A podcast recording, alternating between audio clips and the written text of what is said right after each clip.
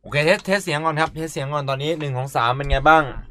สวัสดีครับ อก สวั ที สดี ว่า ทุกคน เสีย นะ ง ฮะ มีรบกวนไหมเสียงโอเคฟัง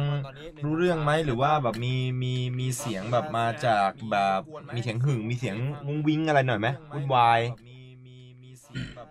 หรือว่าทุกอย่างโอเคฮะเป็นไงบ้างเสียงเอ็กโค เดี๋ยวนะ เดี๋ยวนะ ถ้าเสียงสะท้อนน่าจะมาจากตรงนี้ อ๋อ เออ ใช่พี่ใช่ใช่ใช่ใช่ใช่เคเบิลเคเบิล เคเบิล ไว้เดี๋ยวตอนนี้นั้นตอนนี้น่าจะหายแล้วน่าจะน่าน่าจะหายโคตรแล้ว อ่า เป็นไงบ้าง เสียงแบบโอเคไหมฮะ ได้ครับมันเป็นเสียงสะท้อนจากไลฟ์ ใช่ใช่ใช่เออดูไม่ออกว่าอยู่ด้วยกันจริง เหมือน เหมือนตอนนั้นแบบของจริงเลยแต่อันนี่อยู่อยู่อยู่อยู่ด้วยกันนะตอนนี้ อยู่ด้วยกันจริงเปล่า เฮ้ยพี่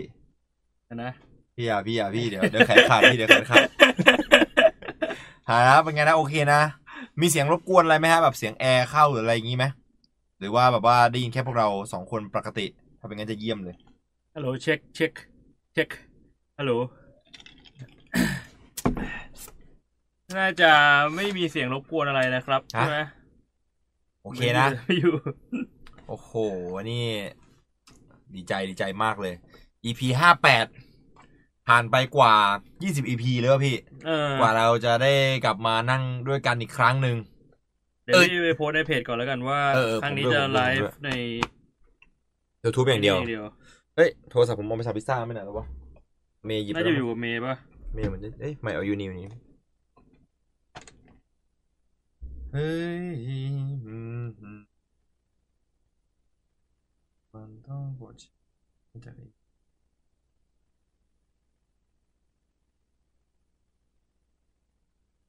เฮ้ย sixty nine podcast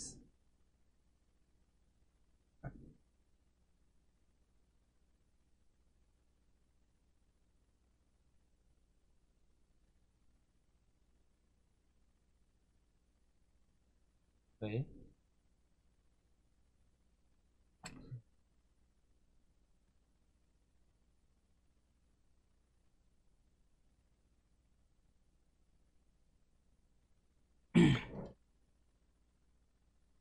สวัสดีทุกคนด้วยฮะ สวัสดีครับ เหมือนอยู่คนละที่จริงพี่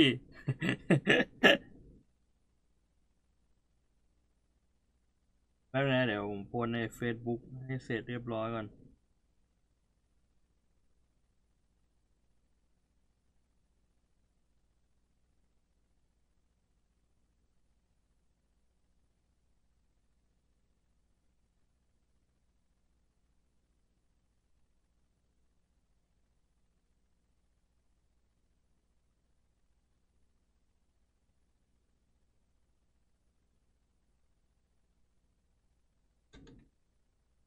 โอเค วันนี้โดนโจรดักครับ โดนไปสองเอ็ม ผมว่า อ้าว เพิ่ง แย่ รู้ เหรอ เมื่อเช้า ไอ้เหี้ยไอ้เหี้ยโบสถ์นาเนี่ยเนี่ยถึงได้มาอยู่ตรงกลางด้วยนะ ไอ้บทสนทนาเนี่ยคุยกันจนแยกไม่ออกแล้ววาเป็นเรื่องจริงหรือเปล่านี่ขนาดผมไม่ได้เล่นนะเนี่ย เวลาฟังเพื่อนคุยกันยังแยกไม่ออกเลยว่าเดี๋ยวมันคุยกันเรื่องมันนึกว่าไอ้ที่มันทำธุรกิจกันปะวะ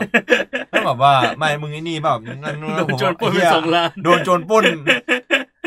มึงรวยจังวะ เหี้ยหลอนจริง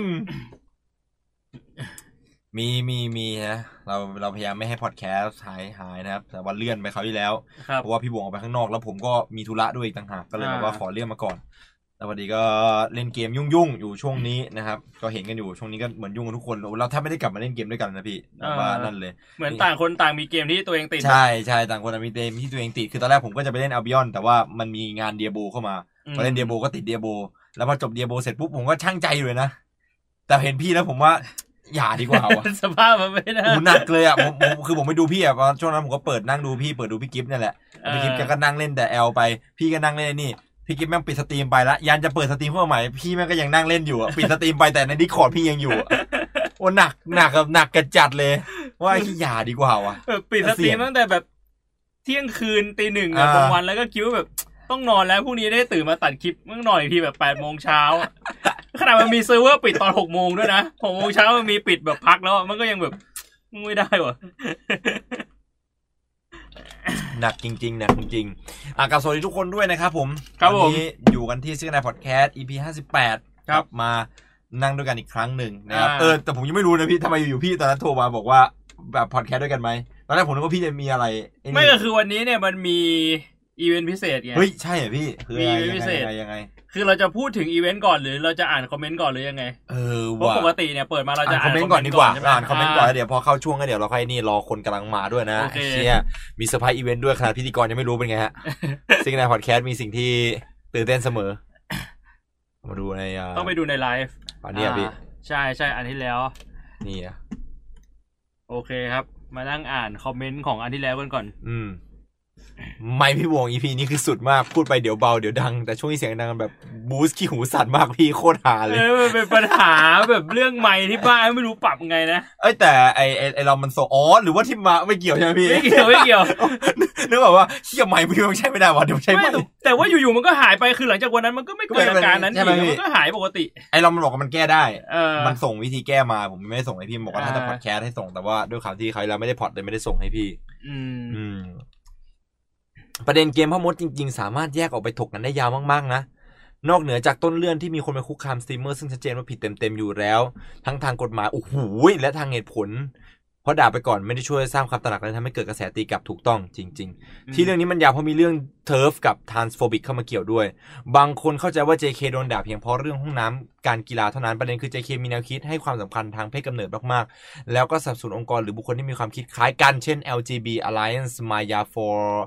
for starter a l i s o n b e l l e ซึ่งมีปัญหากับกลุ่ม transgender มายาวนาน อืม เพราะทานมองว่าแนวคิดนี้ปฏิเสธตัวตนของพวกเขาเลยเป็นที่ถกเถียงอยู่เช่น ถ้ายึดถือเพศกำเนิดโดยไม่สนใจว่าทานอยากถูกสังคมยอมรับ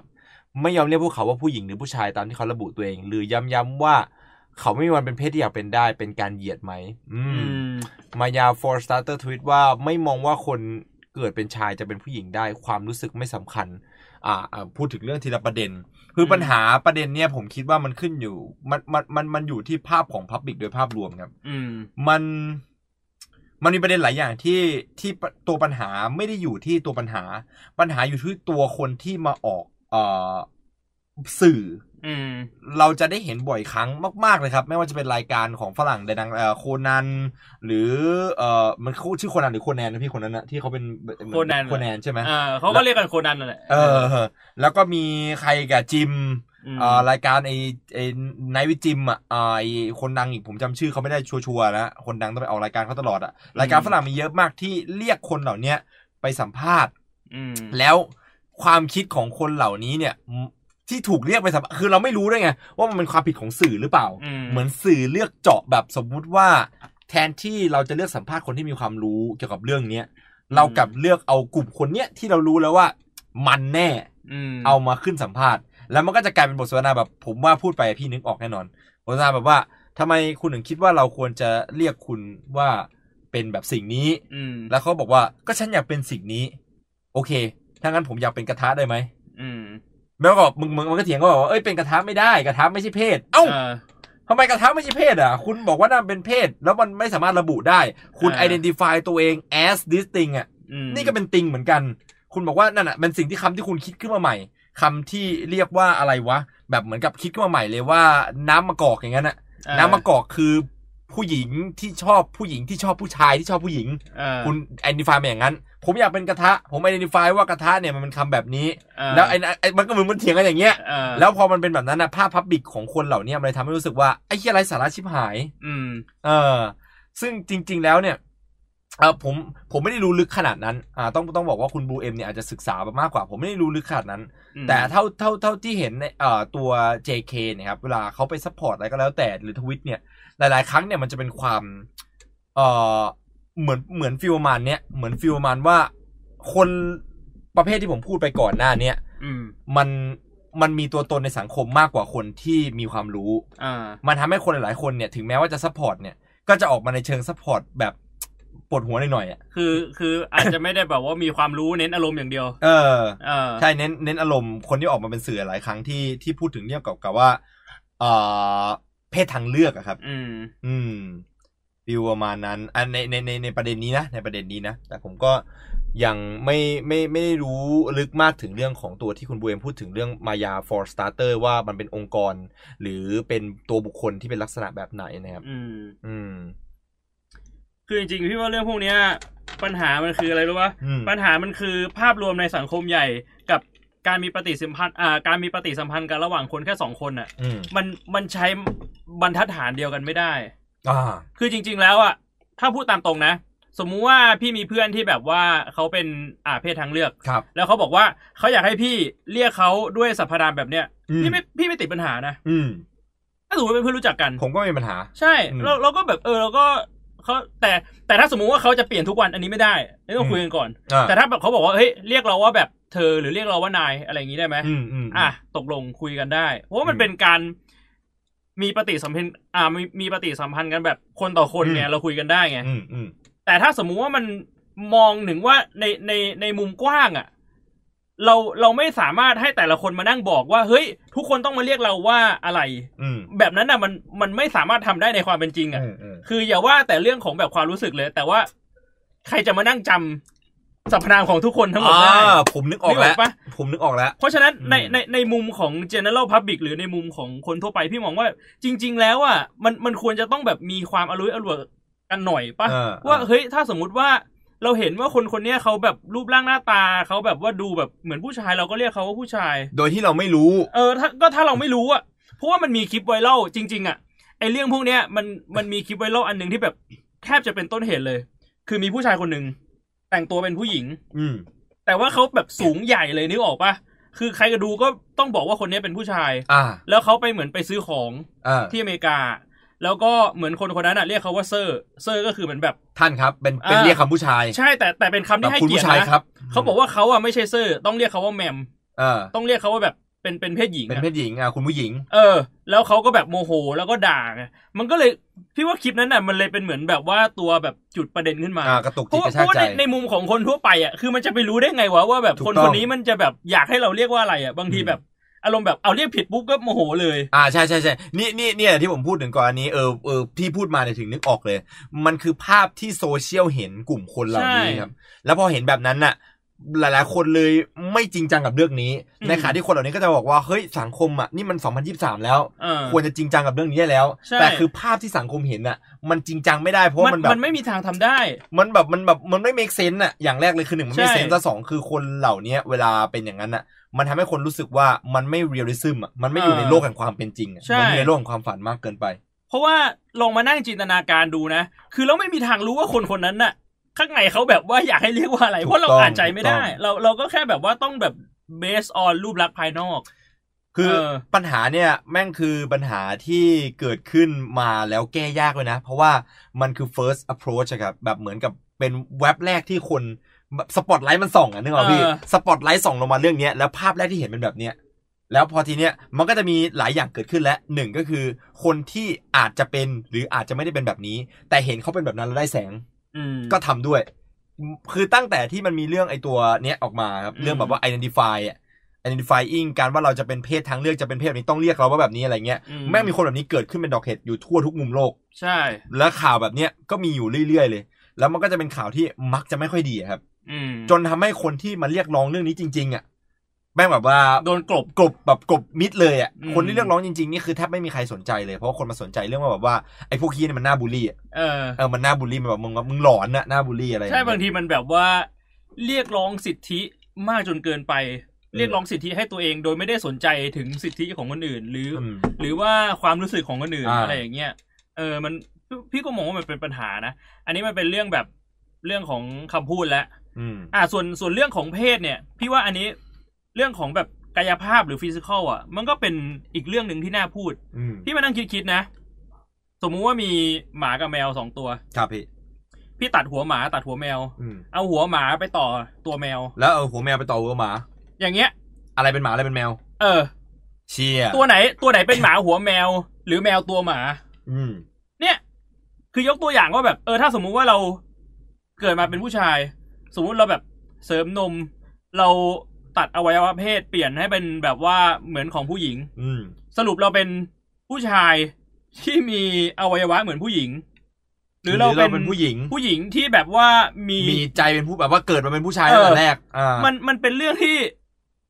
คือมันมันไม่สามารถแบบว่าหาเส้นกั้นได้แบบชัดเจน เรียกว่าณตอนนี้นะ ณตอนเนี้ย ณตอนนี้เรา ออ หาเส้นกันไม่ได้แต่คือสักวันหนึ่งอะถ้าสมมติว่าเรื่องเนี้ยมันถูก take approach แบบจริงจริงจัง อืม ๆ แล้วคือสังคมมันไปในแนวทางเดียวกัน คือปัญหาแบบเนี้ยมันจะเหมือนคล้ายๆกับเฟมทวิตนะครับ อืม ที่แบบว่าเหมือนทุกคนอะเข้าใจคำว่าเฟมไม่เหมือนกัน อืม ทุกคนเข้าใจคำว่าการเรียกร้องสิทธิไม่เหมือนกัน อืม บางคนก็ออกมาเอาแต่ใจคิดว่าแบบเนี้ยมันมันมันคือสิ่งที่ถูกต้อง บางคนก็รู้จริงแต่ก็ไม่พูด อืม บางคนก็นั่นอะพอเป็นอย่างเงี้ย มันทำให้แบบว่าถามสิบคนอะว่าคุณคิดยังไงกับเฟมินิสต์อย่างนั้นอะเขาจะตอบไม่เหมือนกัน มัน คน มันจะมีความ ใช่ไหม เห็น พี่ ที่แบบแตกต่างกันเลย คนที่รู้จักเฟมินิสต์ก็แบบว่าเฮ้ยเฟมินิสต์เนี่ยเป็นอะไรที่ดีนะ ม เรียกร้องสิทธิให้เท่าเทียมกันเพราะว่าในสมัยอดีตเนี่ยเพศหญิงเนี่ยไม่เท่าเทียมกับเพศชายจริง อ่า ๆปัจจุบันก็ยังไม่เท่าเทียมกันอ่ะ อืม นี่ก็เป็นคนมุมมองหนึงอีกคนนึงก็บอกว่าโอ้โหเฟมินิสต์นี่แม่งแม่งสวะมากเลย อืม เนี่ยแม่งเพิ่งเลิกเรียนมาสัตว์มือยังไม่ทันจับมีดเป็นด้วยซ้ำแม่งมาจับมือถือก่อนละอะไรอย่างเงี้ย คือสิบคนแม่งสิบความคิด ถ้าตราบใดที่ความคิดเหล่านี้แม่งยังไม่ไปในทางเดียวกันเนี่ยเรื่องประเภทเนี้ยประเภทนี้นะ มันก็จะเป็นที่ถกเถียง ยาก กั มาน ก ต่อไปเรื่อยๆ ยากที่จะทำให้ เออ เกิดเป็นรูปธรรมมาก อืม ๆ อืม น่าจะประมาณนี้แล้วมั้งฮะสำหรับ ใช่ เรื่อง ใช่ พวกเทิร์ฟอะไรพวกเนี้ยนะ อืมโอ้โหยาวแต่แต่ยาวมากยาวมากขอบคุณคนคอมเมนต์คุณบูเอ็มมากเลย คิดว่าเราก็คงจะประมาณนี้นะพี่ อืม เออเอามามาดูสรุปของเขาก่อนแล้วกันนะ ส่วนตัวมองว่าแบบ JK มีความเหยียดแต่ไม่ถึงขั้นหัวรุนแรง แบบไม่เอาทรานส์เลย จากที่ JK มาพูดว่ากังวลเรื่องการเคลื่อนไหวเกี่ยวกับทรานส์เพราะว่าจะมีคนแปลงเพศมากขึ้น แล้วจะเสียใจทีหลัง อืม อืม เออ เรียกว่าเป็น ไอ้ไอ้ตรงเนี้ยเริ่มมีปัญหาขึ้นมาแล้ว อ่า เพราะว่าคือจริง ๆ แล้วอะถ้าสมมติ อืม เป็นคนที่โตแล้วอะมันไม่อะไรหรอก อืม แต่ว่าตอนเนี้ยมันจะมีเคสที่แบบว่า เป็นวัยรุ่นแล้วสับสน อืม ไม่รู้ว่าตัวเองเป็นเพศอะไร อืม เพราะว่าสังคมเริ่มหล่อหลอมว่าแบบเฮ้ยเราแบบ gender fluid เราจะไม่มีเพศ อืม มันจะมีทั้งเด็กผู้หญิงที่อยู่ๆก็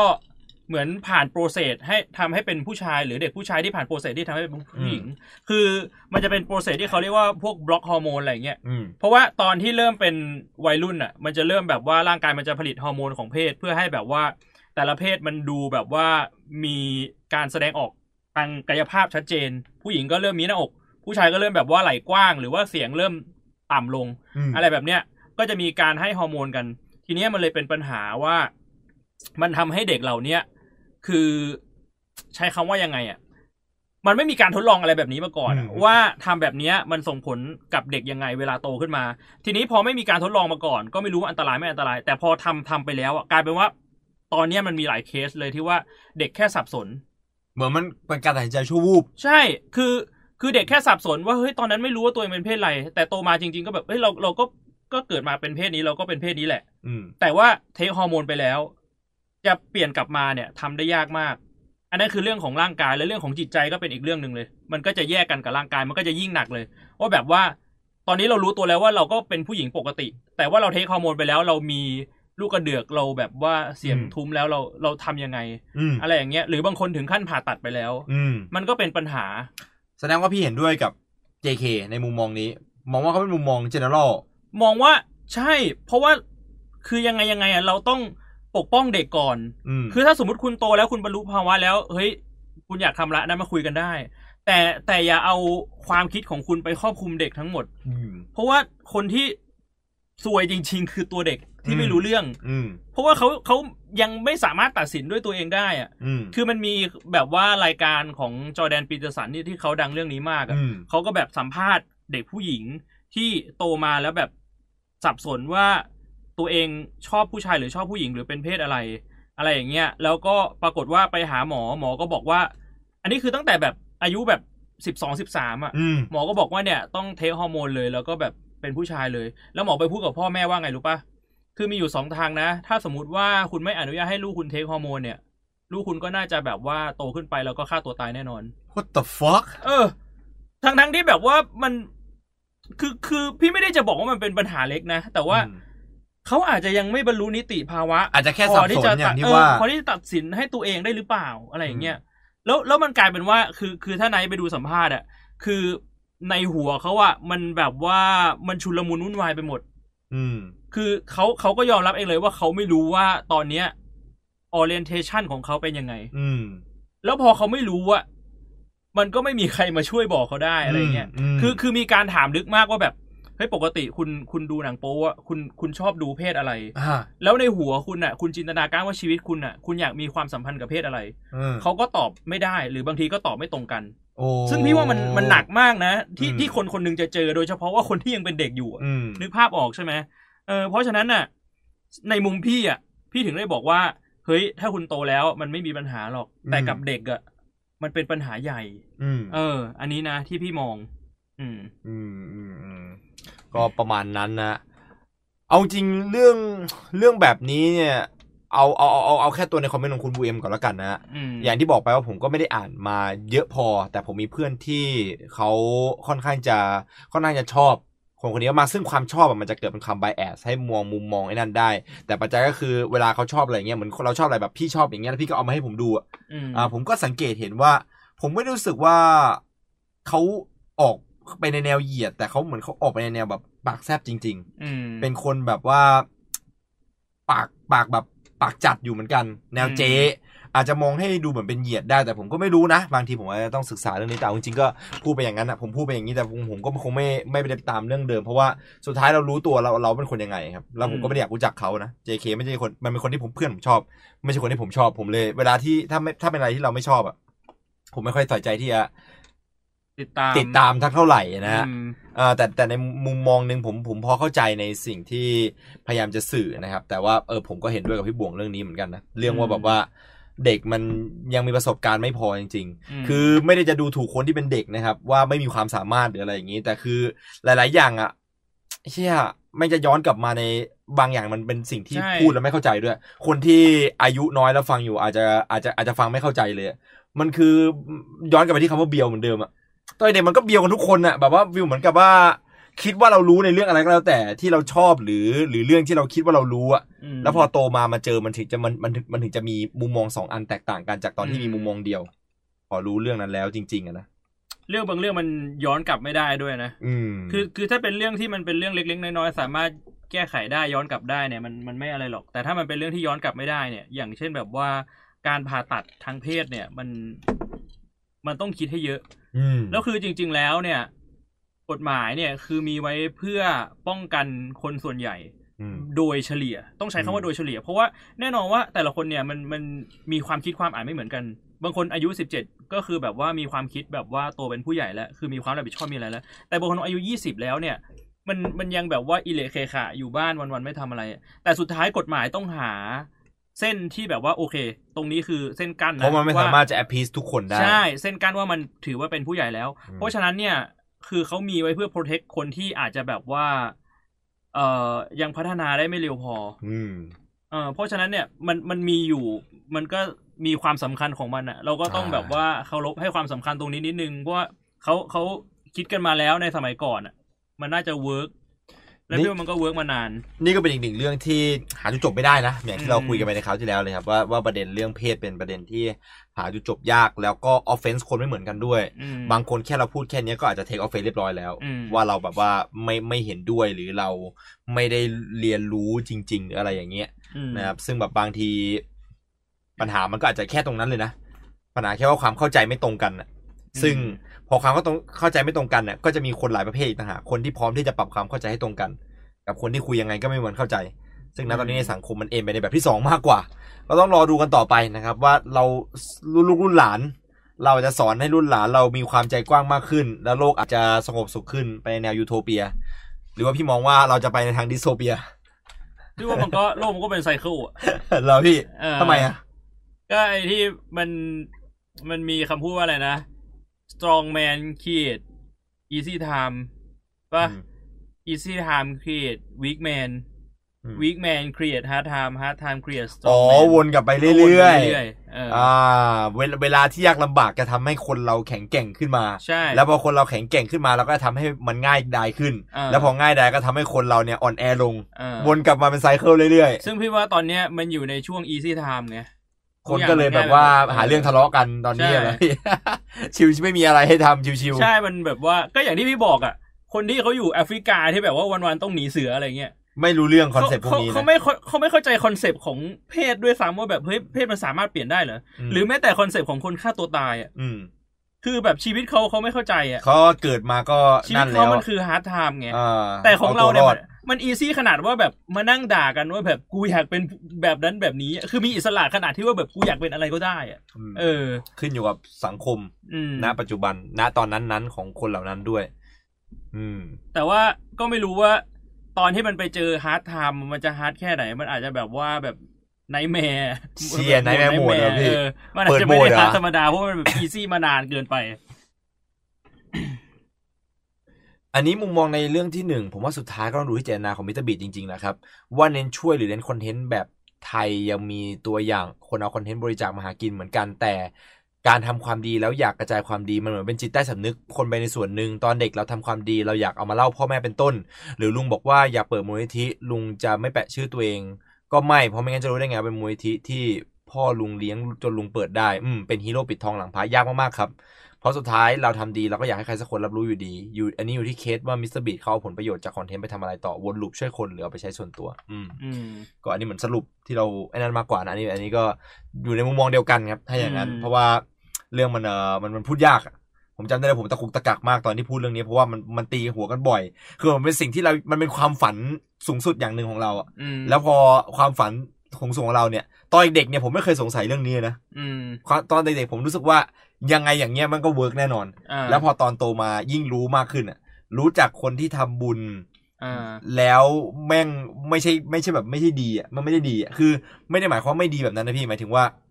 เขาทำบุญแต่มันออกมาในเวที่แบบเลวร้ายอ่ะแบบเหมือนกับ อ่า เอาบ้านไปบริจาค เอารถไปบริจาคเงี้ย อืม ลูกก็ไม่มีเรียนอ่ะ อ่า เป็นเศรษฐีอยู่ๆกันเป็นคนจนอย่างนั้นอ่ะ เราก็ อ่า เห็นมุมมองหนึ่งแล้วเราก็ไปเห็นคนที่แบบทำคอนเทนต์เอาหากินอย่างนั้นอ่ะ ใน อืม ไอ้นั่นดีแล้วแบบเพื่อนผมอ่ะเป็นทีมงาน อ่า หลังกล้องเขาอะไรอย่างเงี้ย คือคือชีวิตในโซเชียลนี่เป็นคนดี เป็นคนดีมาก แต่ว่าชีวิตจริงนี่อาจจะอีก โอ้ เรื่ โห อง หนักเลยอ่ะแบบว่า อ่า abuse แบบเอ่อคนอะไรแบบในเงี้ยอะไรอย่างเงี้ยมันก็แบบมีอ่ะซึ่งแบบพออย่างนั้นมันก็เริ่มตีหัวตัวเองแล้ว แต่บางทีมันก็อาจจะไม่ได้อยู่ที่เขามันก็แค่อยู่ที่ตัวเราเฉย อืม ๆซึ่งก็พูดยากไปอีกนะครับ ก็นั่นแหละ เดี๋ยวรอถึงวันนั้นก็คงจะรู้เอง อืม ในส่วนตัวมิสเตอร์บีก็ผมก็ยังยืนยันคำเดิมว่าชื่นชมตัวเขาอืมไอเอ่อจะไปรู้ตรงนั้นก็ไม่รู้จะรู้ไปทำไมอะนะเอาจริง อืม อืมเพราะว่าสิ่งที่เห็นก็คืออย่างน้อยอ่ะเขาก็ส่งผลดีจริง ๆ ครับ อย่างน้อยก็กับเราอ่ะเราดูว่าเราก็รู้สึกว่าเออความดีมันน่าส่งต่อจริง แต่เท่าที่พี่เข้าใจเหมือนเขาทำมูลนิธิขึ้นมาแล้วนะ ๆ ใช่ไหม แล้ว พี่ ก็มูลนิธิเนี่ย มันก็จะรันไปด้วยตัวเอง คือเรียกว่าเขาไม่สามารถไปแตะต้องเงินตรงนั้นได้ อืมอืม อ่าเพราะฉะนั้นในมุมหนึ่งพี่ว่าแบบเรื่องที่ว่าเขาทำเพื่อผลประโยชน์ของตัวเองอ่ะมันก็เหมือนปัดตกลงไปได้ คือผ ใน ม ระดับหนึ่ง ผมมองว่ามันหลีกเลี่ยงไม่ได้ด้วยนะอันเนี้ยเหมือนแบบผลประโยชน์ของตัวเองอะมันก็เป็นเรื่องสำคัญเพราะไม่งั้นถ้าสมมติว่าเอาเงินไปแบบว่าวนเข้าบริจาคหมดอะมันไปต่อไม่ได้ไงพี่ เออ เหมือนตัวเราก็ต้องพัฒนาด้วยในระดับหนึ่งเพื่อที่จะทำให้ อืม ไอ้นี่มันไปต่อเหมือนเงินมันซื้อเวลาได้อะ อืม แล้วเราต้องเอาเงินส่วนนั้นมาใช้ซื้อเวลาของเราเพื่อให้เราไปสามารถเอาเวลาไปให้คนอื่นต่อได้อีกทีหนึ่งอะผม อืม ก็เลยไม่ไม่ค่อยอยากจะจัด หรืออยากไปรู้เขาว่าเขาเอาเงินไปทำอะไรสักเท่าไหร่หรอกเอาจริง ๆ แล้วอะ อืม เพราะว่าผลดีมันก็เห็นชัดอยู่ อืม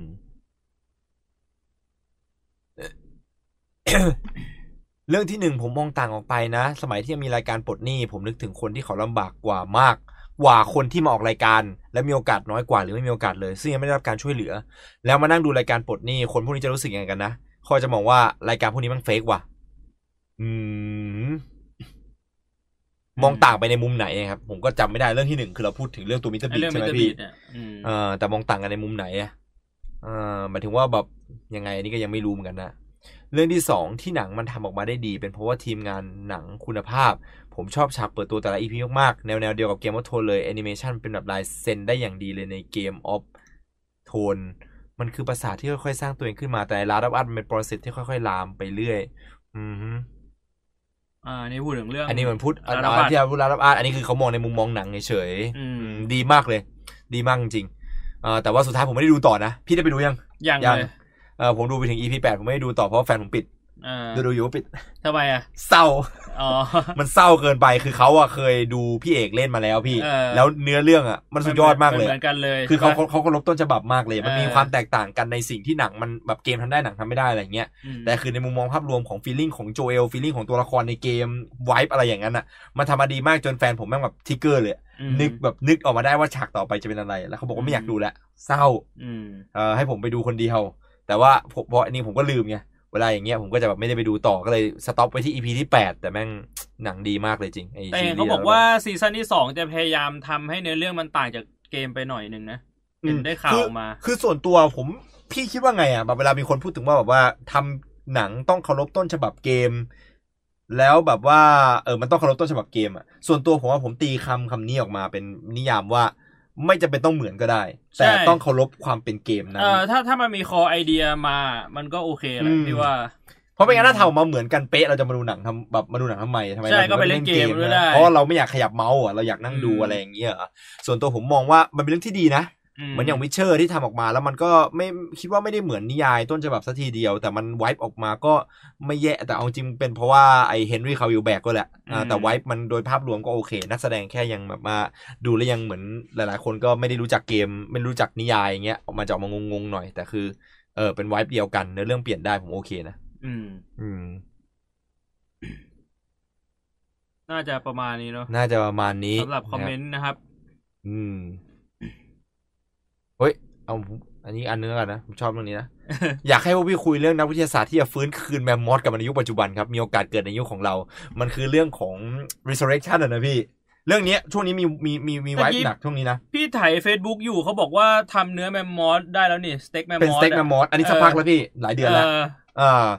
ไอไอตอนแรกอะมันเริ่มมาจากแมลง ที่ อ่า เขารีไวฟ์แมลงจากอัมพันธ์อะ ไอแบบในจูราสสิกปาร์ แบบในจูราสสิกพาร์คเลย 60 ล้านปีที่แล้วสามารถทำได้แล้ว คือแบบสามารถที่จะรีไวซ์มาได้เพียงแต่ว่ามันอยู่ได้แบบอายุมันสั้นกว่าเดิมมากๆอ่ะ อืม คือแบบแป๊บเดียวอะไรเงี้ย ซึ่งดูเหมือนนะ มันดูเหมือนกับว่าเอ่อเราจะแบบว่าเอ่อได้เห็นในช่วงชีวิตเนี้ยพี่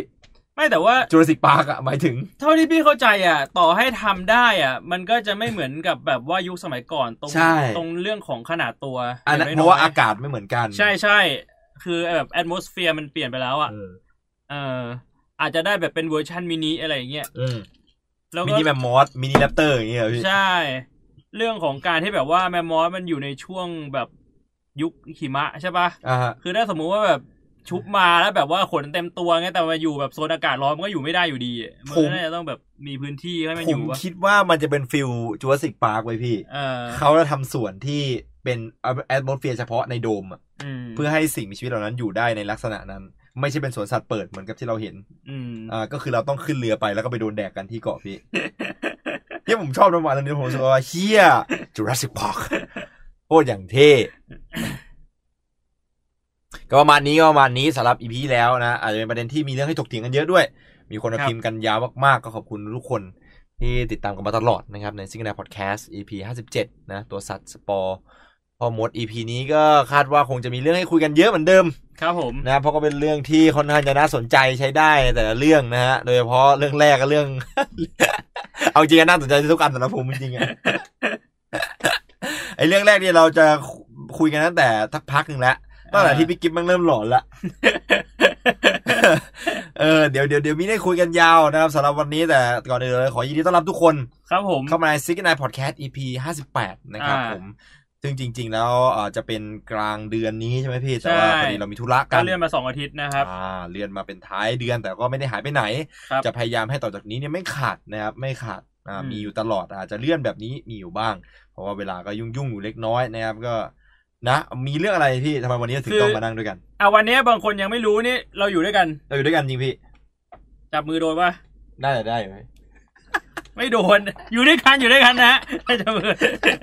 อยู่ด้วยกันเพราะว่าคือถ้าสมมุติว่าคุณดูตัวเลข subscriber เนี่ย มันหนึ่งแสนหกพันแล้ว เออ แล้วก็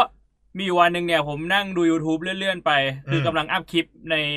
อ่าซิกตี้นายพอดแคสต์เนี่ยแหละ แล้วด้านบนมันก็ขึ้นว่า เออ มันมีกดรับป้าย คือคือใน YouTube เนี่ย ใช้คำว่าป้ายหรืออะไร มันเป็นแผ่น โอ้นึกออกแล้วที่พี่ส่งมาให้ผมใช่ไหมโอ้ อ่า นึกออกแล้วนึกออกแล้ว มัน ไอ้ มันคือแผ่นที่แบบว่า อ๋อยินดียินดีสับสกายเบอร์ อ่ายินดีสำหรับ subscriber ถึงหนึ่งแสนแล้ว มัน อันแรกสุดมันจะเป็นหนึ่งแสนแล้วก็เป็นหนึ่งล้านเป็นสิบล้านอะไรเงี้ย อืมอืม ก็ก็เลยวันนี้เอาเอาแผ่นมาแบบว่า โอ้พี่ก็เลยเอาแผ่นมาที่บ้านผม ใช่ โอ้ผมลืมเลยว่ะ นี่ เฮียว่าพี่ส่งมา เชียเอาเขาเรียกว่าโล่ผมจำไม่ได้พี่เขาเรียกว่าโล่โล่เงินโล่ทอง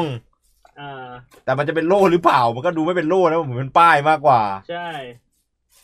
มันคืออันนี้ครับ เฮ้ยผมเพิ่งเคยเห็นเลยเนี่ย ช่องผม ไอ้เรามันเคยเอา ไม่ไม่ได้กดเหรอ วะ ของเราอ่ะ เออผมไม่รู้อะมันน่าเราจะได้ไม่ได้สนใจอะไอ้เหี้ยโคตรเท่ว้าวนี่ คือตรงเนี้ยจริง ๆ แล้วอ่ะมันใส่คำว่าอะไรก็ได้ presented to s i g n a podcast for past อ๋อจริงเหรอพี่ภาษาแล้วหมายถึงว่าเรา ไอ้ เขียน ไอ้ ไม่ได้ คำว่า อะ ซิกตี้นายพอดแคสต์ใส่คำว่าอะไรก็ได้ ไอ้เหี้ยว่า suck your dick lick your poo balls อันนั้นอาจจะไม่ได้เพราะว่าภาษาอังกฤษมันอาจจะดีเทค แต่ถ้าแบบใส่แบบ โอ้ H E E Y A I อะไรอย่างเงี้ย อาจจะได้ เฮียแบบว่า thank you ฮีนี่ครับผมเนี่ย อ่า โลงเงินก็ขอบคุณทุกคนมากๆจริงๆครับที่ติดตามพวกเรามาตลอดนะ ครับผม แต่ยอดหนึ่งแสนโอ้ยจริงด้วย ผมเพิ่งเห็นหนึ่งแสนหกพัน ใช่ subscriber นะครับ ขอบคุณมาก ๆ เลย เออเราก็ทำชิคกี้พายพอดแคสต์มานานอยู่เหมือนกันนะทำแบบชิวๆไปเรื่อยๆนะ ไม่ได้มีความคาดหวังว่าจะเปลี่ยนนู่นเปลี่ยนนี่อะไร แค่ผมมานั่งคุยกันแล้วก็ยังมีทุกคนมาอยู่ด้วยตลอดนะครับจนเราได้ อืม ลงเงินกันมานะฮะก็เดี๋ยวเราจะเราจะหักเราจะทุบให้มันแตกให้พี่ อันนี้ ใช่ แล้วก็แบ่งให้ทุกค แบ่ น งครึ่ง แบ่ง แล้วเดี๋ยวใครจะเอาไปทำอะไรก็ว่ากันอีกเรื่อง โอ้สวยมากๆสวยมากๆนะอย่า ก็ ตั้งไม่มีที่ตั้ง เออ โอเควางที่เดิมไปแล้วขอบคุณมากๆเลย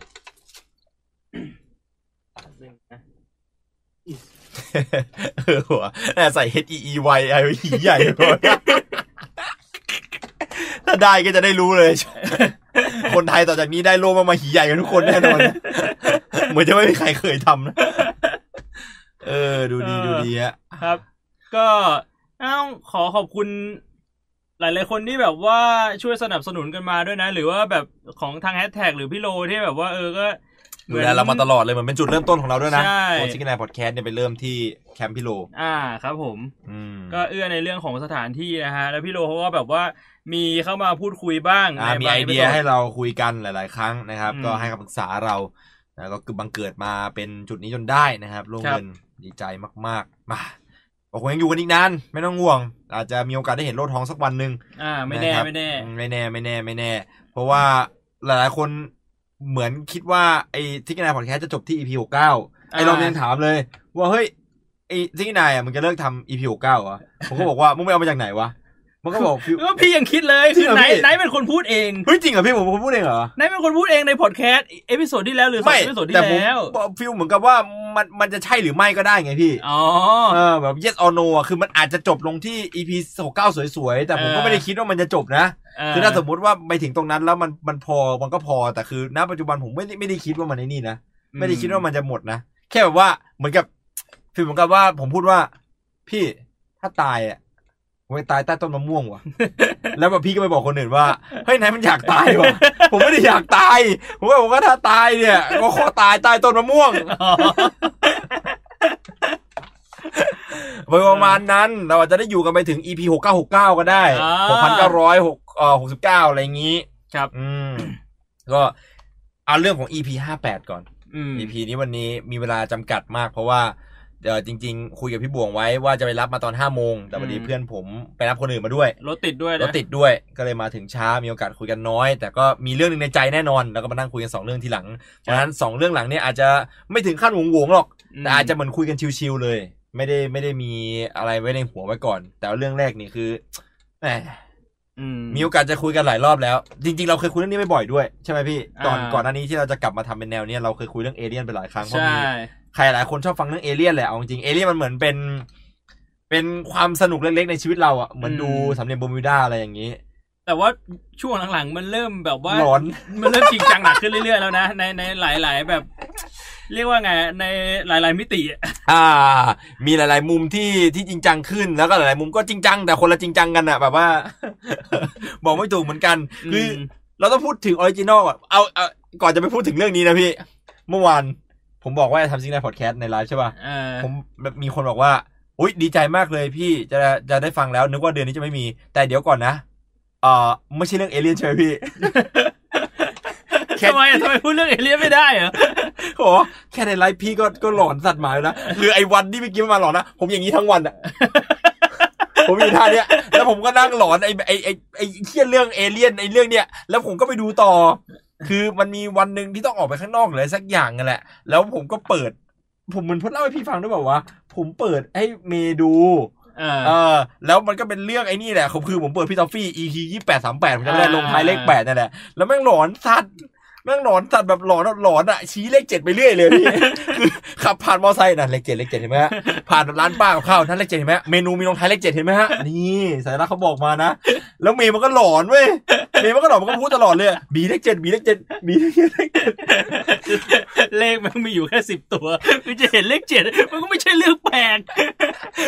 ผมเปิดให้เมย์ผมไม่ได้ฟังเลยนะเมย์แม่งหลอน เมย์หลอนมันมันหลอนใส่ผม จนผมมันหลอนผมมันมาหลอนใส่แชทแชทมันบอกพอแล้วพอแล้วพี่พอแล้วพอแล้วพอพอขอร้องพอแล้วผมก็เขาก็เลยถามว่าไอ้เชี่ยจะเป็นเรื่องเอเลี่ยนเนี่ยเป็นเรื่องแบบนี้ใช่ไหมเนี่ย ผมก็บอกว่าไม่รอดแน่ แกไม่รอดแน่นะครับ คือต้องบอกว่าอินสปายในการคุยเรื่องเอเลี่ยนเนี่ยมันมาจากอันนี้ อ่า นะครับมันมาจากมันมาจากตอนนั้นแหละ ที่พี่กิฟต์เนี่ยเขาไปดู อืม นะครับเอ่อพี่ทอฟฟี่สามบาทห้าสิบ คือคือตอนแรกอะพี่จำได้เลยตอนนั้น อ่า เหมือนพี่อยู่ใน Discord คนเดียว อืม ตอนประมาณตีสามนั่งเล่นเกมอะไรอยู่สักอย่าง แล้วเสร็จปุ๊บกิฟก็เข้ามา พี่ผมไม่ไหวว่ะไอไอไอวันก่อนที่จะเอากิฟไปให้ไหนดูอ่ะคือกิฟมันมาใส่พี่ก่อนเว้ย โดนเปิด โดนเปิดก่อน พี่บอกไม่ไหวอะไรวะบอกเนี่ยผมนั่งดูคลิปของพี่ทอฟฟี่ แล้วคือในหัวพี่อ่ะก็คือทอฟฟี่เป็นตัวซ่อมคอม อ๋อ เออ พี่ถึงพี่ ตอนตอนแรกตอนแรกพี่นึก พี่ ถึงคนนั้นก่อน แล้วเขาบอกเนี่ยพี่ทอฟฟี่อ่ะเขาไปตามล่า UFO อะไรอย่างเงี้ย พี่ก็แบบเชื่อทำไมพี่ทอฟฟี่เขาไปตามล่า UFO วะปกติเขาก็คอนเทนต์เขาไม่ได้เกี่ยวกับ UFO คนเทนต์เขาไม่เกี่ยวกับ UFO ออ เขาเล่นเกม แล้วแล้วก็คุยกันไปสักพักโดยที่พี่เข้าใจว่าเขากิฟเขาพูดถึงแบบว่าทอฟฟี่เป็นตัวซ่อมคอม อ่า เออเสร็จปุ๊บเขาก็เอาคลิปให้พี่ดูพี่ก็แบบเชี่ยกูจะดูดูว่าแม่งเสียเวลาเล่นเกมเออแล้วเหมือนแบบกิฟมันพูดพูดอยู่สักพักอ่ะพี่ก็เลยกดเปิดดูว่าอ๋อมันไม่ใช่ทอฟฟี่เดียวกัน อ่า เออแล้วก็แบบเขาไอไอเอพิโซดที่เขาไปดูที่แบบเขาอะไรสักอย่างอ่ะ อ่า เออนั่นแหละเป็นเอพิโซด เขา นั่นแห เขา ละ ไปเขากะลาบ่อยพี่ อ่าใช่ ไม่รู้ว่าใช่ใช่ ใช่ เดียวกันแล้วแต่เขาไปเขากะลากับเขาใหญ่บ่อยมาก ก็นั่นแหละก็ท่าเดียวกันเลยนี่มันอย่างเงี้ย ไปจ่ายไปจ่าย ไม่ใช่ต้องส่งสัญญาณก็คือคือกิฟบอกว่าแบบต้องไปดูหลายๆคลิปนะพี่ต้องดูคลิปนู้นคลิปนี้พี่ดูคลิปในนคลิปเดียวพี่ก็ไม่อยากเสียเวลาชีวิตต่อแล้วอะพี่แบบเชี่ยอะไรวะเนี่ย ไม่แต่อย่างน้อยพี่พี่ก็ซึมซับ นะ พี่ไม่ได้ดูผ่านๆนะ พี่ซึมซับแล้วพี่มาหลอนด้วยนะ พี่ก็แอบหลอนใส่อยู่เหมือนกัน แต่ไอ้วันต่อมาคือพี่กิ๊ฟแม่งเหมือนหลอนเป็นวันเลย เออ คือผมจะพูดถึงเนื้อหาของคลิปให้ฟังก่อนแล้วกันนะครับ คลิปเนี่ยคือพี่ท็อฟฟี่สามบาทห้าสิบเป็นตลกนะหลายๆคนอาจจะไม่ไม่ไม่ไม่บางคนก็รู้จักถ้าดูตลก บางคนอาจจะไม่รู้จักนะครับ แกเคยออกรายการตลกทั่วไป เล่นตลกคาเฟ่อะไรอย่างนี้ด้วยนะถ้าถ้าไปเปิดหน้าอาจจะพอนึกออกแกก็เคยเล่นหนังด้วยนะครับแล้วทีเนี้ยแกเหมือนเป็นคนบ้า UFO เออ ซึ่งนะตอนเนี้ยทุกวันเนี้ยผมยังไม่รู้เลยนะ ว่าแกบ้า UFO จริง หรือแกปั่น เออ คือปั่นให้แบบเป็นกระแสฮาๆขึ้นมาเฉย อืม ๆเออ ด้วยความที่ตัวแกเป็น ตลกด้วย เออ คือบางทีแกจะมีฟิลเหมือนกับแบบฟิลเหมือนพี่ตั๊กบริบูรณ์อะ เออ เป็นแบบสายปั่นเลยอะ อืม แบบเหมือนพูดให้เราคิดว่ามันเป็นเรื่องจริง แต่จริงๆแล้วมันไม่ใช่เรื่องจริงเขาปั่น เออ แต่คือไปย้อนดูอะแกก็ทำมา 40 EP แล้วนะพี่ คือถ้าจะปั่นมันก็แบบว่า มั มัน ก็ต้อง ไม่หลุด นก็ คาแร ใช้ ค ได้ เต เหมื อ อน ร์ กัน เลย นะ นะ ไม่รู้คาแรคเตอร์ 40 EP นะ อืม ไม่มีขำเลยนะ อ่ะ ผมผมจะเล่าเนื้อหาของคลิปให้ฟังมันประมาณนี้ อ่า คลิปของพี่กิฟอาจจะอธิบายยาก เอ่อเอ้ยไม่ไม่ไม่ยากไม่ยากโอเค เอาคลิปของพี่กิฟก็ได้ คลิปของพี่กิฟที่ส่งมานะครับ คือหลังจากหลอนพี่บงใส่วันนั้นอะ เออ วันต่อมาผมเข้าดิสตอนหกโมงเย็น เออ ทุ่มหนึ่งวันนั้นโดนเลยนะ เออ เข้าปุ๊บโดนปั๊บ ไอ้ไหนท์มึงต้องมึงต้องนี่เว้ยพี่บ่งรู้เรื่อง แล้ว เดี๋ยวเราจะไปดูยูเอฟโอกัน ผมแบบเฮ้ยอะไรของมึงวะพี่ แล้วพี่บ่งรู้เรื่องคืออะไรอ่ะไม่ไม่มึงต้องมาสนใจเรื่องพี่บ่งตอนนี้มึงสนใจนี่ก่อนเว้ยเอเลี่ยนเว้ยยูเอฟโอเว้ยไอ้เฮียมึงรู้เปล่าว่าในไทยอ่ะแม่งยูเอฟโออ่ะบินเข้าออกเป็นร้อยลำเลยนะเว้ยคือเปิดมาอย่างเงี้ยแล้วผมก็ question มาขึ้นหัวว่ามันไม่มีประโยคเปิดหรืออะไรเลยพี่ มันประโยคเปิดของมันคือแบบว่ามึงรู้ไหมว่าเอเลี่ยนอ่ะมีแบบเป็นร้อยลำแล้วบินอยู่ทั่วไปหมดอ่ะเนี่ยถ้าสมมติว่าตอนเนี้ยมึงเปิดหน้าต่างออกไปดูอ่ะมึงอาจจะมี A- มันอาจจะมี UFO บินผ่านหน้าบ้านมึงเลยนะเว้ยบินไปมันมาเปิดไฟวุบวับวุบวับอ่ะแล้วมึงก็แบบเฮียอะไรของมึงวะพี่ แล้วมันก็ส่งว่ามึงต้องดูคลิปนี้ มึงต้องดูคลิปนี้นะกูขอร้องเลยมึงต้องดูนะเว้ยไม่ว่าจะทำอะไรก็แล้วแต่มึงต้องดูคลิปนี้ให้ได้ ผมเปิดคลิปนั้นในไลฟ์ผมจำไม่ได้ว่าเป็นไลฟ์วันที่เท่าไหร่นะแต่ผมเปิดคลิปนั้นในไล พี่ ฟ์ พี่เห็นอยู่พี่ก็ไปดูที่เลื่อนไหนดูอยู่อะ โอ้โหหลอนแบบหลอนแบบทะลุขีดเลยแล้วแล้วพี่กิฟมันก็น่าจะรู้ว่าผมมันเป็นคนหลอนอะไรอย่างนี้ง่ายมาก ถ้ามึงเอาอะไรอย่างนี้มาให้กูดูอะผมเสพทันทีเลย ผมเสพแล้วผมเสพจริง ผมเรียนแบบเลยอะ เออเนื้อหาของคลิปนะครับ ถ้าสมมติว่าใครไม่ได้ดูไลฟ์ผมนะ มันคือ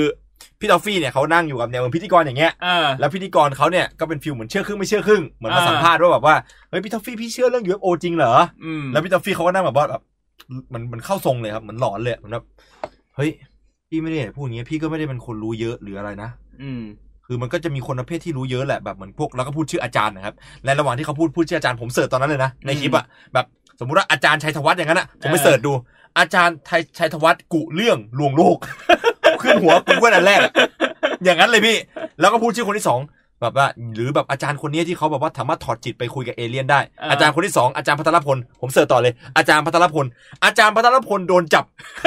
ข้อหาหลอกเงินคนสี่ชื่อที่พี่ท็อฟฟี่พูดมานะ ไม่คุกก็โดนด่า ไม่มีใครรอดสักคน ไปเสิร์ชดู ไปเสิร์ชดูเลย แม่งเรียนเรียนหมอจบด็อกเตอร์เฮียอะไรไม่รู้อะแต่ไม่โดนจับก็คือโดนด่าในออนไลน์ ว่าแบบไอ้เฮียเนี่ยนะ แม่งหลอนไอ้เฮียแม่งหลอกลวงลวงโลก ไอสัตว์แม่งทำบิตคอยน์เฮียโอ้โหโดนด่ากันหมดเลย แต่เขาก็พูดพูดผิวมันเนี่ยเนี่ยอาจารย์สี่คนเนี่ยเนี่ยเป็นที่น่านับถือมาก สามารถถอดจิตคุยกับเอเลี่ยนได้ หรือแบบว่าสามารถแปลภาษาเอเลี่ยนได้ ซึ่งอันนั้นนะพี่ไม่รู้นะ พี่ไม่รู้ว่าของจริงหรือเปล่า ในส่วนของตัวพี่เนี่ยพี่แค่เคยเห็นเฉยๆนะ เนี่ย แล้ววันนี้เนี่ยก็คืออยากมาให้เราดูว่า เอ้ย เนี่ย คือถ้าเราไม่เจอเนี่ยก็อาจจะบางทีเขาอาจจะไม่อยากให้เห็น เฮ้ย เอเลี่ยนเขามีไม่อยากให้เห็นด้วยพี่ เหมือนแบบว่าเขาไม่อยากให้เป็นอันเนี้ยเออเหมือนกันเหมือนกันฟิลเหมือนผี คือแบบฟิลเหมือนกับเขาเอออยากปรากฏตัวให้เราเห็นเขาก็จะมาให้เราเห็น แต่ถ้าเขาไม่อยากให้เราเห็นอย่างเงี้ยบางทีเขาก็ไม่เห็นเลยนะ เพราะว่าวิทยาศาสตร์ไงเทคโนโลยีมันคือยานมันสามารถจะแบบซ่อนตัวได้ แต่ถ้าเราโชคดีวันนี้เราจะได้เห็นกัน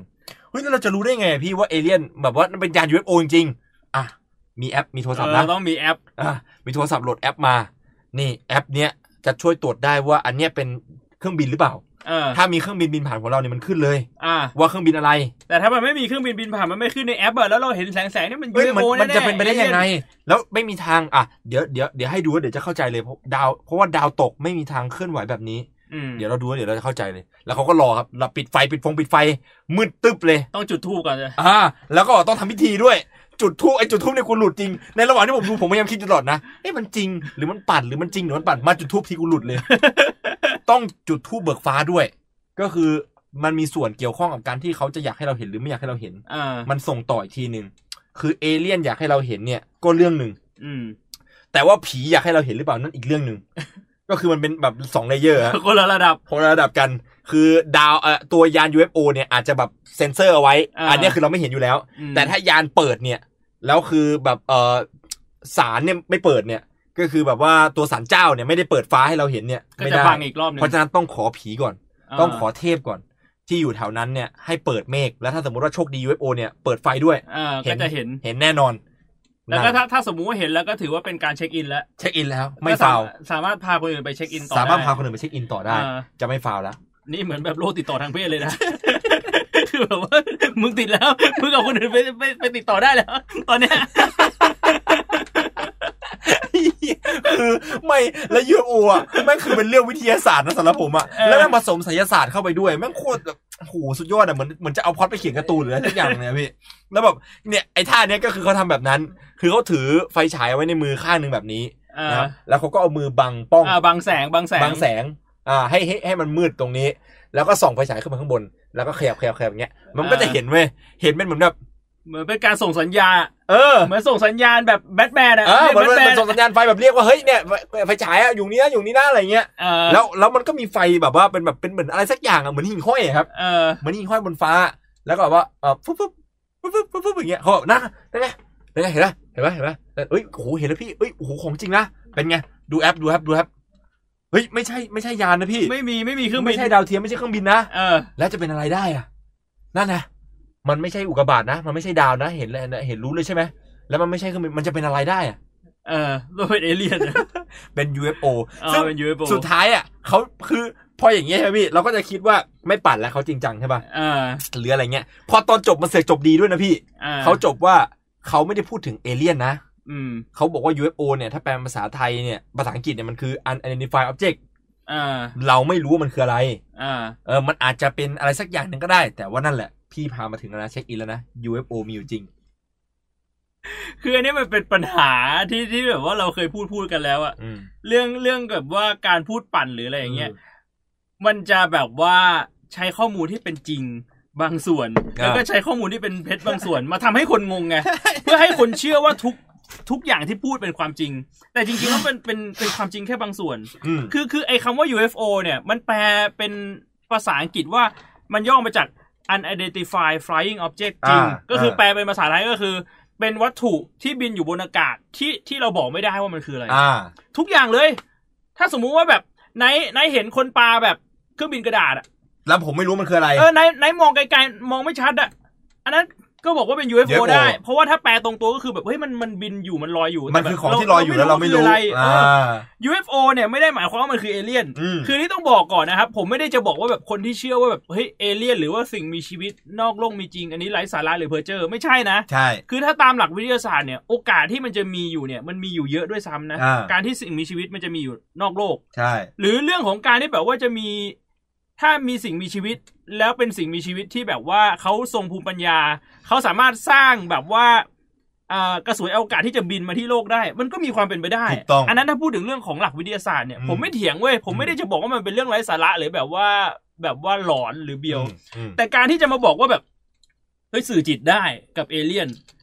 หรือต้องแบบ เปิดฟ้า จุดทูบขอเนี่ยสำหรับผม ผมว่ามัน มันแปลกมันแปลกมากมัน มันไม่ใช่ มันไม่ใช่เรื่องที่มันเป็นเหตุเป็นผลนะเอาอย่างนี้ดีกว่า ผมยังคงยืนยันคำเดิมพี่ ผมว่าพวกเราทุกคนเนี่ยเหมือนไก่อยู่ในมือกำมือพี่ทอฟฟี่ อืม จะบีบก็ตาย จะขายก็หา หรือว่าจริง ๆ พี่ทอฟฟี่เป็นเอเลี่ยน เฮ้ยเชี่ยพูดเป็นเล่นไปนะพี่เขาพูดถึงทฤษฎีมนุษย์กิ้งก่าที่เราคุยกันใน อัน พอด นี้ แคส next ต์นะพี่ level นะใช่ เขาพูดถึงคลิปที่ตัดต่อด้วยนะ ใช่ เป็นคลิปที่แบบว่าตัดต่อมาแบบ มี ถ่าย แบบ ส ว่า โลโมชั่น อ่ แล้วตาเป็นตากิ้งก่า อ่าอ่า อันนั้นเป็นคลิปตัดต่อนะ อ่า แต่เขาบอกว่าแบบมี ของ มี จ จ ริ ริ ง ง ๆของจริงของจริง เออ วอจริง ๆ แล้วอ่ะไอ้คนที่อยู่ในประเทศเราเนี่ยที่อยู่บนสะพงสภาอะไรเงี้ยก็อาจจะมีมนุษย์กิ้งก่าอยู่ก็เป็นได้ อืม อืมของนี้ไม่ไม่ไม่เชื่ออย่าลบหลู่นะทฤษฎีสมคบคิดมีอยู่จริง เชี่ย แล้วอันเนี้ยหลอนเลยใช่ปะแล้วผมบอกแล้วว่าเวลาพี่กิฟโยนอะไรมาเนี่ย พี่กิฟมันโยนมามันอันเดียวไงพี่ เออ ผมไปเสพต่อไปสิบคลิปอะ หนักเลยอะผมหนักเลยอะคือมันจะมีคลิปที่แก ไออันเนี้ยอันหนึ่งที่แบบว่าที่ผมพูดให้ฟังเมื่อกี้แกขับรถอะเหมือนกับบอกว่าเดี๋ยววันนี้จะไปที่เขานี้ ที่เขาว่าเนี่ยมียานเอเลี่ยนออกมาเป็นร้อยลำเลยต่อวัน เออ คือเป็นฐานทัพเลย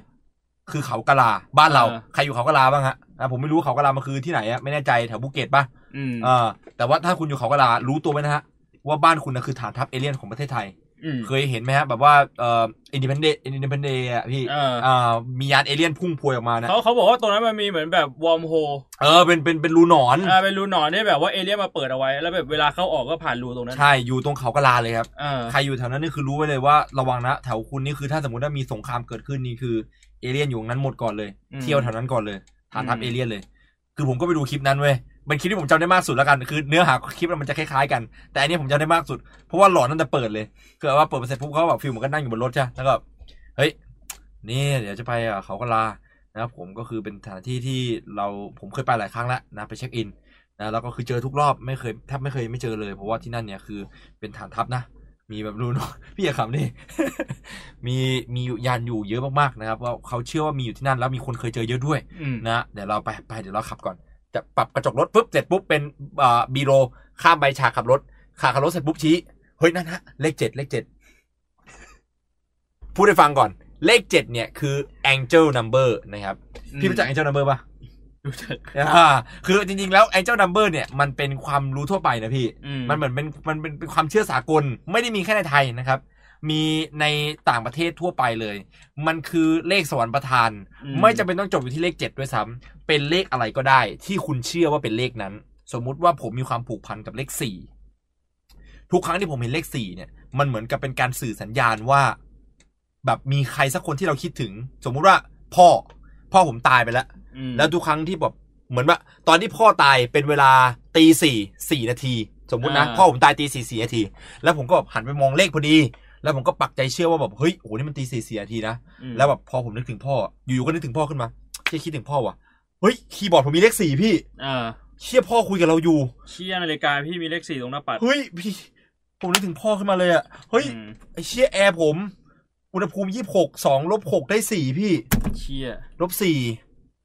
เนี่ยมันเนี่ยเป็นอย่างนี้ก็คือแบบฟิลเหมือนกับว่าเลข เบอร์ ฟ้า เบอ ประ ร์ ธาน จิตแพทย์มีเบอร์สี่ เฮ้ยโหชัดเลยหรือว่าพ่ออยากจะบอกว่าให้เราไปคุยกับจิตแพทย์ว่าน่าจะมีปัญหาทางจิต เช็คประ นะ สาทเรื่องนิดนึง เช็คประสาท อะไรอย่างนี้เรียกว่า angel number นะครับเป็นเลขอะไรก็ได้ แต่เลขที่ universal ที่สุดจะเป็นเลขหนึ่งกับเลขเจ็ด อืม อืมหนึ่งกับเจ็ดเนี่ยจะเป็นเลขที่อยู่ในวัสมากๆ ซึ่งพี่ทอฟฟี่เนี่ยเขาบอกบอกว่าเขาเชื่อเลขเจ็ด เออ เออเขาบอกว่าเดี๋ยวเวลามีอะไรก็แล้วแต่เนี่ยจะเหมือนมีเลขเจ็ดเนี่ยมาบอก อืม เหมือนกับแบบมีผีมีอะไรมาบอกอะเวลานึกถึงว่า เฮ้ย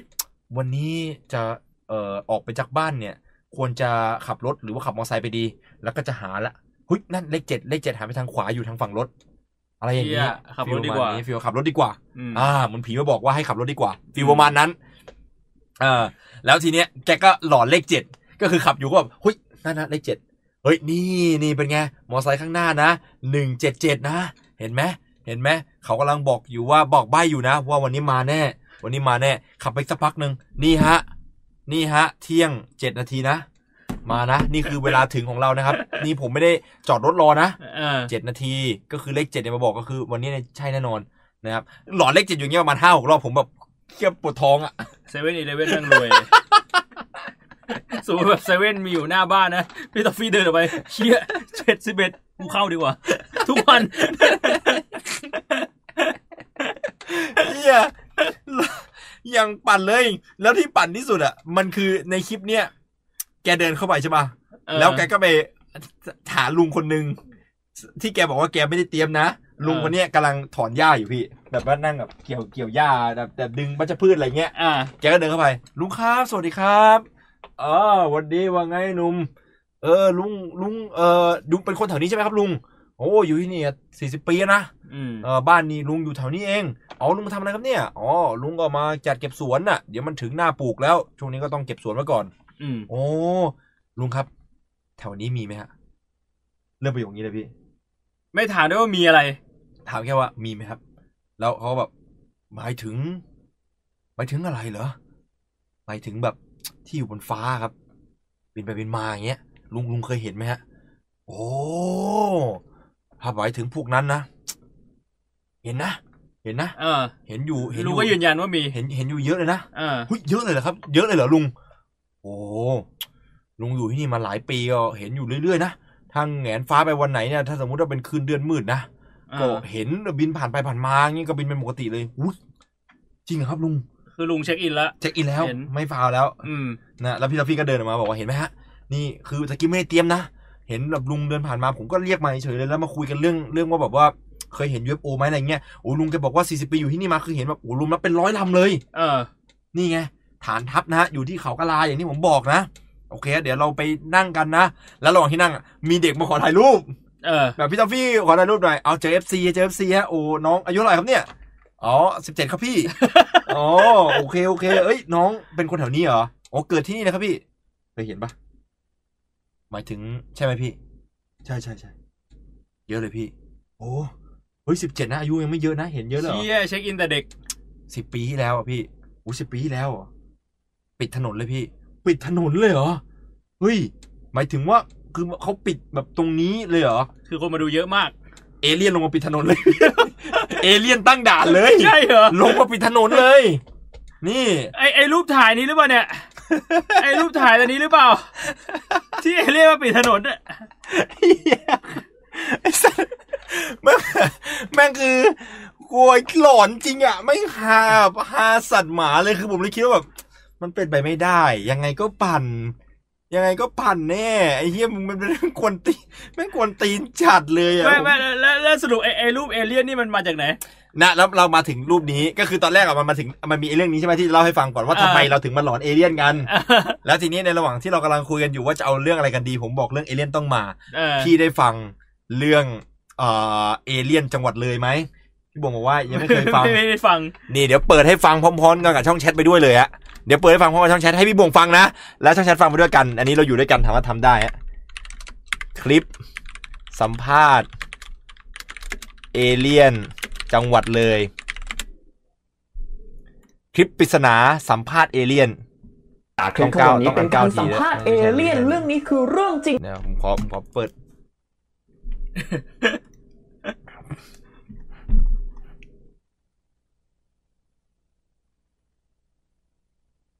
จากคลิปข้างบนนี้เป็นการ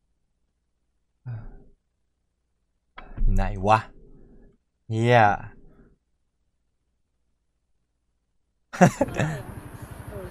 อันนี้เหรอ ไม่ใช่ไม่ใช่พี่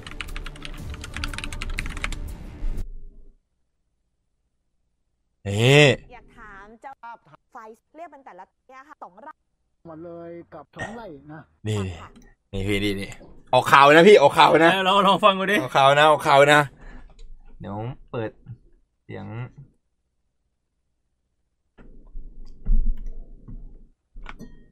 เดี๋ยวนะพี่อืมอันนี้มันเป็นตัว เดี๋ยวนะทำไมมันไม่ได้ยินเสียง เพราะว่าผมต้องดูก่อนว่าเสียงมันมาพี่ จอดมัน อ่ามาแล้วมาแล้ว อ่าใหญ่เท่ากับ อ่าที่สองไร่นะยานมันอ่ะ ใหญ่ประมาณที่สองไร่สองไร่ประมาณนั้นแหละเขาว่างั้นนะอ่ามันมาจอดอ่าสองอาทิตย์แล้ว ตอนนี้มันอยู่ผู้ชี้เท่า จังหวัดเลยกับเพชรบูรณ์ต่อกัน มันแสนพระด้วย มันแสนมาหลอดมาหลอดอ่าอะไรสักอย่างหนึ่งแต่สร้อยเหมือนบ้านเราสร้อยเนี่ยอ่าสร้อยเป็นเรด เลดขาวๆเหลืองๆเหมือนบ้านเรานะ มันเป็นกัปตันประมาณร้อยกว่าคน เป็นกับตัน อ่าทั้งหญิงทั้งชาย เฮ้ย อ่าพวกนั้นเนี่ยอ่ามีห้าร้อยปีอ่ามีเจ็ดร้อยปี แล้วก็มี มันรู้อายุเขาด้วยเหรอถึงขนาด 50 คุย คุยกันพี่คุยกัน อ๋อ อุ้ย อันนี้พี่เขาเจอจริงๆเลยใช่ไหมเขาถึงอธิบายได้แบบนี้อะฮะ ค่ะ นี่ไง คุณผู้ชมถาม อันนี้ ว่า อันนี้ อันนี้ อันนี้ อันนี้อันนี้มันคลิปสั้น บอกไว้ก่อนเลย เออ จริงๆ คลิปมันมียาวกว่านี้ด้วย แต่อันนี้ผมอาแซมเปิลให้ว่าเนี่ยคลิปในข่าวนะครับ คลิปในข่าวลองไปเสิร์ชดูฟังดูได้เลย มนุษย์ต่างดาวคลิปเสียงปริศนาจังหวัดเลย ไม่นานมานี้เมื่อประมาณสัปดาห์กว่าๆเมื่อสิบวันที่แล้วนี่เอง อืม คลิปมันยาวกว่านี้ด้วยเขาบอกว่า หลังจากที่พูดไปนะ ว่ารู้อายุเขานะพี่ แต่เอเลี่ยนพูดไม่ได้นะ เออ ผมก็เอ้าแล้วมึงไปรู้อายุเขาได้ไงวะแต่เอเลี่ยนรู้ภาษาใบ้ คุยกันด้วย ภาษาใบ้ ใบ้ มึงอายุ เท่าไหร่วะเจ็ดร้อยปี เป็นไง สื่อสารกัน ยูนิเวอร์แซลนะพี่ เรียนได้รีบเรียนนะภาษาใบ้อะใช้คุยกับเอเลี่ยนได้ ระวังนะ คนที่แบบว่าเป็นผู้ประกาศข่าวที่แบบว่า ภาษาใบ้อะเดี๋ยวเอเลี่ยนจะมาแย่งงาน คือนี่มันเป็นลูก AI ใช่ป่ะ เป็นรูป AI เออ คือสุดท้ายอ่ะมีคนไปจี้ จนแบบว่าเหมือนเขายอมรับว่าเป็นรูป AI อืม อ่าผมก็ไม่รู้ว่ามันจริงหรือเปล่านะ แต่ผมได้ยินมาแบบนี้ คือไม่ได้ไปเสิร์ชถึงขั้นต้นอ่ะ ผมแค่เห็นคลิปนี้เอ่อผมเห็นคลิปเนี้ยแชร์มาจากข่าว อ่า แล้วเพื่อนผมอ่ะมันก็บอกว่า ล่าสุดเขาบอกแล้วนี่ว่ามันมาจาก AI หยุด อืม แชร์อะไรไร้สาระสักที ในเฟซกูมีแต่อะไร ไร้สาระเต็มไปหมดแล้ว แชร์อะไรมีสาระบ้าง เออ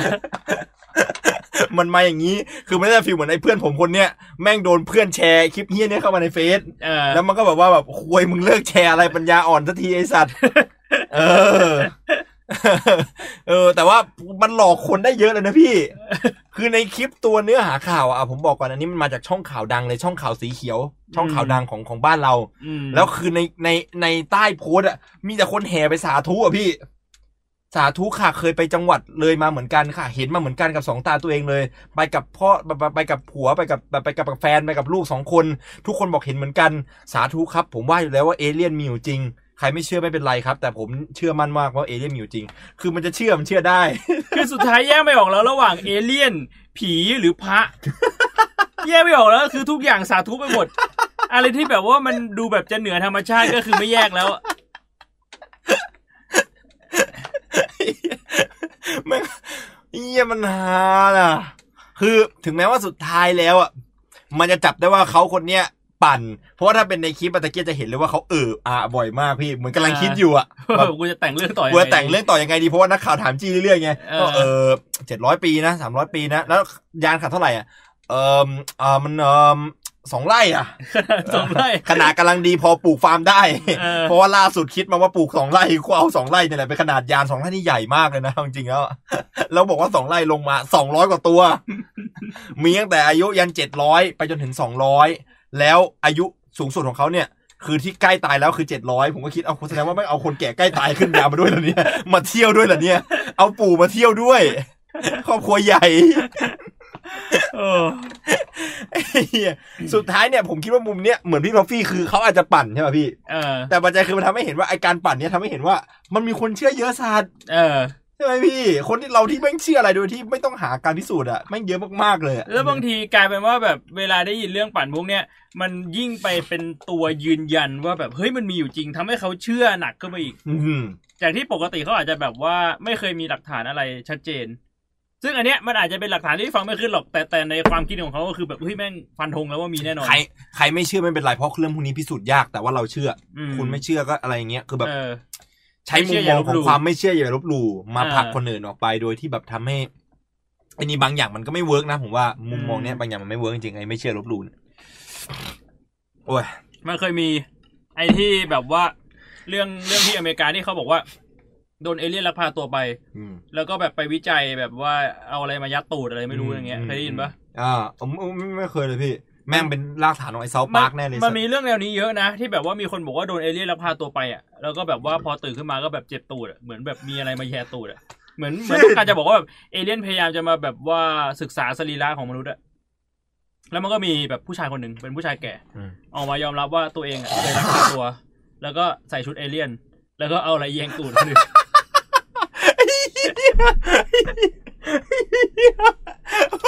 เฮ้ย แล้วก็ไปลักพาตัวเขาแบบเอายาสลบไปโปะอะแล้วก็แบบคือพอเขาสลืมสลือตัวเองก็แบบใส่ชุดเอเลี่ยนนะแล้วก็แบบเอาอะไรยัดตูดอะ ไอ้เหี้ยคนคนเหี้ยเลยโอ้ no แต่ก็ไม่รู้ว่าคนนั้นมันปั่นหรือเปล่าหรือมันทำจริง เยี่ยฝันร้ายแล้วพี่ อุ้ยน่ากลัวสัตว์เยี่ยสาวปากแม่งล้อเลียนเรื่องนี้จริงด้วยนะกลัวสัตว์ เออมันก็แบบว่า โลกเรามันก็มี มันมันมีเรื่องอะไรอีกเยอะนะ คือไอไอตัวอย่างเนี้ยถ้าสมมติว่าพูดได้มันตลกก็พูดได้ตลกนะ พูดได้มันแบบแย่ก็คือเหมือนคนมันก็สามารถที่เอาเปรียบกับเรื่องนี้ได้นะพี่ อืม ความเชื่อที่มันสุดโต่งอ่ะมันโดนเอาเปรียบได้ง่ายมากๆอ่ะไอ้เหี้ยแย่สัตว์ มัน เออแต่มันทำอะไรไม่ได้จริงๆนะ คนที่เชื่อ พูดอะไรก็ไม่ฟังหรอก สุดท้ายแล้วเขาก็จะใช้แค่คำว่าแบบไม่เชื่ออย่าลบหลู่ อ่า เออ มันมันความเชื่อของเราคุณก็ไม่ต้องมายุ่ง ใช่ใช่ เอ ใช่ อ เรื่องนี้มันพูดยาก เอาจริงๆวันนี้เราไม่ได้มาพูดเรื่องเอเลี่ยนนะพี่จริงๆแล้ว เหมือนกับฟิลเหมือนกับว่ามันพูดเรื่องนี้ว่ามันเป็นเรื่องที่ตลกดี เออ อ่าเพราะว่าเรื่องเอเลี่ยนจริงเราพูดไปเยอะแล้วให้พูดเหมือนเดิมเราก็พูดเหมือนเดิมว่า เราสองคนก็น่าน่าจะมีความเห็นตรงกันว่าเราค่อนข้างเอนไปทางเชื่อ อืม อว่ามันน่าจะมีสิ่งมีชีวิตต่างดาวอยู่ อืม เพียงแต่ว่าเราอาจจะยังไม่เจอหรืออาจจะอาจจะมาจะอยู่ไกลมากๆ หรือเอามุมยิงมุมมองหนึ่งผมก็แอบคิดแล้วเนี่ยว่าหรือว่าเราเป็นจริงสิ่งมีชีวิตที่แร้มากๆจริงๆวะพี่ คืออย่างน้อยๆที่เขาบอกอ่ะ มันน่าจะเป็นในเรื่องของแบบว่าพวกสิ่งมีชีวิตเซลล์เดียว ยังไม่เติบโตขึ้นมา อ่า เพราะว่าคือสิ่งมีชีวิตมันเริ่มมาจากแบบพวกเซลล์เดียวอะไรพวกนี้ใช่ไหมหรือว่าแบบเล็กกว่านั้นอะไรเงี้ยอ่าอย่างแบบว่า ไอดวงจันทร์ของดาวเสาร์หรือดาวอะไรสักดวงอ่ะ ที่มันแบบว่าข้างนอกอ่ะ มันเป็นน้ำแข็งหมดเลย อืม แต่ข้างในอ่ะมันมีเหมือนเป็นแบบ เป็น มหา ทะ ส เล มุทรอยู่ ข้างใน ใช่ อ้าว เป็นทะเลข้างใน นึกออกนึกออก ใต้ใต้น้ำแข็งอ่ะไอ้นั้นอ่ะมันก็อาจจะมีโอกาสที่แบบมันมีสิ่งมีชีวิต อืม เซลล์เดียว เหมือน ไม่ กับแบบว่าก่อนก่อนที่แบบว่าเราจะวิวัฒนาการมาเป็นคนอ่ะมันก็เริ่มจากตรงนั้นไง อ่า เออ ไมโครออร์แกนิซึมปัญหาก็ ใช่ คือในถ้ามองในมุมมองนั้นนะโลกเราก็อาจจะพิพิเศษจริง ๆ ตรงเรื่อง อืม ของที่ว่า ตอนแรกเราก็ไม่ได้มีสภาวะที่อยู่ได้ อืม ที่มีตอนตอนช่วงก่อนอันนี้ที่เป็นช่วงเทคโทนิกเพลทนะครับ ที่โลกเรามันมีแต่ภูเขาไฟอะ ม ตอนนั้นก็ไม่ใช่ช่วงที่เวลาชีวิตเราอยู่ได้ แต่ปรากฏว่ามันมีการเปลี่ยนแปลงของสภาวะอากาศที่ทำให้ชีวิตมัน thrive ขึ้นมา ใช่ ในกรณีของดาวเสาร์ก็ถ้าสมมติว่ามันเกิดมีความเปลี่ยนแปลงทางดวงอาทิตย์ซัมติง อืม ที่ทำให้โลกเราอยู่ไม่ได้ และกลายเป็นว่าโลกเขาอยู่ได้แทนนะพี่ อืม เหมันก็ว่าโลกเราร้อนเกินจนอยู่ไม่ได้แต่ดาวเสาร์ที่อยู่ห่างไกลออกไปน้ำแข็งเริ่มละลายอย่างเงี้ยเริ่มจะมีพืชพันธุ์โตขึ้นมา ม ก็อาจจะกลายเป็นโลกใบใหม่ก็ได้ ใช่ เพราะว่าคือคือต่อให้มันเป็นแค่สิ่งมีชีวิตเซลล์เดียวอ่ะมันก็ถือว่ามันเข้านิยามของคำว่าเอเลี่ยนไง อืม ในในความหมายที่ว่ามันเป็นสิ่งมีชีวิต ที่อยู่นอกโลก เออ แต่ว่าพี่เคยไปอ่านอีกทฤษฎีหนึ่ง นะ ที่เขาบอกว่า คือสิ่งมีชีวิตบนโลกเนี่ย อาจจะแบบว่าฟุกมากๆถึงเกิดขึ้นมาได้ อ่าผมผมผมผม เออ ผมอ่านอันนั้นมาแล้วผมก็เอ็นเอียงอยู่เหมือนใช่กันนะ จนถึงขนาดที่ว่าต่อให้นับว่าทั้งจักรวาลแล้วอะแม่งก็มีโอกาสเกิดน้อยมากๆ อ่า เออเขาพูดถึงเรื่องของอะไรวะมันมันเป็นอะไรในเซลล์เราสักอย่างอะ่ะ มันใช้คาว่ากรดหรือโปรตีนอะไรสักอย่างอะ่ะ ที่ คือคือมันเป็นเรื่องของสารเคมี อ่า เออเรื่องของเรื่องของเคมีใช่ปะที่เรา เออ บอกว่า โปรตีนในร่างกายเราอะ่ะ มันจะมีการหมุนที่แบบซับซ้อนมากๆ อืม ซึ่งการที่แบบว่าอะตอมแต่ละอะตอมอ่ะมันจะมาเรียงกันจนหมุนได้แบบเนี้ย ม เออหรือหรือคาร์บอนหรืออะไรสักอย่างผมจำไม่ได้แล้วนะ มันซับซ้อนมาก อืม จนถึงขนาดที่ว่าถ้านับว่า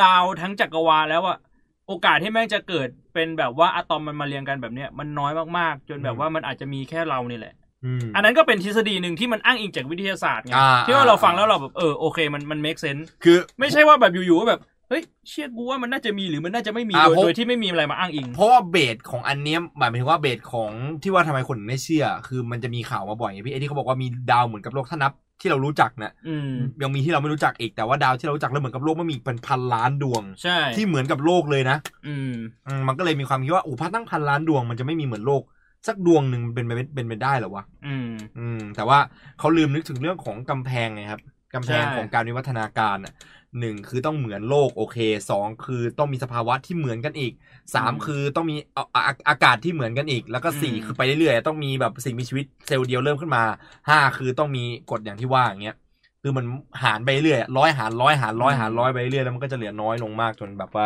ยาก แต่ว่ามันก็จะมีอีกเรื่องหนึ่งอีกทฤษฎีหนึงที่แย้งขึ้นมาอีก อ่ะ ว่าเราอาจจะมองในมุมมองแค่ว่าเราเป็นสิ่งมีชีวิตแบบคาร์บอนเบส อืม คือเราใช้ทุกอ อ๋อย่าง อาจจะมีสิ่งมีชีวิตอื่นที่ไม่ต้องใช้คาร์บอน ใช่ ถ้าสมมุติว่ามันไม่ต้องใช้คาร์บอนเนี่ย มันต้องใช้เป็นอย่างอื่นแทนเนี่ย มันก็อาจจะเกิดเป็นชีวิตขึ้นมาได้ อ่า อันนั้นก็เป็นอีกทฤษฎีที่เขาแบบว่า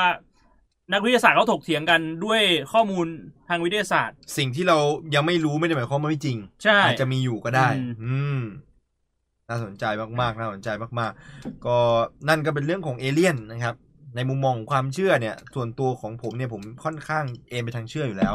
เพราะผมชอบเรื่องผีแหละ แต่ว่าอันนี้มันมีมูลกับเรื่องผีไง เอเลี่ยนมันคือ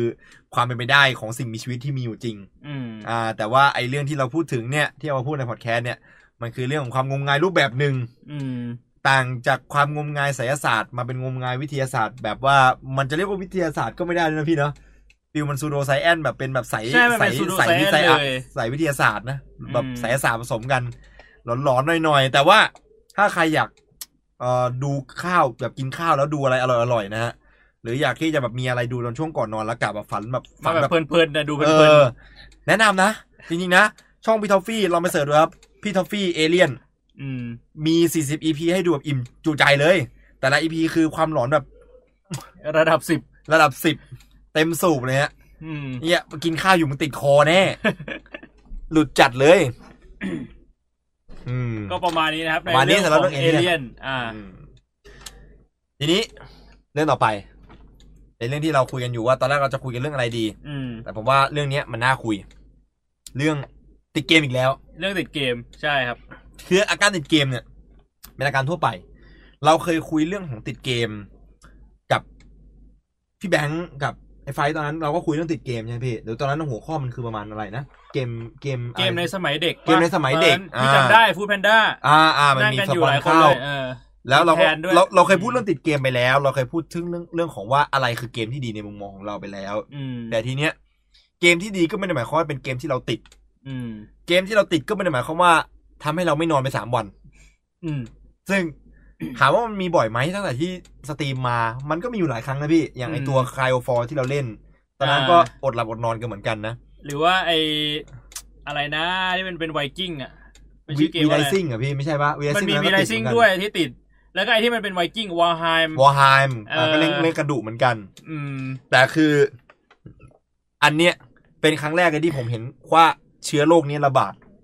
ไปในแบบทุกที่ที่ผมที่ผมเห็นนะตอนนี้เลย คือตอนนั้นอาจจะเห็นแค่ในกลุ่มเล็กๆ อ่ะ เราเล่นกันแค่แบบ เห็น ว่า แค่พี่พี่กิฟต์พี่แพร อ่า ถ้าพี่แพรเล่นน่ะพี่แพรก็เป็นคนแบบติดเกมหนักเหมือนกัน อ่า ก็จะเห็นอยู่ในดิสตลอดคือ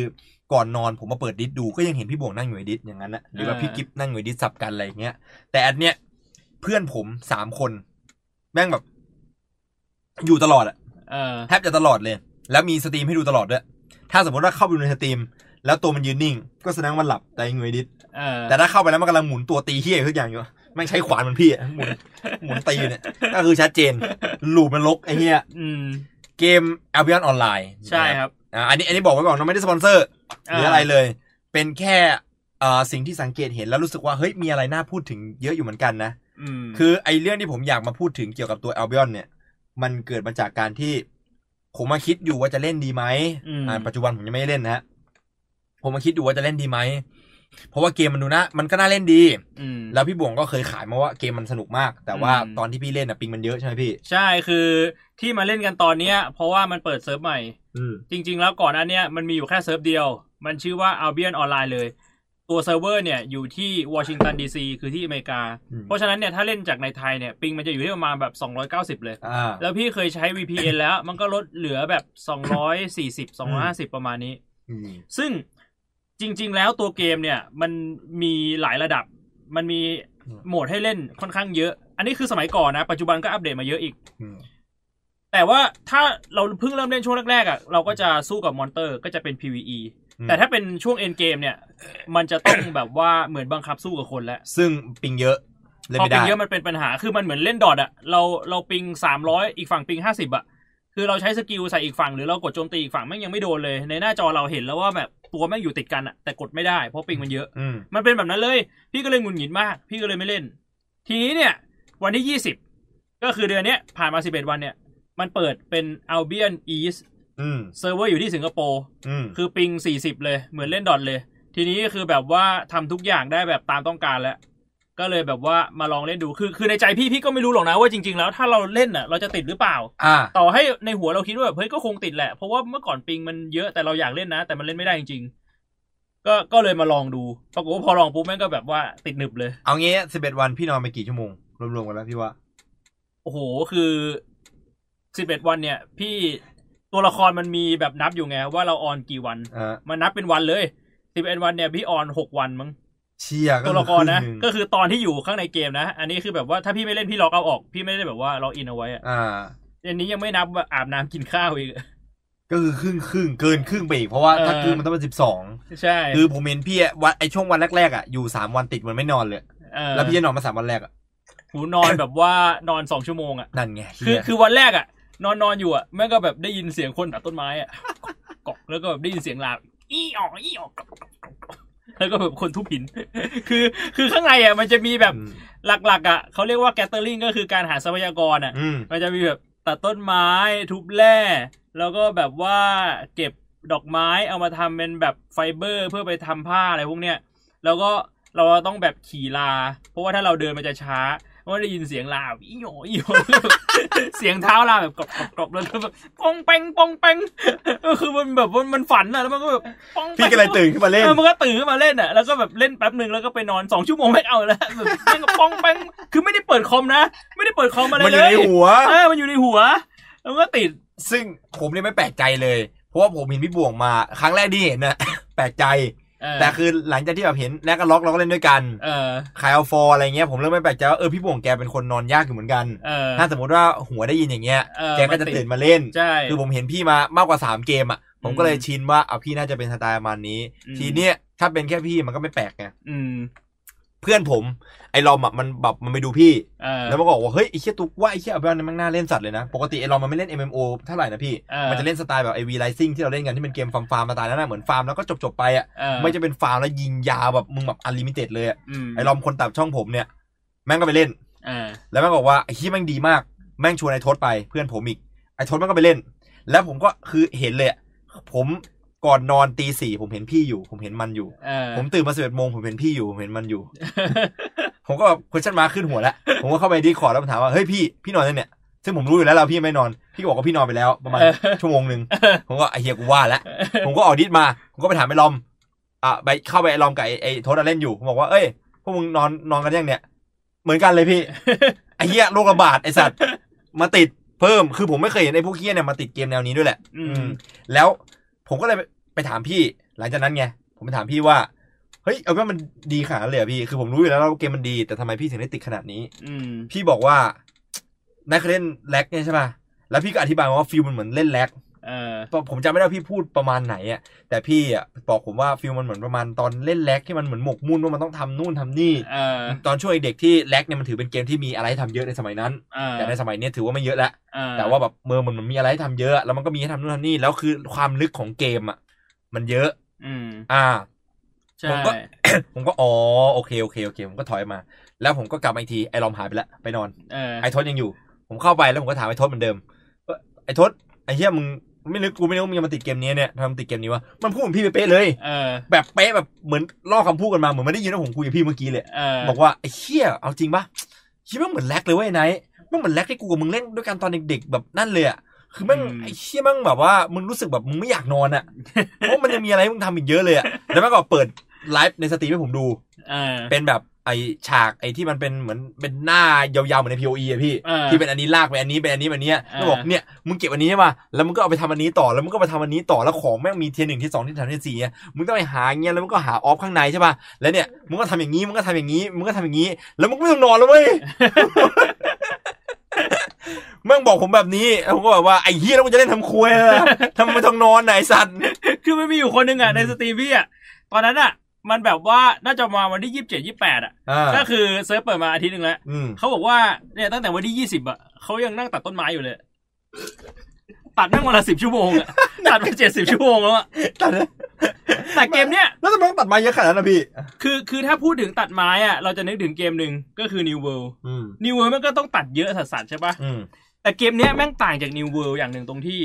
เวลาเราตัดเนี่ย เราต้องระแวงหลังด้วย มันมีความรู้สึกจะโดนแทงตูดอยู่ เออคือคือ New World มันไม่มีความรู้สึกนั้นไง อืม เกมนี้เนี่ยถ้าเราไปทำอะไรก็ตามอ่ะต้องระแวงตลอดเวลา มีเสียโดนโจรปล้น ใช่แต่ตัดอยู่จนปล้นก็คือแตกแล้วมันจะแบบ มันมันคือความที่ทำให้ติดเลยเว้ย แล้วมันไปอยู่ในโซนที่มันไม่โดนได้ป่ะพี่ ได้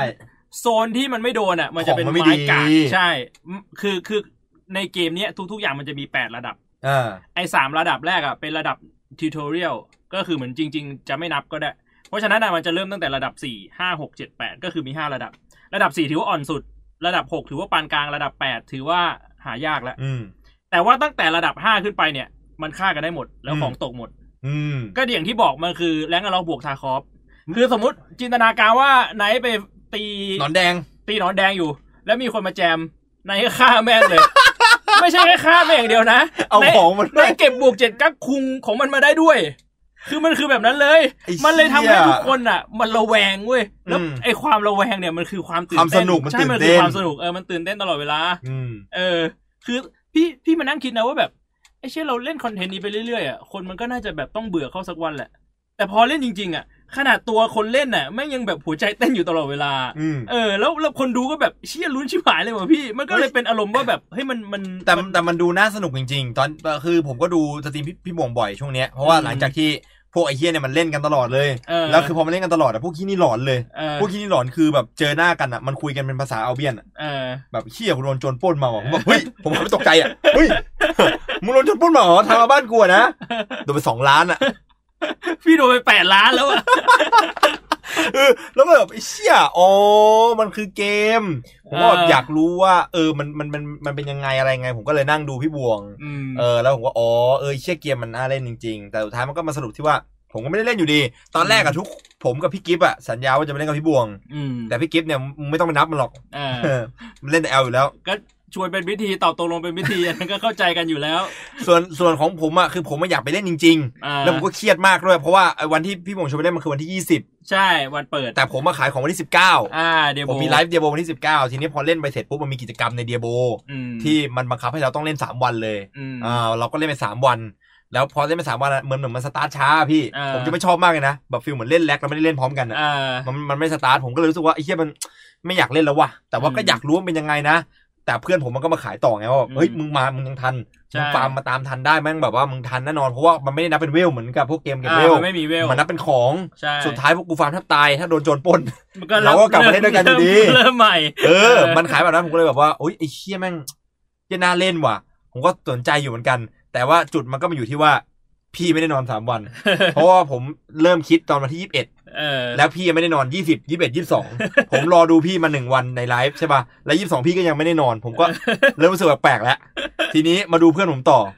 ยี่สิบสองยี่สิบสามยี่สิบสี่ยี่สิบห้ามันอยู่ในดิสคอร์ดตลอด ทุกวันเหมือนพี่เลย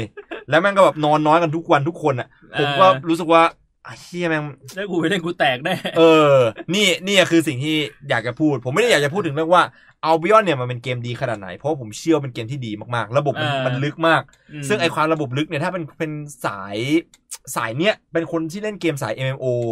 สาย RPG มาก่อนอ่ะ มันอินแน่นอน อืม เพราะว่าเห็นที่แม่งกดผมก็ตื่นเต้นแล้วอะไอ้ที่แม่งแบบว่าหยิบหญ้ามาไปใส่นู่นใส่นี่แล้วไอ้ลอมแม่งแบบว่านั่งแบบ ไอ้ตัดไม้อยู่อะ เออ แล้วมันก็มีคนแทงกันอะหลังต้นไม้อะหลังต้นไม้ที่มันยืนอยู่อะไม่งมีคนแทงกันอยู่อะแม่งบอกเฮ้ยชิมโดนกูโดนกูละเห็นแค่นั้นนะมันฟิลทาคอฟเลยรู้สึกว่าเอ้ยเหียแม่งนี่ถ้าเราเก่งๆหน่อยแม่งแบบว่าไอ้นี่ก็ซัดแบบเดินไล่ซัดคนแล้วคงจะมันหน้าดูอะเอาตีกันอะไรเงี้ย แล้วจุดขายที่หนักที่สุดของเกมนี้คือ ผมอะอยากหาเกมที่เล่นกับช่องแชทได้ เออ ที่เยอะๆเลย โอ้โห แล้วเกมเนี้ยมัน กิว ใช่ กิวพี่ห้าร้อยคนแล้วอะ เออ แล้วห้าร้อยคนอะมันมีคอนเทนต์ที่แบบว่าเอามาเล่นได้ทุกคนอะ ม เออ มันก็เลยแบบว่ามันเจ๋งตรงนี้ ไอเนี่ยแหละที่ผมรู้สึกว่าแม่งน่าเล่นที่สุดเลย ใช่ สำหรับผม คือจริง ๆ ที่จะบอกอะถ้าสมมติกลัวติดจริง ๆอะมันเล่นแค่คอนเทนต์นั้นก็ได้ อืม แต่พี่เข้าใจนะว่าพอเล่น มัน ค ไม่ อมีนเทนต์นั้น ทางหรอกพี่ อะ มันไม่ มีทางเออ พอเราเริ่มเข้ามาเล่นเราเริ่มเข้ามารู้ระบบแล้วมันจะเริ่มอ๋อมันจะมีคำว่าอ๋ออยู่ตลอดอะไรกับเกม เอ เนี้ย อ อ๋อกูเข้าใจแล้วมันตีดาบแล้วเป็นอย่างนี้อ๋อกูเข้าใจแล้วตัดไม้ไปทำอย่างนี้อ๋อ ม อ๋อไปเรื่อยๆเท่านั้นแหละ เออแล้วมั รู้ นก็ เรื่ จะ องเลย ยาวมันจะไม่จบ อ่า เรื่องที่ผมรู้สึกว่ามันน่าพูดเกี่ยวกับเรื่องเนี้ยมันคือ นี่คือคนโตแล้วเล่นเกม อืม มันมันเป็นสิ่งแรกที่เข้ามาในหัวผมนะ เพราะว่าไอ้ลอมก็เป็นคนตัดคลิปช่องผมใช่ไหมครับ อืม ไอ้ทศเนี่ยปัจจุบันทำงานเป็นเอ่อจริงๆมันเคยทำงานหลายอย่างมาก่อนแหละ แต่ว่าช่วงนี้มันก็พักงานอยู่ มันก็หางานชิวๆทำผมก็เลยเสนองานให้มันน่ะเป็นคนส่งเอกสารบริษัทผมเพราะบริษัทผมอะมันส่งเอกสารบ่อย อืม นะครับอ่าผมก็เลยให้ไอ้ทศเนี่ยเป็นคนส่งเอกสารให้หน่อยเป็น messenger อืม ก็จ้างมันเป็น messenger มันไม่เคยมาเลทเลยนะ ไอ้ทศอะ อืม ถึงแม้จะเป็นคนแบบนั้นนะนะถ้าใครที่ดูสตรีมผมจะพอนึกไอ้ทศออกอะมันเป็นคนดูแบบเหลวเป๋วอะพี่ อืม มันเอ้ยเอ้ยเอ้ยเอ้ยกูหิวเหล้าอ่ะ อยากกินเหล้าอ่ะเอ้ยเอ้ยอยากเมาเนื้อว่ะ ดูบุหรี่กับเพื่อนอย่างนั้นอ่ะ คือมันเป็นคนสไตล์มันนั้นอ่ะแต่มันเป็นคนตรงต่อเวลามาก อ่า มีความรับผิดชอบ มีความรับผิดชอบ แล้วไอ้ลอมก็เป็นคนมีความรับผิดชอบ ต่อให้นอนน้อย มันก็จะเอาเวลามาเล่นเกม แล้วก็จะมีเวลาตัดคลิปด้วย อืม คลิปก็ยังลงในช่องปกติตามที่เห็นใน G Sported ผมก็เลยรู้สึกว่า เอ้ยไอ้เชี่ยเนี่ยแหละคือจุดสต็อปของผม เออ ผมทำแบบนี้ไม่ได้ เออถ้า นี่ สมมุติว่าเราแบบใส่แล้วเราใส่สุด เออ คือผมมันนึกแล้วออกกันนะ ตอนที่แบบนั่งดูพี่แบบมือแบบไอ้ฝั่งหนึ่งฝั่งซ้ายเนี่ย จอซ้ายเนี่ยผมเปิดพี่อยู่ เออ จอกลางเนี่ยผมนั่งดูดิคอร์ดพวกมันไลฟ์ในดิคอร์ดอยู่ เออ แล้วผมก็แบบโอ้โหพวกเคียนี่แม่งสุดเลยว่ะ เราทำไม่ได้นี่คือการเล่นเกมแบบผู้ใหญ่ เออ เป็นสิ่งที่เข้ามาในหัวผม ผมผมพยายามนึกอยู่ว่ามันคืออะไร เพราะว่าผมมารู้สึกว่าตัวผมมันไม่ได้เล่นเกมต่างกับตอนเด็กเลย อืม ทุกวันนี้ผมยังเล่นเกมเหมือนตอนเด็ก สิ่งที่ต่างกันคือ ผมมีวิธีห้ามแทน เออ คือมันห้ามเล่นไปเลยอะ เอ พี่ อถ้าถ้ารู้ว่าจะติดไม่เล่นดีกว่า ไม่เล่นดีกว่า ไม่งั้นทุกอย่างมันจะพัง อ่ะผมทำไม่ได้แบบที่พี่กับ เออ ไอ้พวกไอ้ลอมไอ้ทศมันทำกัน เออ อ่าผมก็เลยแบบว่า เอ้ยมันเจ๋งนะ พี่ทำยังไงในการแบบว่านั่นแบบชีวิตใช้พี่ใช้ปกติปะพี่ถือว่ายังใช้ปกติปะพี่ว่า ปกตินะ ตื่นมากินข้าว เอาเอาจริงๆก็ต้องบอกว่าเราเราต้องพยายามฝืนตัวเองว่าแบบเชี่ยตอนนี้ไม่เล่นต้องต้องไม่เล่นแล้วอ่ะ แล้วแล้วมันลุกออกมาได้เลยป่ะพี่ มันก็ทำได้บ้าง อันนี้ต้องบอกว่ามันก็ทำได้บ้าง แต่ว่าแบบบางทีมันก็แบบ เชี่ยไม่อาบน้ำก็ได้วะ อะไรเงี้ยมันจะเป็นอย่างนั้นอ่ะ ม คือคือสุดท้ายแล้วในหัวมันจะคิดว่าอะไรที่มันยังต้องทำอยู่ อ่า ก็ยังต้องทำนะ priority แต่ priority ถ้าอะไรที่แบบว่าไอชิ้นไม่ต้องทำก็ได้มั้งอย่างเช่นแบบกินข้าวอย่างเงี้ย มื้อนี้ไม่ต้องกินก็ได้มั้งหรือแบบอาบน้ำอ่ะไม่ต้องอาบก็ได้มั้งแล้วมันจะได้แบบชั่วโมงเพิ่มอีกชั่วโมงหนึ่งอ่ะมันก็จะมันก็จะแบบว่าได้เล่นเพิ่มไงแต่ว่าตัดต่อก็ยังต้องตัดอยู่ เพราะว่าตอนเนี้ยคือคนตัดช่องพี่อ่ะเขาก็แบบว่าพักเออพี่ก็ต้องตัดเองพี่ก็ยังต้องตัด อืม แล้วคือเดี๋ยวเนี้ยด้วยความที่พี่ไลฟ์ทีหนึ่งอ่ะแม่งแบบสิบ10 ชั่วโมงสิบสองชั่วโมง เฮีย อ่ะ น่ากลัวสัสพี่พี่พี่ไม่รู้ว่าต้องทำยังไงว่าว่าแบบไอ้เฮียจะจะตัดคลิปยังไงดีวะ ก็เลยต้องเอาสมุดมาจดแล้วอ่ะคือเดี๋ยวเนี้ยแบบไลฟ์ไลฟ์อยู่ถ้ามีช็อตไหนที่แบบว่าเฮ้ยตรงเนี้ยเอาไปตัดคลิปได้ก็จะจดเลย ม ว่าโอเคไลฟ์วันนี้สิบห้านาทีสี่สิบสองวิเกิดอะไรขึ้นจดเอาไว้อะไรเงี้ย อืม เออแล้วเวลาไปตัดอ่ะ มันก็แบบทำให้เร็วขึ้น มันกลายเป็นว่าแบบเฮ้ยการติดเกมนี้มันทำให้เราคนพบวิธีใหม่ที่แบบว่าทำงานได้แบบมีประสิทธิภาพมากขึ้น เอ อะ อ ไรอเอง อย่างี้ เออเออเอออย่างอย่างอย่างอย่างนั้นก็เออว่ะอย่างนั้นก็เท่ดีมอง ใช่ มองไอ้ยาซึ่งแบบ ฟังพี่อะมันไม่ยาไม่ได้อะผมทำไม่ได้ว่ะ มันก็ ห้ามตัวเองนี่ เออแต่มันพูดยากอ่ะคือพี่ว่าจริง ๆอ่ะวิธีของเราก็เป็นวิธีที่ดีนะ เพราะว่าพี่ก็เคยเห็นหลาย ๆ คนใช้แล้วเมื่อก่อนพี่ก็คิดว่าแบบ แล้วทำไมมึงไม่แบ่งเวลาเล่น มันไม่ได้ เอ อะ อใช่แต่แต่ว่าหลังๆพี่ก็ได้เข้าใจว่าเออบางทีมันไม่ได้ คือมันมีแค่เล่นกับไม่เล่นแค่นั้นแหละ แล้วถ้าเล่นคือทุกอย่างมันก็จะพังไปหมด คือพอยสำหรับผมอะผมว่ามันไม่รู้ว่าเกี่ยวกับเรื่องของการเลี้ยงดูหรือเปล่านะ อืม แต่บ้านผมผมว่าไม่ใช่หรอกอันนี้เหมือนเหมันพูดไปมันก็เหมือนไปโทษที่ครอบครัว ซึ่งครอบครัวผมไม่ได้ผิดนะเรื่องนี้หมายถึง คือเขาเลี้ยงผมมาให้แบบว่าใช้ชีวิตโดยเอาความสุขของตัวเองไว้ก่อน เออ เออมีความสุขกับตัวเองเข้าไว้ อยากทำอะไรก็รีบทำพ่อผมก็จะบอกเสมอว่าถ้าอยากเรียนอะไรบอกเขาจะส่งให้ตลอด ม อยากทำอะไรบอกเขาจะไปรับไปส่งทุกที่เลย ถ้าสมมติว่าอยากไปเข้าป่าเงี้ยเขาก็จะไปส่งที่ อืม หน้าป่าจะไปรอรับเลย อืม อะไรอย่างเงี้ย คือเหมือนเวลาคิดว่าจะทำอะไรเนี่ยทำ อืม อย่าแค่คิดให้ทำไปเลย คิดปุ๊บก็ทำทำไปอะไรอย่างเงี้ย ม พอเป็นอย่างนั้นเนี่ย เออมันมันไม่รู้มันจะเกี่ยวข้องหรือเปล่าแต่ เราใช้ชีวิตแบบทำมาตลอดอะนะพี่ เออ พอเป็นอย่างนั้นสักพักเนี่ยมันเป็นนิสัยการเล่นเกมนั่นแหละมั้งเอ่ามันก็จะไม่เคยห้ามตัวเองและอะไรก็แล้วแต่ที่พี่บอกว่าเป็น priority เมื่อกี้สำหรับผมไม่มี อืม อย่างเช่นแบบว่า ถ้าสมมุติว่านัดกับแฟนไว้ว่าวันนี้เราจะออกไปข้างนอก อืม ผมก็จะบอกว่าผมไม่ไปละ อืม เพราะว่าผมอยากเล่นอ b บ y o อน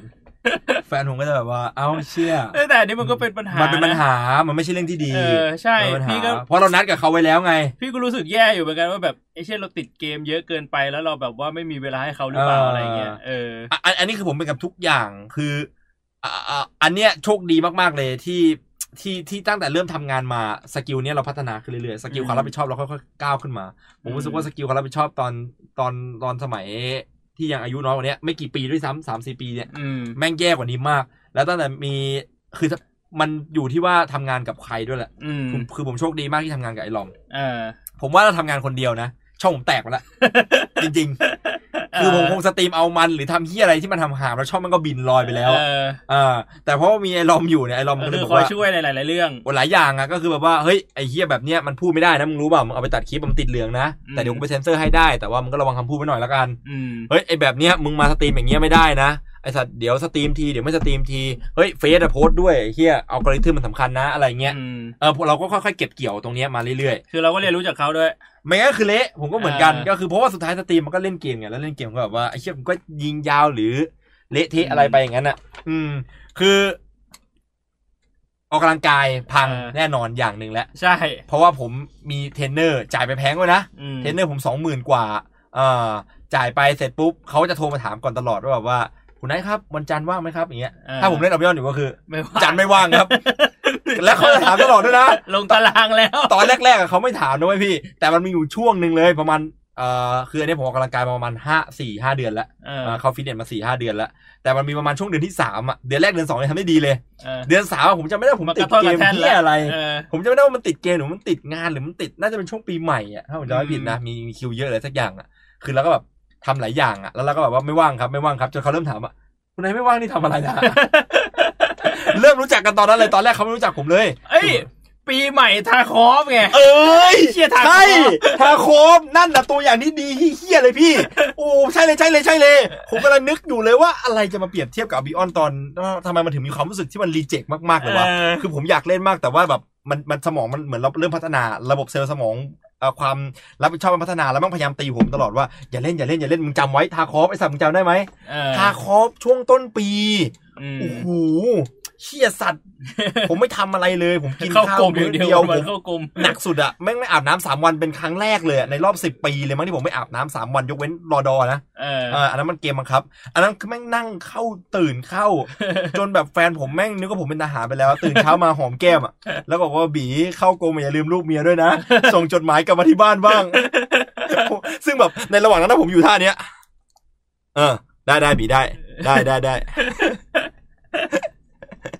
แฟนผมแม่งเกือบโพสต์ในเฟซแล้วอะว่าแบบว่าทำยังไงดีแฟนเราแบบว่าไปเป็นทหารสามปี กลับมาถ้าเรามีคนใหม่จะแปลกไหม เกือบจะโพสต์ในเฟซแล้ว คือหนักกับหนักอะหนักจริง อืม ๆเพราะงั้นอะแฟนผมถึงขั้นต้องแบบป้อนข้าวอะ อืม เล่นเกมอย่างเงี้ยนะแฟนป้อนข้าวอย่างเงี้ยอ่ำงมงมเฮ้ยกดไอ้เหี้ยซ้ายซ้ายซ้ายซ้ายซ้ายขวาระเบิดระเบิดเออเออ ไม่แต่ว่า เพราะฉะนั้นน่ะ ถ้ามองว่าแบบเฮ้ยการที่เราหักห้ามใจตัวเองเลยว่าเราจะไม่เล่น เพราะเรารู้ อืม ว่าเราจะติดแน่ พี่มองว่ามันก็เป็นมันก็เป็นความรับผิดชอบอย่างหนึ่งนะ อืม คือถ้าเรารู้เราเราประเมินตัวเองแล้วว่าแบบเชี่ยกูหยุดไม่ได้แน่นอนอ่ะ ก็ตัดไฟตั้งแต่ต้นลมไม่เล่นเอออันนี้มันก็ถือว่าแบบเฮ้ยเราเรามีความรับผิดชอบแล้ว ไม่แต่ผมก็ยังถือว่ามันเป็นสกิลที่พัฒนาได้ เพราะจากที่ตอนแรกผมไม่เคยคิดว่าตัวเองจะมีความรับผิดชอบในเลเวลเนี้ย มัน ทุ ก็ วั มีขึ้น เรา มา มีขึ้นมาแล้วบางทีมันก็อาจจะได้คือก็คืออยากเล่นแหละพี่ไม่ใช่หรอ อืม เห็นเพื่อนเล่นมันก็อยากเล่นจริง ว่างั้นถ้างั้นน่ะ ก็รอให้มันแบบว่ากระแสมันซาลงนิดนึงแล้วแบบอาจจะลองเข้ามาแบบแตะ อืม ๆตอนนั้นแบบถ้าเพื่อนไม่ค่อยได้เล่นบ่อยแล้ว มันก็อาจจะไม่ได้ทำให้ติดขนาดนั้น เชี่ยแต่มันแต่มัน ก็อาจจะเป็นโอกาส แต่มันก็จะเสียฟิลตรงนั้นนะเว้ย อ่ะมันก็จะเสียจุดที่ว่าแบบเชี่ยตอนนั้นกูน่าจะเล่นกับเพื่อนๆว่ะ จุดที่สุด พร้อมๆกัน เลยอะที่แบบผมทำให้ผมไม่ได้นะที่ทำให้พี่แบบคำพูดของพี่กับคำพูดหน่อยทศพูดแล้วมันเหมือนแลกอะมันไป เออ ลงดันกันพี่ เออ แล้วมันไปลงดันกันแล้วผมนึกถึงแบบตอนแบบลงดันกิลเลยอะ ใช่ มันดูสนุกมากเลยอ่ะ อืม มันดูสนุกกับสนุกสัสๆเลยอะผมนึกถึงตอนที่ลงดันกิลสมัยตอนม .6 แบบปีหนึ่งเลยอะแล้วผมว่าเชี่ย คืออนนี้มัน น่า พีค เล่นสัตว์ มันพีคตรงที่มันมีโอกาสที่คนมันจะแบบว่ามาฆ่าเราได้ตลอดเวลา อืม มันไม่ใช่แค่มาแจมไง อืม คือคือแร็กเนี่ยแบบอย่างมากมันก็มาแจมแล้วก็แบบโคงด่ากันน่ะ อันนี้คือแบบว่าฆ่ากัน เลย แล้วเวลาฆ่ากันอ่ะ มันจะขึ้นมาเลยว่าใครฆ่าเรา เห็นชื่อ เชี่ยกะให้แบบแรงแค้น เห็นชื่อ เห็นกิลเห็นพันธมิตร คือเมื่อวานอ่ะ เชี่ยเปิดวอร์เหรอ เมื่อวานพี่พี่ฟาร์มของมาได้เยอะมาก แล้วมันจะมีแบบว่าเป็นเมืองที่แบบว่าอยู่ไกลๆอ่ะถ้าเราขนของไปขายเราจะขายได้แพง แต่ว่าเมืองนั้นอ่ะมันเป็นโซนแดงก็คือแบบทุกคนฆ่าคนได้หมด เออ แล้วพี่แบบกะว่าโอเค กูไปตอนหกโมงเช้าเลย เออ คือหกโมงเช้าซื้อมันจะปิดไม่น่าจะมีคนหรอกมั้งขนไปแปดล้าน ไปถึงปุ๊บ แม่งแบบยืนกันอยู่สามสิบกว่าคน เปิดหัวแดงกันหมด แล้วก็คือลุมฆ่าพี่ตายหมดอะ เชี่ย แล้วพี่ก็ดูชื่อคนฆ่า กิวชื่อว่า Warriors Never Die แล้วพอพี่เปิดสตรีมมาพี่ก็บอกเลย เห็นกิวเฮียนะ ไล่ฆ่าแม่งหมด แล้วคือในสตรีมอะก็แบบไปไล่ฆ่าแม่งอะแล้วมันก็จะเป็นอย่างนี้เว้ยแล้วคือสุดท้ายแล้วอะมันจะมันมันจะเริ่มมาจากปัญหาระหว่างคนสอง โค ค ตรนก่อ เท่ น เลยอะเออ แล้วมันก็จะไปเป็นระดับกิลด์แล้วมันก็จะไปเป็นระดับอาร์เรนก็คือเป็น เชี่ย พันธมิตร แม่งแบบฟิลเหมือนมาเฟียอะพี่ ใช่คื โคือ อ เท่เลยอะ คือสุดท้ายแล้วมันเป็นมาเฟียเลยเว้ย เพราะว่าเซิร์ฟของอเมริกา มันเปิดมาประมาณเจ็ดแปดปีแล้ว เออ พวกแบบหัวกิลด์ใหญ่ๆอะมันต้องมานั่งคุยกันเลย เหมือนแบบเปิดโต๊ะแล้วคุยกันอะว่าแบบเชี่ยแบบลูกกิลด์ไปมีปัญหา เท่สัส ที่อะไรอย่างเงี้ยแบบคุยกัน แล้วพื้นที่มันมีให้ครองเยอะมาก คือของแรกอะมันมีปราสาทแบบสามสิบ30 หลังใช่ไหม อืม อันนี้แบบประมาณแบบสองสามร้อยอะ เชี่ย เออแล้วแบบ ขนขนผมลุกเลยว่ะไอ้พวก เออ เจเนี่ยไอ้เชี่ยผมก็สามารถเป็นไอ้นั่นได้อะเนี่ย ใช่ มันมานั่งคุยได้เลย ว่าแบบใครจะเอาโซนไหน คุยกันเลย แล้วก็เก็บสวยเท่าไหร่ มีเก็บสวยด้วย กิวมันเต็มเท่าไหร่นะพี่ กิวเต็มกิวละสามร้อยแต่ว่าพันธมิตรไม่มีจำกัด คือถ้ามีแบบสิบ ก็เป็น กิ กิ ว วย่อยอะไรอย่างงี้ใช่ป่ะ เออเป็นกิวย่อยสิบกิวก็สามพันคน เชี่ย เออ เอาว่ะเชี่ยคิดถึงภาพลิงใส่สูตรแล้วตอนเนี้ย ไม่แล้ว ลิง แล้ว ใส่สูตรอยู่ใต้อานัต เกมเนี้ยคือทุกอย่างอ่ะมันมาจากคนเล่นเว้ย อืม เพราะฉะนั้นอ่ะตลาดก็มาจากคนเล่น อืม ถ้าสมมติเรามีคนมากพอเราสามารถแบบถล่มตลาดได้ ให้ของมันราคาตกหรือของมันราคาขึ้น แบบปั่นหุ้นอ่ะทำได้ ตอนเนี้ยกิวกิวของปอมทำอยู่ปอมไรฟูรี่อะ โอ้ ทำอยู่เออ ก็คือแบบปั่นไอ้เนี่ย ปัดราคาได้ เออ ถ้าแบบมีคนมากพอ เพราะว่ามันจะมีเรื่องการคราฟของอะไรพวกนี้ด้วยไง ปั่นนี่คือเหมือนเงินประมูลเหรอ่ะพี่มันเป็นแบบใส่ไอ้นี่เข้าไปเหรอ่ะ ไม่คือ แล้วเราไม่แล้วเราไม่เสียมากกว่าพี่ขาดทุนมากกว่า มันมีวิธีที่ทำให้ได้กำไรอ่ะ อ๋อ แบบสมมติสมมุติว่าเราจะเล่นเราจะปั่นของชิ้นเนี้ย เราซื้อของชิ้นนี้มาทั้งตลาดเลยทำให้ของมันขาดตลาด แล้วเราตุนเอาไว้อะแล้วเราก็จะเป็นคนกำหนดราคา ตอนเราปล่อยแบบสมมติเราซื้อห้าร้อยเราปล่อยแบบเจ็ดร้อยอะไรเงี้ยทำได้ โอ้ ถ้าถ้ามีคนกับเงินมากพอนะ แต่ว่าก็มีโอกาสที่ถ้าสมมติอีกฝั่งเขาตุนไว้เหมือนกัน มันก็แบบจะมาตีกันในตลาาด คือมันไม่ใช่แบบแค่สงครามอางดีว เชี่ยมันกลายเป็นแบบโลก ารตาด โลกใน บบ เกมไปอันหนึงอีก ทำได้ อันหนึงแล้วไอ้เชี่ย เอ เอ อ อมันมันมันดูนั่นจริงว่ะมันดูไอ้นี่ ใช่ จริง เกมมัน ผ แบ ช บ อบ ค่ควานอม ข้าง ดี ซับซ้อน ชอบความดีแบบนี้จริง เฉยมันไม่ได้อีกอย่างหนึ่งก็คือ มันมีเกมต่อคิวเยอะด้วยพี่คือพอหลังจากทุกอย่างอะ เออ ผมว่าความรับผิดชอบแบบบางทีมันอาจจะมาจากสิ่งที่เราเริ่มทำไปแล้วไงอย่างเช่น อืม มองออกกำลังกาย เรารู้สึกว่านั่นเป็นความรับผิดชอบแล้ เรา ว ก็ต้อง ถ้าสม ทำ ม ให้สำเร็จ เออมาแคนเซิลตอนนี้มันไม่มันไม่ได้มันไม่ได้แล้วอะ เออ หรือแบบ Discord อย่างนั้นอะที่ผมตั้งมาอย่างนั้นอะมันก็เป็นหนึ่งในความรับผิดชอบของผม ถ้าสมมติว่ามันนั่งติดเอาบยอนจนไม่ได้เข้าไปดู Discord เลยหรือแบบว่า เออมันหาก็ยไป จะ เลยมันเละก็ไม่ได้ เทะ มันก็จะเละเทะ อืม อืมสุดท้ายก็เป็นสิ่งที่ยังต้อง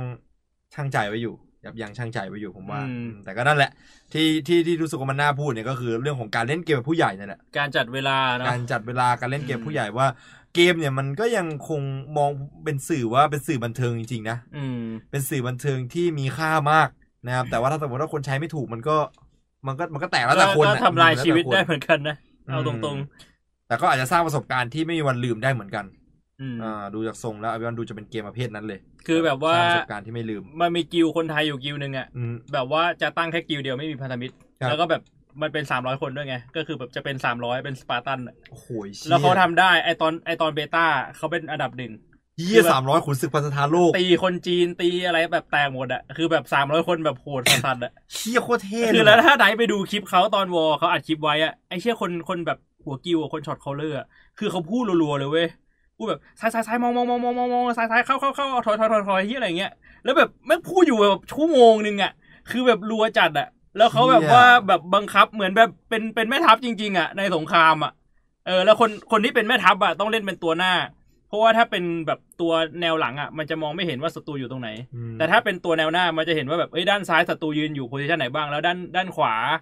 คนเรายืนอยู่ตรงไหนบ้างอะไรเงี้ยเออแบบถ้าถ้าเล่นแบบในในสงครามอะแม่งโคตรมันเลย เชี่ย เออมานั่งแบบไอ้นี่ เปลี่ยนเรื่องเลยพี่เปลี่ยนเรื่องเปลี่ยนเรื่องเลยว่ะ คันหลังอะตอนเนี้ย คันหลังละเฮีย ครับโอเค อันนี้ก็เป็นเรื่อง ของ อาเวียนนะ ก็เป็นเรื่องของเกมจ เป็น บ เรื่อง ไป ของเกมเป็นเรื่องของการเล่นเกมเอ่ออ ม เล่นการเล่นเกมเนี่ย เป็นสิ่งที่เรียกว่าเป็นกิจกรรมที่ผมว่ามันหาทดแทนไม่ได้ ครับ แต่ว่าเมื่อโตขึ้นอ่ะ มันก็ต้องจัดสรรเวลาให้ถูกต้อง เออมันก็ไม่ใช่แค่การเล่นเกมหรอกทุกอย่างแหละ ทุกอย่าง เราต้อง เอาจริง เราต้อง ใช่ มี ใช่ ความรับผิดชอบ แล้วชอยทุกเรื่องที่ทำถ้าสมมติว่าไม่ได้มันก็ต้องหาข้ามใจกันไป อืม เราขอเนี่ยหาข้ามใจไปก่อนแล้วกัน นะตอนนี้ไม่งั้นเดี๋ยวเกมนู่นนะมัน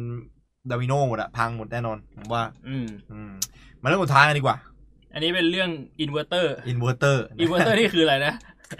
มันมาจากตอนแรกอ่ะคืออันเนี้ยจะเป็นเรื่องของทนายตั้มกับเอ่อเฮียชู อ่าที่เขาแฉกันไปแฉกันมาตอนแรก าแต่ผมรู้สึกว่ามันมันแอบหนึ่งคือมันเป็นการเมืองที่เห็นกันจนชินตา แล้วผมก็ อ่า ไม่รู้จะพูดอะไรกับมันอ่ะ เออ มันก็คือไก่เห็นตีนงูเห็นนมไก่อ่ะ อืม คนที่เข้าอยู่ในวงการนั้นนะมันไม่มีใครเป็นคนดีอะ อืม ทุกคนก็ไม่เทาก็ดำ อืม อ่าคนขาวนี่หายากมากๆเพราะฉะนั้นมันพูดไปก็ไม่รู้จะได้อะไรแล้ว มันเป็นเรื่องที่ผมไม่ค่อยศึกษาด้วย อืม พูดตรงๆอ่าขี้เกียจศึกษาแล้ว คือผมเข้าไปศึกษาจริงจังมารอบหนึ่งแบบที่เคยพูดไปในไลฟ์ไปนะครับ แล้วพอไปศึกษาพวกมันขึ้นไส้ อืม วงการการเมืองไทยมันมันน่าขึ้นไส้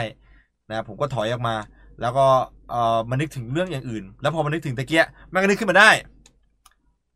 เอ่อ มันเป็นโพสต์ต้น ใช่ ต้นเรื่องมันมาจากโพสต์หาเพื่อนในกลุ่ม ผม เฟซ กำลังผมกำลังนึกถึง เย คำอยู่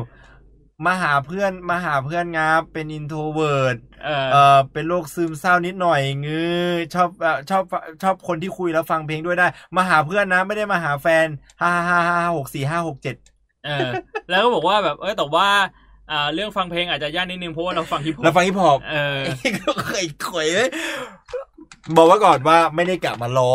หรืออะไรนะครับ อืม แต่ว่าถ้าสมมติว่าหลุดปากไปก็ขออภัยด้วย เพราะว่ามันมันอดได้ยากจริงเออ จะเรียกว่าอะไรดี เราจะเราเราจะเราจะคุยกับแอปตอนตอนแรกผมแค่รู้สึกว่าอยากพูดเรื่องนี้ แต่ผมกำลังนึกถึงแอปโพสว่าจะเข้าหาเรื่องนี้ยังไงดี เอ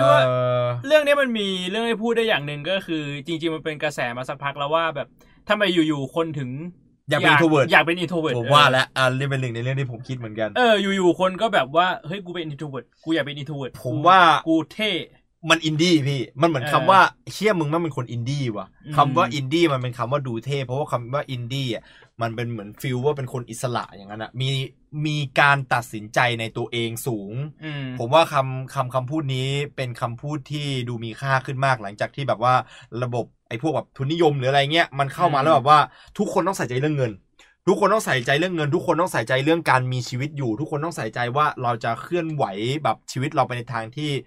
ดียังไงอะ่ะ อื แต่มันจะมีคนอยู่ประเภทกลุ่มหนึ่งที่แบบว่าเอ้ยกูไม่สนอ่ะ เออกูอินดี้ กูอินดี้เฮียกูแบบวาดรูปตอนกลางคืน ตื่นเช้ากูไปทะเลเฮียมึงไม่อินดี้ว่ะมึงมึงไม่สนใจเลยเหรอว่ามึงจะหาเงินยังไง ชีวิตมึงจะเป็นยังไง มึงจะล้มละลายไหมยังไม่กูอินดี้มันเท่มันเริ่มมาจากอันเนี้ยพวกอินดี้ฮิปปี้อ่ะผมว่าม แต่กลายเป็นว่าพอคำคำเนี้ยมันมันถูกใช้กันแพร่หลายอ่ะ เออ มันกลายเป็นว่าทั้งสองคำเลยนะ ทั้งคำว่าอินดี้กับคำทั้งคำว่าอินโทรเวิร์ดเลยอะมันกลายเป็นความหมายมันแบบย้องแย้งไปอ่ะเพราะว่าไอ้คำว่าอินดี้อะมันมาจากคำว่าอินดิวิด a l ใช่ปะ อ่าฮะ ก็แบบคือความเป็นตัวของเราอะ อ่า เราไม่เหมือนคนอื่น เออ แต่กลายเป็นว่าพอทุกคนมันฮิตคำว่าอินดี้อะพอทุกคนมันบอกว่าตัวเองเป็นคนอินดี้อ่ะมันก็เหมือนกันหมดอ่ะเพราะนึกออกปะคนนี้ก็อินดี้ มั คนนั้นก็อิน มัน ดี้ เป็นแบบสตาร์เตอร์แพ็กนะพี่ ใช่มันกลาย อิน เป็น ทู ว่า เวิร์ด แบ ส บ ตาร์เตอร์แพ็ก กลายเป็นว่าคำว่าอินดี้ไม่ได้มีความหมายอีกต่อไป เราไม่ได้เป็นตัวของเราเอง เราแค่อยากเป็นคนที่แบบว่าศัพท์คำนี้มันแบบคูลอ่ะมันรู้สึกเท่ อันนี้อันนี้ผมเห็นด้วยเลยพี่ว่าสับมันดูคูล เออ แต่ความต่างของมันกับความเป็นคนอินดี้อะมันคือมันดูลึกลับหน้าค้นหา เออ อิน คื โทร สำห เวิร์ดอ่ะมัน สำหรั ต่างมันต่างกับอิ ะ นดี้เพราะอินดี้มันดูเหมือนชีวิตมีอิสระ เออ แต่อินโทรเวิร์ดมันคือเหมือนกับว่ามันมันเป็นคนกลุ่มที่แบบเชี่ยมึงมันไม่มีสังคมมันเป็นคนที่ลึกลับ แบบไม่มีใครรู้จักตัวตน ใช่แต่ว่า เดีย แบบพออินโทรเวิร์ดมันเริ่มดังขึ้นมา มันเริ่มแบบว่ามีคนแบบ ใช้ขึ้นมาว่าเฮ้ยเราเป็นอินโทรเวิร์ดอะแต่จริง ๆ แล้วความหมายของคำว่าอินโทรเวิร์ดคือแบบคนที่แบบว่า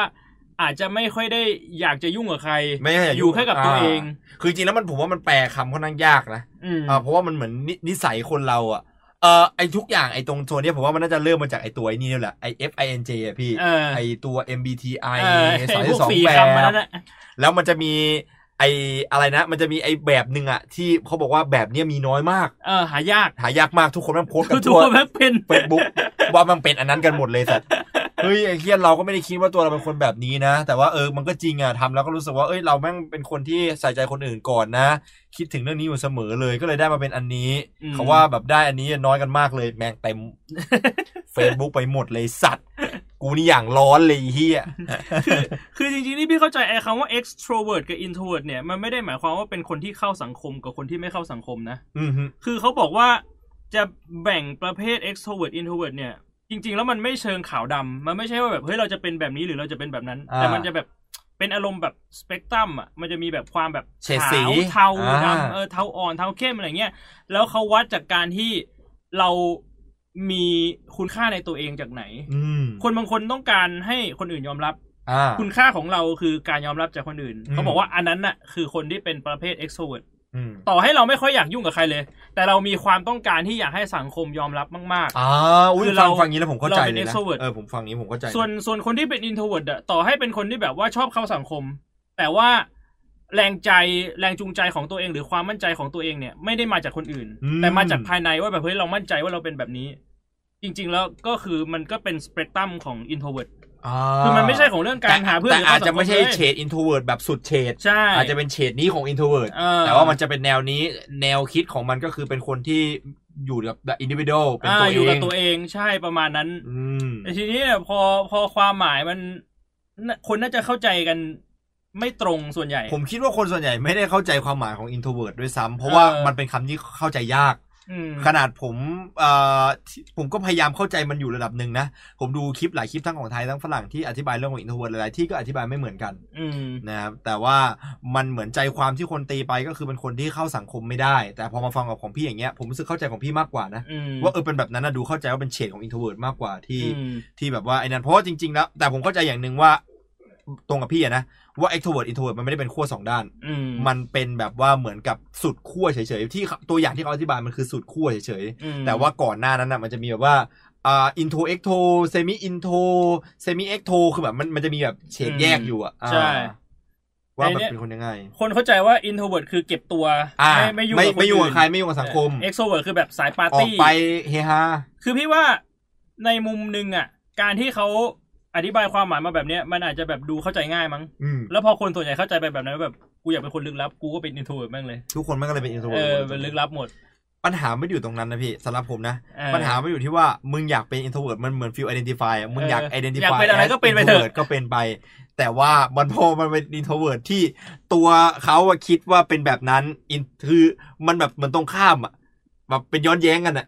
ว่า เอ้ย กูอยากเป็นอินโทรเวิร์ดเพราะอินโทรเวิร์ดมันดูเท่อินโทรเวิร์ดมันหมายถึงว่าการเป็นคนที่ไม่ค่อยมีใครรู้จัก เออ แล้วกูก็เนี่ยการที่กูไม่มีใครรู้จักเนี่ยต้องมารู้จักแล้วตอนนี้ สวัสดีครับมาหาเพื่อนครับ คืออยากเป็น introvert แล้วบอกว่าตัวเองเป็น introvert แต่แสดงออกแบบ extrovert เออมันก็เลยอาจจะดูแบบงงๆหน่อยหรือเปล่า มันมันโลกจริงแล้วมันไม่ได้เพิ่งมี ปัญหาคือ ม มันไม่ได้เพิ่งมีมันมีมาสักพักแล้วอย่างที่พี่บอกคือ ไอไอไอตัวเรื่องความคนอยากเป็นน่ะมันเริ่มมาจากตรงไกลนู่น แล้วก็ขยับมาเป็นอันนี้ขยับไปอันนั้น แล้วมันมาปลุกกระแสใหม่ตอนไอตัว MBTI ไอตัวเปลี่ยนนิสัยว่าทุกคนอยากจะเป็นนิสัยแบบนี้มันดูลึกลับ มันดูแบบเท่ดี อืม จนมาเป็นถึงอันเนี้ยแต่ผมว่าไอเรื่องของกลุ่ม Facebook อะมันเพิ่งมาโตไม่นาน อืม เอ่อก่อนหน้าเนี้ยเวลาคนมันเป็นมันแชร์ผ่านเฟซอะมันไม่ได้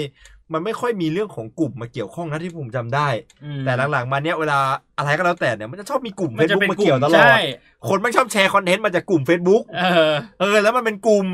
กลุ่มเฮียอะไรไม่รู้อะแหม กูรู้นะไอ้สัตว์ อย่าบอกว่ามันกลุ่มอินโทรเวิร์ดหรือว่ามันกลุ่มหาเพื่อนหรือมันกลุ่มอะไรสักอย่างอะ อืม แต่ผมเดาใจความจากตัวข้อความมากันละกันอ่าคือเรื่องที่เราพูดที่มันนึกถึงกันเนี่ยมันมาจากโพสต์ของน้องคนนั้นนั่นแหละ อืม ที่เขาบอกว่า เอ่อ แบบว่าเป็นอินโทรเวิร์ดงับ แล้วมันต้องเป็นแบบนี้แหละ เป็นอินโทรเวิร์ดนับ ไม่ก็งับ งองูไม่ก็นอนหนูไม่สามารถพิมพ์ปกติได้ เป็นอินโทรเวิร์ดนับ เอ่อ แบบว่า เอ่อ หาเพื่อนนะ ไม่ได้หาแฟนสี่ห้าหกเจ็ดแปดเก้าสิบ อันนี้ผมอันนี้ผมก็ไม่เข้าใจเหมือนกัน คือมันไม่ใช่หัวเราะเป็นห้าห้าแต่มันเหมือนกับว่าแบบมันหัวเราะแบบเป็น เออแบบพิมพ์พิมพ์มั่วๆ พิ เป็น มพ์ เช่น มั่วๆ ใหม่เหรอ เออ เออ แล้วก็แบบว่า เออนั่นแหละหาหาหาเพื่อนอยู่แบบไม่แบบไม่ค่อยเข้ากับสังคมได้ เออนั่นนะ มัน อย่าพูดนะปวดหัวขึ้นมาเลยอะนึกถึงเรื่องแรกที่พูดไปแล้วเราบอกว่า เอ่อไอตอนแรกที่เราพูดไปว่าเราเราไม่ได้มีเจเจตนาว่าจะไม่เห็นด้วยหรือเห็นด้วยหรืออะไรอย่างนี้นะ อืม ถ้ามีความสุขก็ทำไปเถอะ แต่แบบว่าเอ่อไอตอนแรกที่เราพูดถึงเรื่อง JK อ่ะพี่ อืม ที่ว่าเวลาคนในสังคมมันตีภาพมาแบบเนี้ย อื มันคือ impression ไง อ่า ที่คนเห็นแล้วว่า โอ้ยพวกอินโทรเวิร์ดแม่งเอ๋ยอย่างนี้อ่ะเนี่ย คนมันก็จะตีไปว่าอินโทรเวิร์ดมันมีอ่ะมันมีคนแบบนั้นไงพี่ อืม มีคนที่แบบแบบไม่ได้ไม่ได้รู้จักคำว่าอินโทรเวิร์ดเอ็กโทรเวิร์ด อืม แต่รู้แล้วว่าสิ่งที่กูเห็นในโลกออนไลน์เวลามีคนพิมพ์คำว่าอินโทรเวิร์ดอ่ะคือ มัน เป็ ใช้แบบนี้ มันใช้แบบนี้ อ่ามั มันเป็นวัยรุ่นเทสดีอุนเทอร์นับ ก็คือแบบว่าเพจก็ไปเล่นกันเยอะมากอะที่แบบว่า ใช่ อยากรู้จักเราเป็นอินเวอร์เตอร์เราแบบ อยากรู้จัก พ เราเป็นอินเวอร์เตอร์ครับเขาเป็นแค่อินโทรเวิร์ดส่วนเราเป็นถึงคนอินเดียเลยนะ เฮ้ยโอ้ my god so good ไอ้เฮียสวัสดีไอ้ข้าข่ากลุ่มดอทแม่งยังเล่นกันเลยอะไอ้เฮียเขาเป็นอินโทรเวิร์ดแต่เราเป็นอินโวเกอร์งับขอกดสกิลใส่หน่อยสิสไตล์หน่อยนะไอ้เฮียมันแบบคนไทยแม่งสร้างสรรค์จ ริง เริ่มมาจากไอ้ตรงนี้ เริ่มมาจากไอ้ตรงนี้ เอาจริงผมก็ยังอยากรู้ว่ามันมันมันมันมาตั้งแต่เมื่อไหร่นะไอ้กระแสเนี่ยแต่มันเหมือนนานแล้วนะเอาจริง มน่าจะประมาณแบบว่าปีหนึ่งแล้วป่ะไอกระแสแบบอินโทรเวิร์ดเนี่ย อืม พี่ว่าแบบว่าเอ็กโทรเวิร์ดก็น่าจะน้อยใจอยู่แล้วแบบทำไมไม่อยากเป็นกูบ้างวะ เพราะว่าอินโทรมันดูแบบเท่ลึกลับในมุมมองของเขาอะเนอะเออ เออ ผมว่าผมเข้าใจได้นะฟิลเหมันไม่มีใครอยากจะเป็นฮีโร่ที่แบบว่าดูไอ้นั่นแต่ว่าอยากเป็นแบบว่าแอนตี้แอนตี้ฮีโร่แบบเวนอมหรืออะไรอย่างงี้ป่ะ เออ ฟิลเหมันก็ว่ามันดูเท่ดีอะเออมันก็จบอยู่ที่ความเท่แหละผมว่ามั้งคิดว่า อืม อืม แต่เอาจริงๆผมไอไอเรื่องอินโทรเวิร์ดไอโทรเวิร์ดเนี่ยก็ยังตีไม่กระจ่างนะ อืมเพราะว่าสุดท้ายมัน คือพี่ว่าในบางมุมอ่ะคนคนหนึงมันอาจจะเป็นได้หลายแบบไง อืม ในในการใช้ชีวิตมุมหนึ่งเขาอาจจะเป็น introvert แต่ในหน้าที่การงานเขาอาจจะเป็น extrovert อะไรแบบนี้แหละมั้งแบบชีวิตส่วนตัวชีวิตหน้าที่การ แยกกั งาน น ชีวิตตอนอยู่กับครอบครัวอะไรแบบเนี้ยพี่ว่ามันก็มันจะมีคนคนหนึ่งมันก็จะมีบุคลิกอยู่หลายบุคลิกแหละเหมือนเป็นหน้ากากที่เราใส่อะเวลาเราเข้าสังคมหนึ่งมันก็จะเป็นหน้ากากอีกแบบหนึ่งเข้าสังคมหนึ่งมันจะเป็นหน้ากากอีกแบบหนึ่งอะ ไอ้ย ประมาณนั้นแหละมั้ง แต่ผมนึกออกอีกสองอย่าง อืม อย่างแรกเลยคือ เรื่องที่เนี่ยทำให้คนเป็นซึมเศร้าดูแย่ไปเลย เออ เพราะว่าทุกคนจะต้องมีผู้โลก คือมันเหมือนเอาอะไร เอออ อะไรแต่ก็แล้วแต่ที่มันเท่ๆอะลากมารวมกัน เออไออินโทรเวิร์ดกับไอซึมเศร้าเนี่ย เหมื คือ อน แบบ มัน ว่า เป็นแมสอะคือเหมือนว่าคนที่มันเป็นเดี๋ยวนี้ต้องเป็นโรคซึมเศร้าเพราะว่าโรคซึมเศร้ามัน เออ ทำให้เราแบบดูน่าสงสารเหรอผมก็ไม่รู้นะ อืม เออ ไม่รู้ว่าเพราะอะไรเหมือนกัน เพราะว่าผมมีเพื่อนที่เป็นโรคซึมเศร้าสองคนไงแม่งไม่ดูน่าสงสารเลยพูดตรงๆ แต่ถ้าคุยกับมันนะก็คือดิ่งเลย ไม่ได้สงสารนะมันดิ่งไปเลยคุยกับมันแล้ว ทีนี้มันเป็นปัญหาไง อืม คือไอไอเรื่องที่ว่าแบบจะเป็น introvert ไม่เป็น introvert เนี่ย มันอาจจะไม่ได้สร้างปัญหาอะไรเท่าไหร่ อืม แต่การที่จะมาบอกว่าเฮ้ยแบบว่าเราฮิตเป็นซึมเศร้าอ่ะ เราเป็นซึมเศร้าแน่ๆเลยอะไรแบบเนี้ย มันเป็นปัญหากับคนที่เป็นซึมเศร้าจริง ใช่ใช่ ๆ เพราะคนที่เป็น introvert เขาไม่ได้เขาไม่ได้เจ็บปวดกับอะไรเท่าไหร่เลย อืม ก็แบบมันเป็นแค่วิธีการใช้ชีวิตของเขา อืม แต่คนที่เป็นซึมเศร้าเนี่ย ชีวิตเขาได้รับความเจ็บปวดไง อืม แล้วพอคนส่วนใหญ่เอาคำนี้มาใช้จนแบบว่า มุมมองของ general public มุมมองของคนทั่วไปมองว่าแบบเอ้ยซึมเศร้าแม่งแบบเป็นกันทั่วไปไม่ได้เห็นจะเป็นเรื่องซีเรียสอะไร อืม มันทำให้คนที่เป็นจริง ๆ อ่ะเขาโดนมองข้ามไป หรือว่าแบบเขาโดนมองว่าแบบเฮ้ยเป็นจริงหรือเปล่า หรือแบบไม่ได้หนักหนาสาหัสอะไรเท่าไหร่ อืม อะไรแบบเนี้ยนะที่ที่พี่คิดว่ามันเป็นปัญหา อืม นั่นก็นั่นก็เป็นอย่างหนึ่งนั่นก็เป็นอย่างหนึ่งบางทีเขาเขาเขาคงไม่ได้คิดตอนก่อนพิมพ์ไปแหละว่าว่าว่าโรคซึมเศร้าการพิมพ์คำว่าโรคซึมเศร้าเป็นปัญหา อืม เพราะว่ามันก็ฟิลเหมือนมันก็เล่นไปได้เรื่อยๆแหละมั้งถ้าสมมติว่าเราไปจี้เขาจริงๆว่าเฮ้ยไอ้เหี้ยถ้าสมมติไม่ได้เป็นโรคซึมเศร้าจริงๆอ่ะก็อย่าพิมพ์ว่าเป็นโรคซึมเศร้าสิ อืม แล้วมันก็สามารถเถียงได้เอ้ยเป็นโรคซึมเศร้าจริงๆนะ เออกูเศร้าจริง กูเศร้าจริง ไม่ไห แล้วก็อะไรอย่างเงี้ยมันคุยผมคนนี้มันคุยไม่จบนะ อันนี้มันเรื่องของจิตสำนึกมากกว่าแต่เพิ่งนึกขึ้นมาได้เมื่อกี้ว่าเออเวลามีโพสต์อย่างเงี้ยต้องพ่วงคำว่ามีซึมเศร้าไปด้วย อืม ซึ่งคนที่ผมรู้จักส่วนใหญ่ที่เป็นซึมเศร้าแม่งไม่มีทางรู้เลยข้างนอกก็เป็นซึมเศร้า อืม ส่วนใหญ่มันจะไม่ค่อยอยากพูดถึงเท่าไหร่หรอกเอ่อแล้วก็อย่างที่สองคือ ในแง่การตลาดเนี่ย มันเจ๋งนะพี่ เออ ถ้าสมมุติว่าเราเป็นมาร์เก็ตติ้งมาร์เก็ตเตอร์สักคนหนึ่งอะ แล้วเราสามารถปั่นสับคำหนึ่งได้เหรอ ใช่พี่เราสามารถ เออ ทำแบบนี้ได้อะพวกมันแมสมากเลยนะทั้ง อืม ที่เป็นเรื่องที่ไม่ได้มีสาระอะไรเลยแท้ เออ ๆมันเป็นเรื่องทั่วไปและจริงๆ มันเป็นเรื่องของแค่คนคนหนึ่งด้วยซ้ำคือถ้าสมมติว่าเรามองแค่ว่า มันก็แค่คนคนหนึ่งโพสต์หาเพื่อน อืม แล้วมันก็ทักไปชวนไปคุยมันไปชวนมันกวนตีนอ่ะ อ่ามันก็จบไงแต่ปรากฏว่ามันกลับสร้างประโยคนึงที่ทำให้ทุกคนต้องกด Copy และ Paste ไปทั่วอินเทอร์เน็ตเนี่ย แล้วทุกเพจใหญ่ๆแม่งก็เล่น เล่นกันหมด ตา เลย เออ มันมันมันฟรี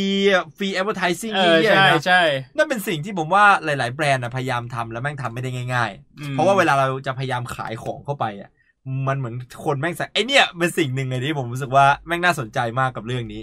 ม คือถ้าสมมติว่าเวลาเพราะว่าเราทำงานแล้วไงพี่ เวลาเราทำงานลูกค้าเขาก็จะมีสเปค มี เออ มีบรีฟมาให้ เขาจะอยากให้ทำแบบนี้ให้ได้อะ ต่อให้มันไม่ขายของเท่าไหร่ก็แล้วแต่ คนมันก็จะดูออกวันยังค่ำต่อให้ อืม ไม่พูดเลยว่าขายของอ่ะ ก็จะรู้อยู่ดีว่ามันขายของอ่ะ ม อย่างไอตอนตอนนนพี่ได้มาเล่นด้วยกันปะเดย์บันเดไลท์ไอไอ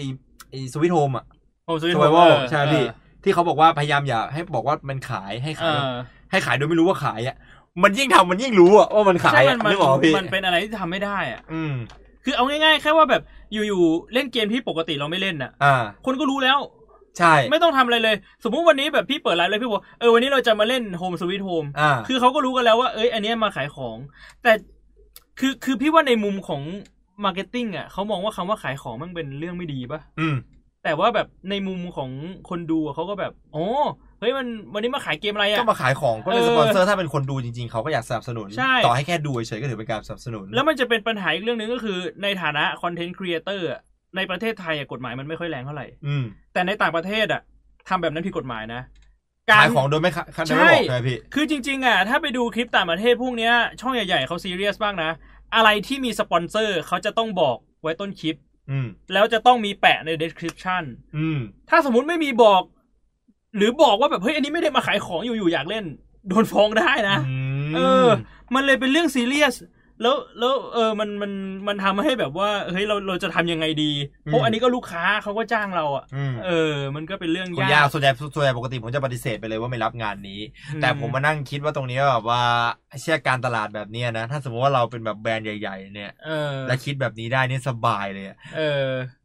ตอนในเห็นไอไอไอไอ้อินเวอร์เตอร์เนี่ย ผมนึกถึงน้ำพริกแคบหมูยายน้อยอะ เออ นั่นอ่ะ เป็นคนหนึ่งที่เจาะตลาด อันนี้ เขา ได้ เขา สำเร็จ ทำได้แบบสักเซส เขาทำได้สักเซสเป็นคนเดียวเลยมั้ง ผมไม่ อืม ผมไม่แน่ใจผมนึกไม่ออกเลยอะแต่ผมนึกไม่ออกเลยว่าแม่งมีที่ไหนอีกที่แม่งทำอะไรแบบนี้ได้อะที่แบบว่า create brand awareness ที่แบบแม่งไม่ต้องเสียตังค์เลยอะแค่โพสต์เฟซงงๆแล้วคนแชร์กันเป็นหมื่นเลยอะ อืม เออ พี่ว่า ฉลาดอยู่นะ จริง ๆ มันคงจะมีแบบสูตรสำเร็จแหละ เราต้องไปศึกษาอะไรเงี้ย มันน่าจะมีแบบเป็นแพทเทิร์นอยู่ว่าแบบเฮ้ยเราต้องเริ่มจากแบบนี้ทำแบบนี้ทำแบบนี้ไปอะไรอย่างเงี้ย ความยากคือเราต้องคิดให้ได้แบบนั้นด้วยเลยพี่ อืม เหมือนเราต้องเป็นผู้ริเริ่มอ่ะ เหมือนเราต้อง อืม เป็นริเริ่มอะไรสักอย่างอ่ะแบบบ่วงน้ำอ่ะแบบซัมมันติง อ่ะ แล้วมันมันคือถ้าสมมติว่าเราใช้คำว่าน้ำใช่ไหมพี่ก็แบบไปไปในเวนั้นแล้วอ่ะพี่ก็ อืม ไปก๊อปเขามาแล้วอ่ะมันต้องเริ่มอะไรสักอย่างที่ทำให้คนแบบว่าไอ้เคี้ยนี่แม่ง และ ใช่ จังหวะนั้นก็คือแบบว่า ซึ่งการสร้างอะไรใหม่ ๆ มันยากมาก ใช่การสร้างอะไรใหม่มันยากมากหนึ่งแถมยังทำให้ติดหูแม่งยิ่งยากอีกไอ้ไอ้เคี้ยบทพูดของไอ้ไอ้ไอ้ตัวโพสต์เนี้ยแม่งติดหูผมไปหลายชั่วโมงเลยตอนที่ผมอ่านอะ เพราะว่าพี่ว่าโอกาสที่จะทำให้ติดหูเนี่ยแม่งยากมากๆ แล้วอีกอย่างหนึ่งคือ โอกาสที่จะทำให้คนฟังมันฟังดูครินช์ อืม มันง่ายไง มันเลยยิ่งแย่ ถ้าสมมุติว่าแบบมันฟังแล้วมันไม่ติดหูแต่มันไม่อะไรอ่ะ เออ ไม่เท่าไหร่ แต่ถ้ามันฟังแล้วมันไม่ติดหูด้วยแล้วมันครินช์ด้วยอะครั้งหน้าเขาอาจจะแบบไม่อยาก ไม่อยาก มาดูเราอีกเลย เห็นเห็นปุ๊บเลื่อนผ่านโพสต์ไปเลย อ เหมือนกับว่าเราได้ลองทำไปแล้วแล้วมันเฟลอะแล้วแบบว่าคนอ่านแล้วแบบโอ้โหเชี่ยกูไม่นึกเลยว่าพี่บงแม่งโดนอันฟอร์แถมโดนเลื่อนผ่านอีกครั้งหน้าที่แบบว่าลงไม่นี่ เออมันก็มันก็เป็นปัญหาอีก อืม เป็นอะไรที่น่าศึกษามากเลยผมผม ผมจะชอบมากเลยถ้าไอ้น้องคนนั้นนะอยู่ๆแม่งเปิดไลฟ์ขึ้นมา แล้วจังหวะนั้น อืม ก็คือโกยได้ไปเพียบเลย จังหวะที่มันกำลังดัง ๆ อ่ะ แล้วก็แบบมาว่าไอ้นี่ต่อนะแบบเอาจริงคนไทยแม่งทำอะไรอย่างนี้เก่งเพราะว่าคนมันใส่ใจอะไรอย่างนี้ด้วยวะเหมือนที่ลุงพลกินกะเพรา เออ หรืออะไรแบบนั้นน่ะ เป็นเรื่องที่แบบว่า ไม่เข้าใจว่าแม่งทำกันยังไง เพราะว่าเราไม่ครินช์พอไงพี่ อืม เราต้องดีฟลงไปในความครินช์น่ะแล้วมันจะเริ่มแต่มันต้องทำโดยธรรมชาตินะไอ้เชยเอ้ย มันเหมือนแบบ ไอ้ พิงกายอ่ะ อ่าอ่าเออเออเออ คือพี่ว่าจริงๆกับมันมีคนพยายามทำแบบพิงกายเยอะมาก แล้วมันก็ เยะ ครินช์หมดเลย ใช่ แต่มันมี Quick แค่ไอ้ ass พิงการเนี่ยแหละที่แม่งทำแล้วแบบเชี่ยกูอยากดูต่อว่ะ อืม แมันเจ๋งว่ะไอ้เหี้ยอะไรก็ แต่อันนั้นมันคนละแบบนะผมว่าอันนั้นมันเหมือนมันเท่อะ อืม อันนั้นอันนั้นมันดูแบบเป็นเป็นเป็นเท่ไปเลยอ่ะเป็นเหมือนฟิลเหมือนเออ เท่ไปเลยอ่ะ ม คือเราไม่รู้ผมดูพิงกายแล้วไม่รู้สึกว่ามันผมรู้สึกเหมือนว่าเป็นจักรวาลมาเวลใหญ่ๆเลยอะ อ่า อืม คือเหมือนเร็วๆมันเนี้ยมันมันมีช่องอะไรที่คลิปมันโดนแชร์มา ที่มันเป็นเหมือนแบบว่าคนไทยแล้วแบบไปปราบผีอะไรสักอย่างอะแล้วก็มีลุงที่แบบแต่งคอสเพลย์ด้วย เราได้เห็นบัว ป่าบผีลุงแต่งคอสเพลย์ด้วยเหรอพี่ คือคือเหมือนแบบว่าอิงมาจากการ์ตูนญี่ปุ่นเรื่องแบบเรื่องปราบผีอะ เชี่ย ไอไอเรื่องเรื่องอะไรนะดาบพิฆาตอสูรอะไรเหรอที่ เฮ้ย นมี คิเมซิโนะ ปล ยายบะนะ เออ พี่มาแล้วช่องช่องอะไรพี่ไป เป็น ทำ ช่องคนไทยเนี่ยที่แบบว่าแล้วก็เหมือนแบบคือเป็นเด็กคนหนึงอ่ะมีไอเดียว่าแบบจะทำแล้วก็เอาแบบพ่อแม่ตัวเองมาทำอ่ะ แล้วพ่อก็คือแบบ โอ้ผมผมรู้ เออ แล้วไอสัตว์ไอไอโน้ตไอไอโน้ตไอเตยใช่ไหมพี่ ไอ้น้อยไอ้เตยเหรอ ไอ้น้อย คนนั้นเหรอ ไอสัตว์เอ้ยกูนึกออกแล้วไอเคียผมเห็นคลิปแม่งผ่านหน้าไอ้นี่อยู่ เนี่ย ช่องแชทแม่งชอบส่งมาให้ดู คือทำ แล้วแม่ง แบบ เด้งขึ้นมาหน้าเฟซผมอ่ะไอคลิปนั้นอ่ะ ถ้าแบบเนี้ยคนมันดูแล้วมันแบบไอ้ชี่มันคลีนชัวร์ส่วนใหญ่มันจะเป็นอย่างนั้นปะมันไม่ได้รู้สึกว่าแบบมันมันคนละฟิลกับพิงกายอ่ะพี่ว่าในอย่างน้อยๆในตอนที่พี่ดูอ่ะ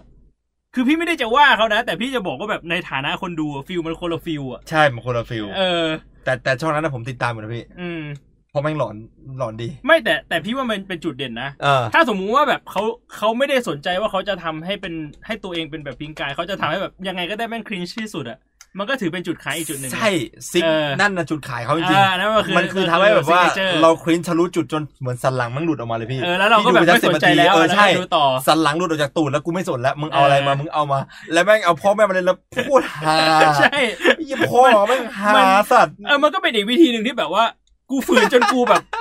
คือแบบมันใช่ใช่ใช่พี่มันฝืนจนมันว่า มันมัน fake it till you make it อ่ะเอผอม อั คิ น ด อันนี้ เลย นับถืออันนี้นับถือคือไม่ได้จะแบบว่ายกตัวอย่างมาเพื่อล้อหรืออะไรนะ เออ แต่แบบมันมันเป็นอีกวิธีหนึ่งที่แบบมันมันสำเร็จ ซึ่งมันต้องไปในเลเวลนั้นไง เออ อย่างที่บอกว่ามันต้อง deep within the cringe จริงอะถ้าสมมติว่าจะใช้วิธีแบบนั้นอะนะ อืม คือมันต้องแบบว่ามันต้องกัดฟันจนจนลิ้นเกือบหลุดอะ ซึ่งพวกเนี้ย ถ้าสมมุติว่าเราไม่เข้าใจ แล้วเราไม่ได้ตั้งใจว่าจะทำอย่างนี้ตั้งแต่แรกอะ่ะพอเราทำออกมาแล้วเราโดนล้ออะ่ะมันจะหมดกำลังใจเว้ย มันจะเสีย ออ ใช่มันจะเสีย คือเราต้องรู้อยู่แล้วไงว่าแบบพี่กูไม่สนใจอะ่ะกูจะทำไปเรื่อยๆแล้วเดี๋ยวมันจะเวิร์กเอง มันมัน เออ EP มันสองร้อยกว่า EP นะพี่พี่รู้ป่ะ ไอ้ โหด เหี้ย มากโหดมาก เพราะมันมันเอาทุกอย่างที่มันเล่นได้หมดเลยะ แล้ว นนี้ พี่ชอบ ขงแบจริ บ ง ว่าการที่แบบ คือพี่ไม่รู้ว่าเป็นพ่อหรือแม่เขาหรือเป็นญาติ ผมว่า หรืเป็นคร ใช่ ไม่รู้ะ พ่อแม่แน่นอน แต่พี่ มัน ช มา อบ บ่อย มากที่ เกิน เขาแบบเออเขามาแบบทำด้วยอ่ะคือพี่ว่ามันเหมือนมันเป็น แบบกิจกรรมครอบค กิจรักวรรม เราไปแล้ว เลย อะเออ แบบทำให้แบบคนในครอบครัวแม่งกลมเกลียวกันอะแบบเออ คิดเหมือนผมเลย โคตรปวดหัวเลยสัตว์การเห็นพ่อแม่ นั่งไอ้เหี้ยน้ำปวดหัวจริง เอ้ยทำอะไรแบบนี้ดีนะเพื่อไม่สร้างสรรค์ดี พี่พี่รู้จักเซนโงคุในบอลพีทป่ะ เออ มันมันมีตอนที่มันเป็นบอลพีทแล้วมันเอาพ่อมาแต่งเป็นพระ ใส่เป็นชุดพระเลยพี่แล้วบอกอุ้ยเชี่ยไอ้นอนมึงเติมเข็นปะวะไอ้สารพลพระไอ้เหี้ยไอ้เหี้ยผลพระแม่งเป็นพระจริงๆไอ้เหี้ยแล้วพ่อแม่งยอมได้ยังไงไม่รู้ ทาตัวเหลืองทั้งตัวนะพี่ทาสีเหลืองให้พ่อทั้งตัวแล้วใส่ชุดพระไอ้ คือ เหี้ย พ่อเขาน่ารักมากเลยนะ ถ้าเป็น ใช่ อย่างนั้นนะ ใช่ เขายอมแบบทำอย่างนี้เพื่อลูกอะเออ อืม เจ๋งดี เอ้ยคิดถึงเลยว่ะแต่ไม่อยากดูละเพราะผมเพิ่งดูไปเมื่อประมาณวันก่อนหน้านี้เองยังไม่อยากดูละ ดูทีไรจะอ้วกตลอดเลยไอ้สัตว์เออเออเอออันนี้ถ้ากันมาพูดถึงในแง่หาเพื่อนละพี่ เออ เพราะว่าตัวคอนเทนต์จริง ๆ ของไอตัวอินเวอร์เตอร์เนี่ย เข้ามาหาเพื่อน พี่ว่านี้เป็นอีกเรื่องหนึ่งที่ พี่ว่าพี่ไม่เก็ต การหาเพื่อนเหรอพี่ อาจจะเพราะว่ามันคนละรุ่นแล้วอะพี่พี่แบบเจนคนละเจน หาเพื่อนไม่เหมือนกัน เออ วิธีการหาในมุมมองเรา พี่ไม่เคยคิดว่าจะต้องหาเพื่อนเลย เพราะเดี๋ยวมันจะมาเองในโปรเซสของการใช้ชีวิต ใช่เพราะเพราะรู้สึกว่าเอาเอาเอาตรงๆเลยนะ ถ้าจะให้พี่หาเพื่อนเนี่ย ก็ไม่รู้จะไปหาจากไหนณปัจจุบันอะ อืม เออ ไม่รู้จริง ๆ เพราะว่าเพื่อนในอดีตที่เรามีก็คือ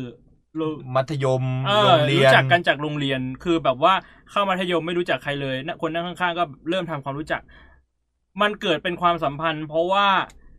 เหตุการณ์มันทำให้ต้องอยู่กับคนคนนั้นมากกว่าเออแบบช่วงมหาลัยอย่างเงี้ยเราเรียนกับคนคนนี้เราทำงานกลุ่มกับคนคนนี้ เราเริ่มรู้จักเราเริ่มมีความสัมพันธ์กัน ชวนไปกินข้าวแบบไปเที่ยวด้วยกัน มันก็เกิดเป็นความสัมพันธ์ขึ้นมา เราไม่ได้แบบอยู่ๆเราจะฟอสให้มันจะเกิดเป็นอะไรสักอย่างขึ้นมา อืม เพราะฉะนั้นคอนเซปต์ของการที่แบบอยู่ๆแบบมาโพสต์ในกลุ่ม หาเพื่อน เพื่อนเออมันมันค่อนข้างแปลก ไม่แต่การหาเพื่อนในออนไลน์จริงๆ ก็มีมานานนะพี่ เราจะได้เห็นสตอรี่ อืม ของการแบบว่าเออแบบเหมือนไอ้ Call of Duty หรืออะไรสักอันเนยที่เห็นว่าแบบว่าผมเคยเล่นเกมกับเกมนี้กับคนคนนี้มานานจนเขาเป็นแบบโรคหัวใจเสียชีวิตไปแล้วแล้วแบบน้องเขามาตอบแทนอะไรเงี้ย อื ผมรู้จักเขาจากเกมรู้จักกันมาสิบปี อื มันก็เกิดแบบมิตรภาพก็เกิดจากการเล่นเล่นเล่นเล่น อืม แบบออนไลน์หรืออะไรแบบนี้ ผมว่ามันก็เป็นไปได้นะ เอาจริงๆแล้ว แต่ก็ คือพี่คิดว่า อืม มันในความแปลกมันคือการหาเพื่อนแบบอยู่ๆก็อยากมีเพื่อน แต่ถ้าสมมุติว่าจะหา อ๋อ เพื่อ เหมือน นไป เล่น ทำอะ เก ไร ม สักอย่าง ด้วยอ่า ไม่แปลกถ้าแบบ อ่อ่า เราเราเราไปเข้ากลุ่มแบบว่าทาคอฟแล้วก็แบบเฮ้ยผมเพิ่งมาเล่นใหม่ อยากหาเพื่อนเล่นเก เอ ม อแบบมีใครเข้ากิลด์ไหมอันนั้นอันนั้นไม่แปลก หรือแบบคือคือเราเจาะจงกิจกรรม อ่า ไงสมมุติแบบมีกลุ่มแบบว่าเตะบอลเงี้ยเออแบบ อ่า เฮ้ยเสาร์นี้แบบมีใครสนใจไปเตะบอลไหมเอ้ยพี่ว่ามันเข้าใจได้ แต่อยู่ๆถ้าแบบมาหาเพื่อน แค่หาเพื่อน ไป เฉ เที่ยวย เออมันมันมันมันเป็นเรื่องที่แบบว่าพี่ไม่ค่อยเข้าใจ แต่พี่ไม่ได้จะบอกว่า ๆมัน เฮ้ย ผิดหรื มั อน มัน ผิด ถู หรือก ถูกเออพี่แค่มันเป็นคอนเซ็ปต์ที่พี่ไม่ค่อยเข้าใจเฉย อืม เออ เออเออเออเออพูดพูดนูนี้ก็ก็ก็พอจะได้ออก อืม เหมือนกันนะคือสำหรับผมผมรู้สึกว่าเออการหาเพื่อนในแบบเนี้ยผมผมพอเก็ตอยู่ ๆอืม อ่าถ้ามองในมุมมองว่าเขาไม่มีเพื่อนจริงๆอะนะ อืม แล้วรู้สึกว่าอยากมีเพื่อนการมาหาเพื่อนในออนไลน์ ความแย่ก็คือเพื่อนในออนไลน์อ่ะพี่ อืม อ่าเราไม่รู้ว่าเขาจะเข้ามาโดยคาดหวังอะไร คือเราไม่ได้เห็นหน้าหรือไม่ได้ไม่ได้นั่นก่อนได้วยซ้ำไป อื แต่มันก็ไม่ใช่ข้อจำกัดในการหาเพื่อนอ่ะคือผมก็คือผมก็มีเพื่อนที่เป็นเพื่อนออนไลน์ที่ไม่เคยเห็นหน้าเห็นตากันเลย ก็มีเหมือนกัน หรือว่าคนรู้จักกันอะไรอย่างเงี้ยก็ไม่แปลก ผมว่าสิ่งที่น่าสนใจสนใจมันคือคำพูดมากกว่า อืม ถ้าสมมุติว่าพี่เป็นอ่ะสมมุติว่าเปลี่ยนเป็นโจทย์แบบว่า พี่จะโพสต์หาเพื่อนแบบเขาอะถ้าเป็นพี่พี่จะโพสต์ว่าอะไร โอ้เอ้ย สวัสดีครับผมชื่อบ่วง ปัจจุบันแบบว่าทำอย่างนี้อย่างนี้อยู่อะไรเงี้ย เหมื อ้ น ย เหมือน ผ ฉากเปิดคลิปพี่เลย ไ เมื่อกี้ สวัสดีครับสำหรับคนที่ยังไม่รู้จักผมนะครับ ผมชื่อพวง เหมือนประโยคเปิดคลิป ม่ค่อยมีเพื่อนพี่เลยอะเออมันมันเหมือนแบบ มันก็ต้องแนะนำตัวก่อนป่ะ อ่าอ่าอ่า เออ ถูก ผม ถูก ผมชื่อบ่วงครับแบบ ผมอาจจะอารมณ์แบบว่าสมมุติสตอรี่เราแบบเพิ่งย้ายมาอยู่กรุงเทพแถวเนี้ยไม่ค่อยมีเพื่อนเลยครับ มีใครแบบว่าเป็นเหมือนผมไหมไม่ค่อยมีเพื่อนเดี๋ยวเฮ้ยไปหาอะไรทำกัน อะไรอย่างเงี้ยไปกินข้าวดูหนังเหมือนแบบเราเราอยากเมคเฟนอ่ะมันอาจจะเป็นอารมณ์ประมาณนั้นแหละมั้ง เออเออเออ ถ้า เออ ถ้าต้องทำนะ ถ้าต้องทำเพราะพี่ไม่ทำอยู่แล้ว ใช่ถ้าถามพี่อ่ะถ้าสมมุติว่าพี่แบบอยู่ๆย้ายไปอยู่ต่างจังหวัด แล้วก็ไม่ไม่รู้จักใครเลย พี่ก็คงไม่ได้หาแบบนั้นอ่ะ อืม เพราะพี่เชื่อว่าคือในชีวิตประจำวันอ่ะ มันน่าจะต้องแบบไปเจอใครบ้างอ่ะ แล้วมันก็คือแบบว่ามีปฏิสัมพันธ์กันไง อืม อ่ะสมมุติแบบว่าเช้าเช้าๆมาไปกินข้าวที่แบบว่าร้านอาหารร้านนี้เจอป้าเจ้าของร้านบ่อย ๆ แล้วก็เราก็มีปฏิสัมพันธ์กับเขาเอง ก็รู้จักกันเอง มันจะเป็นอารมณ์นั้นมากกว่าสำหรับพี่ อืม เออ อืมอืมอืม เพราะว่าการหาเพื่อนเนี่ยมันแปลกตรงที่ในมุมเขาอ่ะเขาก็คงจะหาเพื่อนเที่ยวมั้งแล้วแล้วการหาเพื่อนเที่ยวมันแปลกมากๆเลยนะที่แบบอยู่ๆมันจะมากินข้าวกันอ่ะ มันจะแบบไปกินเหล้ากันโดยที่แบบมันไม่รู้จักกันมาก่อนอ่ะ เออ มันแปลก เขาเขาไม่ได้หาเพื่อน ใช่ อันนี้เป็นอีกอันหนึ่งที่น่าพูดถึง คือ อันนี้พี่พี่พูดในมุมแบบว่ามองโลกในแง่ดี ม ก่ อง อน ในแง่ดี เราเราพูให้ดใน เกียรติเขา มุม เรา ว่ เราไม่ได้ ให้กียรติ เออเราไม่ได้มองว่าเขามีจุดประสงค์แฝง อืม แต่อันนี้ไม่ได้พูดถึงเขาแล้วนะ ถ้าสมมุติจุดประสงค์แฝงว่าแบบว่า คืออยากจะแบบแอคหีอ่ะ ไอ้ที่เขาใช้กันในเน็ตใช่ปะมันใช้คำนี้ แล้วมาบอกว่าหาเพื่อนเนี่ย มันก็จะเป็นอีกอารมณ์หนึ่งแล้ว อืมม เออ มันจะดูแบบเฮ้ยมันแปลก อืม ๆอืม เออเออเออถ้าถ้าเป็นผมผมคงโพสต์อะไรที่มันปั่นๆเพราะถ้าอยากถ้าถ้าสมมติอยากได้เพื่อนผมคง ผมคงเริ่มจากการคัดคนไปออกไปตั้งแต่แรกเลย อืม ผมคงโพสต์ประมาณว่าฟีลแบบว่า หาเพื่อนครับ ขอเป็นผู้ชายอกใหญ่ ขนดก แล้วก็สูงร้อยเก้าสิบสามารถร้องเพลงกาชิมูจิได้จบเพลง อืม สามารถเต้นสะบัดตูดต่อหน้าผมได้ในการเจอกันครั้งแรก แล้วมันก็จะคัดคนออกไปตั้งแต่แรกเลย สามารถเต้นสะบัดตูดต่อหน้าผมได้โดยที่คุยไม่แข็ง เฮ้ย คุณเหยียดเพศเหรอแม่งเป็นปัญหานะ เรื่องเนี้ย ที่มันมีอยู่ช่วงหนึ่งอะ อ่า ที่มันเหมือนเป็นผู้ชายคนหนึ่งอะเป็นโปรไฟล์ทินเดอร์แบบอยากได้ผู้หญิงแบบไหนอะ อืม แล้วก็มีคนแคปรูปมาโพสต์อะแล้วก็แบบมีผู้หญิงเข้ามาด่า แต่ถ้าไปปัดทินเดอร์ผู้หญิงทุกคนจะแบบว่าใส่สเปคไว้เลยว่าอยากได้ผู้ชายแบบไหน อ่า เออ ประเด็น เออเรื่องแปลกมากเลย มันมีในออนไลน์มาสักพักแล้วนี่พี่ เออ ใช่ปะ เฮ้ยนี่คุณเหยียดเพศเหรอทำไมผู้ชายทำไม่ได้ทำไมผู้หญิงทำได้อะ อ่า เออ ก็น่าแปลก ก็น่าแปลก เป็นเป็นเรื่องที่ถูกล้อกันมาทุกวันนี้ก็ยังมีแบบว่า อืม อยู่ปกติอยู่เลยนะไอ้แบบว่าฟิลเหมือนกับว่า เออไอ้ผู้ชายแบบบอกว่าไอ้ยชอบผู้หญิงสูงมากกว่าครับ เออ อะไรเงี้ยเราเฮ้ยมึงเหยียดเหรอคนแบบนี่ไม่ดีตรงไหนอะไรอย่างเงี้ยใช่ไหม เออ แล้วพอเป็นผู้หญิงก็แบบว่าขอสูงร้อยเก้าสิบขึ้นไป เออ นะครับผิวขาวหน้าตาตี ใช่แล้วปัดทินเดอร์คือแบบ อันนี้มัน โอ้ย บุคคลนะ สเปคนี่แบบว่าละเอียดยิบเลย อืม ยันแบบว่าแบบรายได้เท่าไหร่ก็มีอะไรแบบเนี้ย อืมอืมอันนี้ก็มีเป็นทั่วไปแต่ว่าเอ่อมุมมองอะมองโลกในแง่ดีผมก็ไหนๆก็เราเอาประเด็นเรื่องหาเพื่อนมาพูดแล้วก็เลยพูดว่าถ้าสมมติว่าเป็นคนเราจะหาเพื่อนจริงมันหายังไง เพราะว่า บางคนก็มีปัญหาจริง อืม บางคนมีปัญหาจริง ซึ่งบางทีเขาอาจจะไม่ใช่อินโทรเวิร์ดด้วยซ้ำแค่เป็นคนที่ไม่รู้จักวิธีการเข้าสังคม อืม อ่า แบบว่า เอิ่ม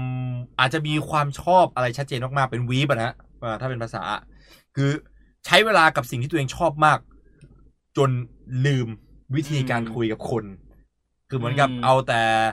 ประกอบกันดั้มเอ่อแต่งโมเดลระบายสีโมเดล จนลืมว่าเวลาเจอกับคนเนี่ย จะต้องพูดว่าอะไรอะ อืม อ่ามันก็มีผมก็เลยคิดขึ้นมาเฉยๆว่าแบบว่าเออไหนๆเราก็พูดในประเด็นหาเพื่อนนะถ้าสมมติถ้าเป็นแบบสิ่งที่เราคิดว่าปกติอะ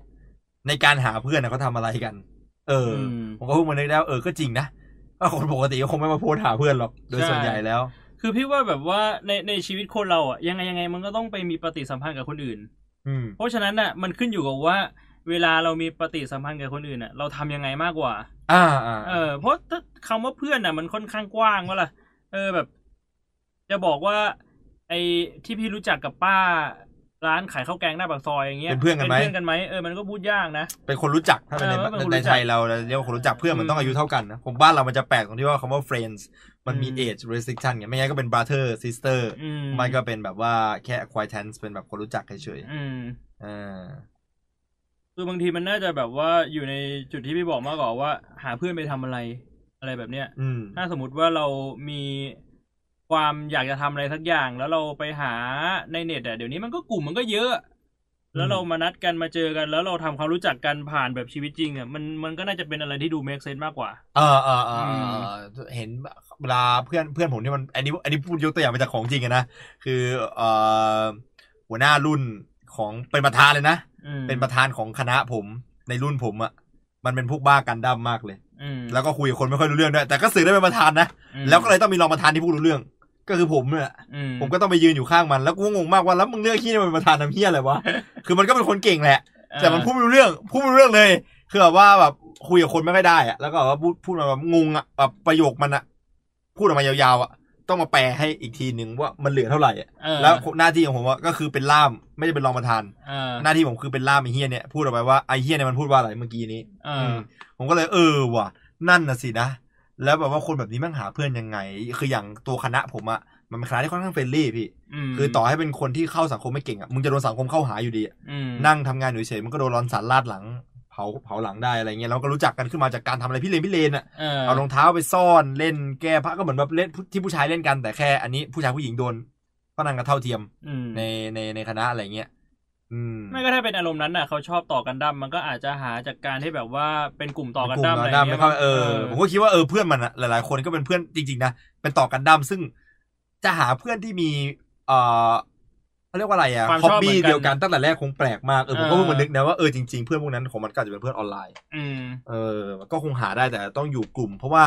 ความชอบก็เป็นหนึ่งสิ่งที่บทสนทนาที่ใช้คุยได้ง่าย อืม ถ้าไม่อยากให้มันออกเวิร์ดนะฮะ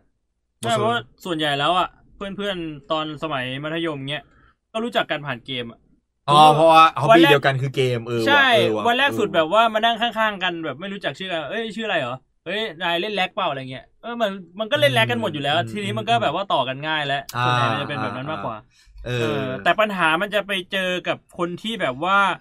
เป็นคนที่อาจจะมีฮ็อบบี้หรือกิจกรรมที่ทำโดยที่คนส่วนใหญ่ไม่ได้ชอบทำอะไรเท่าไหร่ อืม เออโดยเฉพาะว่าในสังคมของเขาอาจจะไม่ค่อยชอบทำสิ่งนั้น อย่างเช่นยกตัวอย่างอ่ะก็คือเพื่อนไนท์เงี้ยชอบต่อกันดั้มคือคนต่อกันดั้มเนี่ยอาจจะมีทั่วไป แต่ว่าในสังคมของเขาอ่ะอาจจะไม่ค่อยมี อืม มันก็อาจจะทำให้เขามีปัญหาในการแบบว่า ไปเจอเพื่อนที่แบบมีความชอบแบบเดียวกั อ่าน หรือเปล่า อืม แต่อย่างน้อยๆมันก็คือเอ่อสภาพแวดล้อมเขาก็ทำให้แบบมีเพื่อนจากสิ่งอื่นได้ไง อ่า อ่า อ่า มันก็เป็นแบบปฏิสัมพันธ์กันในสังคม เป็นอะไรที่น่าสนใจนะครับ ก็สำหรับพวกอุนเทอร์นับหลายๆคนนะที่อยากจะหาเพื่อนจริง อืม ๆ นะลองไปหาคนที่ตรงตามความชอบของตัวเอง แต่ถ้าไม่ได้อยากจะหาเพื่อนก็ ก็อุนเทอร์นับเป็นอินโทรเวิร์ดครับ ลองดู มันอาจจะมันก็อาจจะได้เพื่อนมาจริง ๆอะนะเพราะว่าเพื่อนก็คงอยากสงสัยแบบว่าคนก็อยากเข้าเข้าเข้ามาสงสัยแหละว่าเราเป็นอะไรหรือเปล่า อืม แล้วเราก็เริ่มคุยกับตรงนั้นได้ว่า จริง ๆ แล้วไม่ได้เป็นอะไรหรอกสบายดี แต่แค่อยากรู้เฉยๆว่าถ้าสมมติว่าพิมพ์ลงไปในเฟซว่าอุนเธอนะเป็นอินโทรเวิร์ดนะ ชอบฟังเพลงฮิปฮอปอาจจะนั่นแล้วก็เป็นซึมเศร้าเล็กน้อยจะมีคนทักมาหรือเปล่า แล้วก็มีคนทักมาจริงๆด้วย เป็นเพื่อนกันนะอาจจะได้ผลก็ได้ครับดี แล้ แล้วว ก็ตอบตกลงก็คือเป็นเพื่อนกันแล้ว เป็นเพื่อนกันแล้ว เสร็จละ เหมือนเป็นแฟนแค่นั้นนะพี่ดีลเสร็จละ อ้าว we are friend now มันกด accept ใน steam we are friend เป็นถึงจะเรื่องที่น่าสนใจอีกหนึ่งเรื่องนะครับ สำหรับสิ่งที่น่าจะมีกันให้เห็นอีกต่อไปอีกสักพักเลยแหละ ผมว่าไอ้เรื่องเนี้ย กำลังเป็นเทรนด์นะฮะกำลังเป็นเทรนด์ เป็นเทรนด์มาสักพักแล้วเริ่มจางๆกันเริ่มมากกว่า แต่ว่าคงยังมีอยู่ต่อไปเรื่อยๆนะครับ วันนี้ก็คงประมาณนี้นะพี่สองทุ่ม อืม สี่ทุ่ม ครึ่ง ครับ สามเรื่องสบายๆวันนี้มีแต่เรื่องสบายหัว อาจจะมีหลอนๆอยู่ไม่น้ อย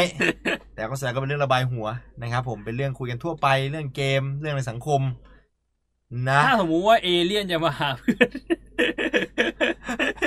ทำไง สวัสดีนะบอมาจากดาวเอีทีสามสี่ ฮะ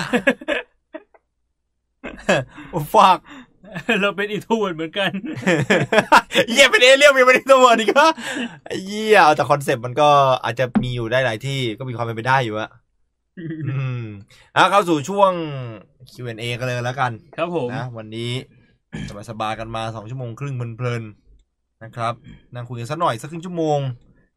มีอะไรอยากคุยว่ามาเดี๋ยวผมขอไปหยิบพิซซ่ามาก่อนนะพี่เดี๋ยวเข้าห้องน้ำห้องน้ำอยู่ข้างๆพี่ อ่ะเดี๋ยวผมไปเข้าน้ำหนึ่ง เออขออนุญาตนะเดี๋ยวผมมา ตรงนี้ใช่ปะ ได้พี่เชิญ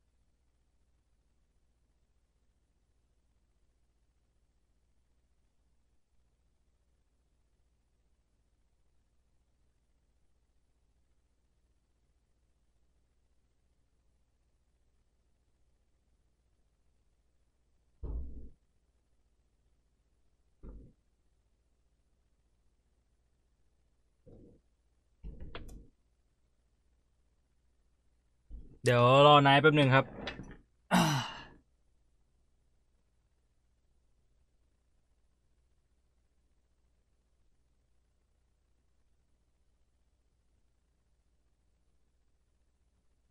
พี่เขานั่งอยู่ในห้องกันจริง ๆ หรือเปล่าครับ อันนี้อันนี้จริง ๆ ก็ไม่ได้อยู่ที่เดียวกันฮะผมก็อยู่ที่บ้านแหละ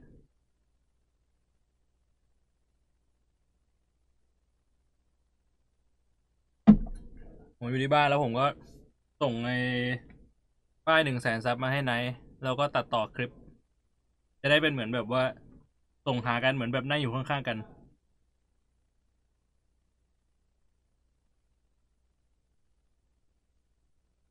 ตะกี้ผมได้เสื้อ 7.4 ขายไป 7M โคตรดีใจ ได้เหรอ ยินดีด้วยครับ ยินดีด้วยครับ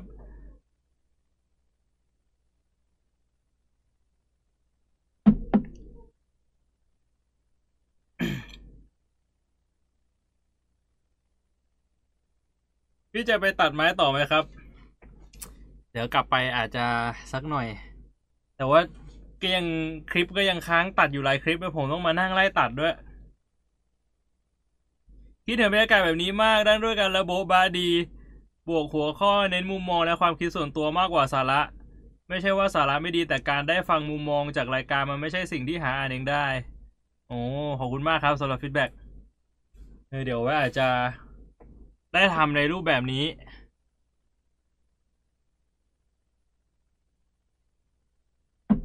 ผมสงสัยว่าทำไมพี่บวงไม่ไลฟ์ในทวิชครับ เพราะผมเห็น เอ่อ ในนักดาบของไลฟ์ลุงมีพี่บวงเป็นนักดาบด้วย เอ่อ คือต้องบอกแบบนี้ครับผมอะเริ่มจากไลฟ์ที่ YouTube ก่อน ตอนแรกสุดที่ผมไลฟ์สตรีมผมไลฟ์ใน YouTube ก่อน แล้วผมก็เปลี่ยนไปไลฟ์ใน Twitch เพราะว่า Twitch มีสัญญาให้ แล้วทีนี้ผมก็หมดสัญญากับทวิต แล้วผมก็ไปไลฟ์ใน Facebook เพราะว่า Facebook มีสัญญาให้ ก็คือต้องบอกว่าตอนที่ไลฟ์ใน YouTube เนี่ยมันมันไม่มีสัญญาให้แล้วก็รายได้น้อยมาก เพราะฉะนั้นตอนที่แบบทวิตเข้ามาเสนอว่าแบบเฮ้ยไปไลฟ์ในทวิตแล้วมีสัญญาให้เนี่ยผมก็เลยไป แต่ทีเนี้ยพอพอสัญญา Facebook หมดแล้วเนี่ยมันเลยกลายเป็นว่าแบบเออมันมันมีมันมีสามแพลตฟอร์มที่ผมเลือกได้ YouTube Twitch แล้วก็ Facebook แต่ว่าทุกแพลตฟอร์มเนี่ยไม่มีสัญญาให้แล้วนะ ผมก็เลยรู้สึกว่าโอเค ถ้าอย่างนั้นอ่ะ เราก็เลือกแพลตฟอร์มที่เราเรารู้สึกว่าเราเหมาะที่สุด ผมก็เลยเลือกที่จะไลฟ์ใน YouTube ครับ อืม คือผมไม่ได้จะบอกว่า YouTube ดีสุดนะสำหรับการไลฟ์สตรีมสำหรับสตรีมเมอร์ทุกคน แต่แต่ว่าสำหรับผมเนี่ย ผมคิดว่าใน YouTube เหมาะสำหรับผมที่สุด อืม ประมาณนั้นครับ 69 p พอดแคสต์จะมีเอาคนอื่นมาร่วมด้วยไหมครับ ก็ถ้ามันมีแขกรับเชิญมันก็ก็มีโอกาสนะ อืม เพราะจริงๆก็น่าชวนน็อตมานะน็อตบ้านกูเอง อืมน่าน่าน่าน่าชวนน้อย แล้ว มา ก็ ก ไอ้น็อตได้เตย ไอ้เหี้ยนั่นไม่ต้องชวนมาพี่ ทำไม ถ้าชวนมามึงไม่ได้ออกจากบ้านผมแน่เราฝังไว้แถวนี้เลยเวน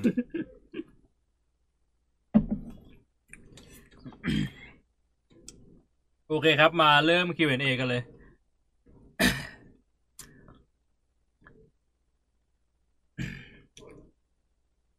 ช่วงนี้ผมยาวมากแล้ว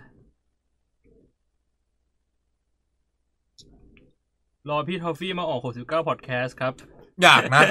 ผมอยากคุยกับเขาเรื่องเราคุยกับเขาหัวข้อเรื่องเอเลี่ยนอะ อืม ได้ยาวนะคนเนี้ยคุยไปได้เรื่อยๆเลยเรียนต้องเตรียมคำถามไปเยอะๆหน่อยเพราะคนนี้ตอบได้ทุกคำถามเลย อืม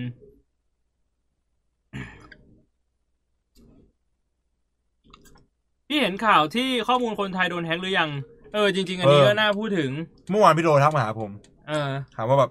โดนไหมเขากำลังตามเรื่องอยู่ เออ ผมไม่โดน ไม่แต่เขาบอกว่าห้า ไม่ สิบ เห็ ห้าน ล้านคนเลย นี่มันแทบแทบจะทั้งประเทศเลยนะพี่ เออ มันก็เลยแบบว่าไอ้เชี่ยเราจะรอดเหรอวะ อะไรอย่างเงี้ย ไม่แต่ผมรู้สึกว่า ข้อมูลประเทศเราอ่ะมันถูกขายเป็นมันถูกซื้อขายเป็นเรื่องปกติอยู่แล้ว เออ เดี๋ยวมันรู้สึกว่าแปลกอะไร เอาจริงอะถ้าพูดถึงเรื่องของ privacy เนี่ย แต่มันเฮี้ยมหน่อย คือเราเราโยนมันทิ้งไปนานมากแล้วนะ อืม แต่การที่แบบเราใช้แอปพวกเนี้ย ใช่ใช่ใช่ แอปในมือถือเรามันมันมันมันโยนมันโยน privacy ทิ้งไปนานมากแล้วเว้ยพวกข้อมูลส่วนตัวไม่ว่าจะเป็นเบอร์โทรศัพท์ หรือแบบว่าพิน ATM อะไรพวกนี้มันหลุดไปนานมากแล้วฮะ แต่ว่ามันอยู่ที่ว่าคนที่เอาไปอ่ะเขาเอาไปทำอะไรมากกว่า ซึ่ง อืม ตรงเนี้ยมันก็เลยเป็นปัญหาไงว่า อันนี้มันมีการแบบเอาไปใช้แบบในทางไม่ดีหรืออะไรอย่างเงี้ย อืม อืมเรื่องพวกนี้เมื่อก่อนมันก็เป็นการถกเถียงกันอยู่นะ ระหว่างความเป็นส่วนตัวกับความปลอดภัย เพราะว่าบางทีสองอย่างเนี้ยมันมันมาคู่กันไม่ได้ อืม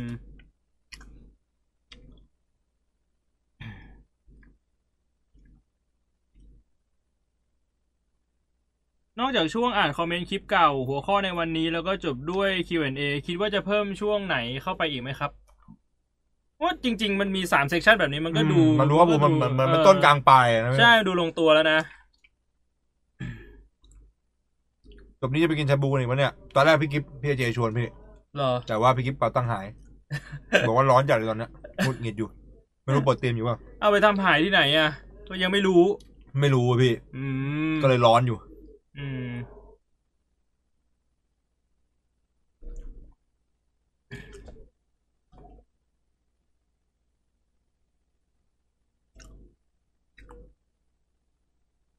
พี่แน่กระแสเคลมของชาวเขมร เคลมโบเดียเหรอ เป็นมีมที่เล่นกันมาระดับหนึ่งนะตั้งแต่ที่โลกอินเทอร์เน็ต เริ่มแบบว่าแพร่หลายไปสู่พวกประเทศแบบ แบบเราเริ่มลิงก์กันอะเริ่มมีกลุ่มนู้นกลุ่มนี้ ที่เคลมโบเดียนี่ ตอนแรกผมก็คิดว่ามันแค่มีมเฉยๆแต่ปรากฏว่ามันเป็นมายเซ็ตระดับหนึ่งของของในเหมือนเหมือนมันก็ไม่แน่อะคือกลุ่ม กลุ่มนั้นอาจจะดึงแต่คนแบบนั้นในโซเชียล คนเอ่อแคนเบเดียอาจจะไม่ได้เป็นแบบนั้นหมดก็ได้ แต่แบบว่าณในกลุ่มนั้นๆนะมันแบบ mindset โดยส่วนใหญ่เป็นงั้นจริงๆ อะไรมันก็เคลมไปหมดอ่ะ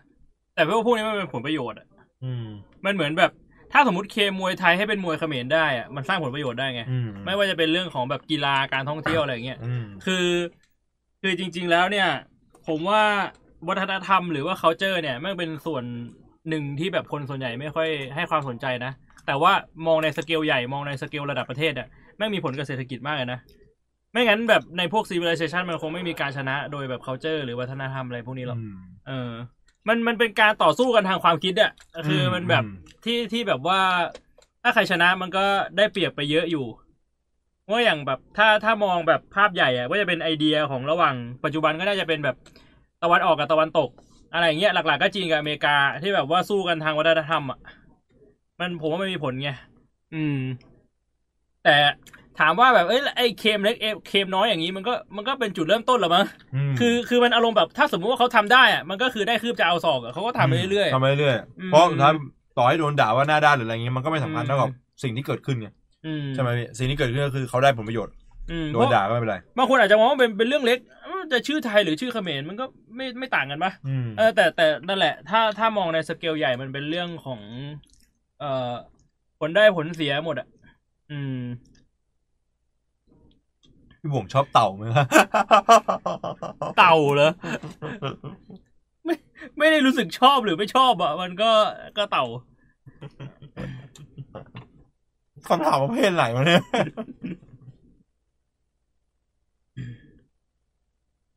อยากให้สักวีคมีหัวข้อเกี่ยวกับ ที่เราจะเลือกตั้งที่จะถึงนี้ครับ เออเฮ้ยเนี่ยพี่ว่าน่าสนใจ น่าสนใจ น่าจะตรงนั้นอะไรรู้ป่ะ พี่ไปคุยกับพี่ศิลป์อยู่พักหนึ่งเรื่องเนี้ยว่าแบบเฮ้ยจริง ๆ แล้วอะเราไม่ได้เลือกนายกใช่ไหมโอ้พี่ไม่ค่อยได้สนใจเรื่องระบบการเมืองระบบการเลือกตั้งอะไรเท่าไหร่ เราไม่ได้เลือกนายก แต่เราเลือกคนที่เขาบอกว่าเขาจะเลือกใครเป็นนายก ถูกป่ะ อืม สมมติสมมติเราเลือกนายกนายกตอนหาเสียงบอกว่าจะเลือกขอไข่เป็นนายกนะ อืม แต่ถ้าสมมตินายกได้เป็นแล้วอะเราไม่ได้เลือกขอไข่เป็นนายก เลือกขอควายเป็นนายก อืม ไม่ผิดกฎหมาย อืมอืม เออมันเป็นแบบนี้ระบบมันก็แบบ มันเหมือนจริงๆแล้วเราเลือกเราก็ไม่ได้เลือกเว้ย เนี่ยเป็นอย่างนั้นเนี่ยผมเพิ่งรู้เนี่ย เออ เพราะผมไม่ไม่ไม่ผมไม่ได้ดูมาก่อนเลยเพิ่งรู้เมื่อกี้เนี่ยว่ามันจะไอ้นี่ พี่ไม่ชัวร์แต่แต่เหมือนจะเป็นแบบนี้ คือเขาเขาสามารถมาหาเสียงว่า โอเคเขา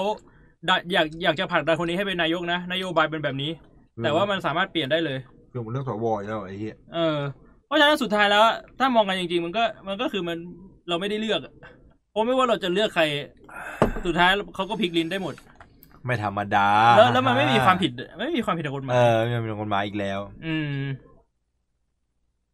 อยากให้พวกพี่บอกวิชาวิวิธีฝึกภาษาอังกฤษหน่อยครับ เหมือนคลิปที่พี่บวงสอนทำ Google Sheet ถ้าพวกพี่ทำจะขอบคุณมากๆครับผมเคยพูดถึงในคลิปเล่าเรื่องครับ คลิปเล่าเรื่องเรื่องภาษาอังกฤษแต่ผมจำไม่ได้ว่าคลิปมันชื่ออะไรอะนะอ่าอ่าวิชาของพี่บวงกับของผมอาจจะต่างกันนิดหน่อยตรงตรงตรงแค่ตอนเกิดครับ อืม ของผมอะ่ะพ่อผมอะ่ะเขา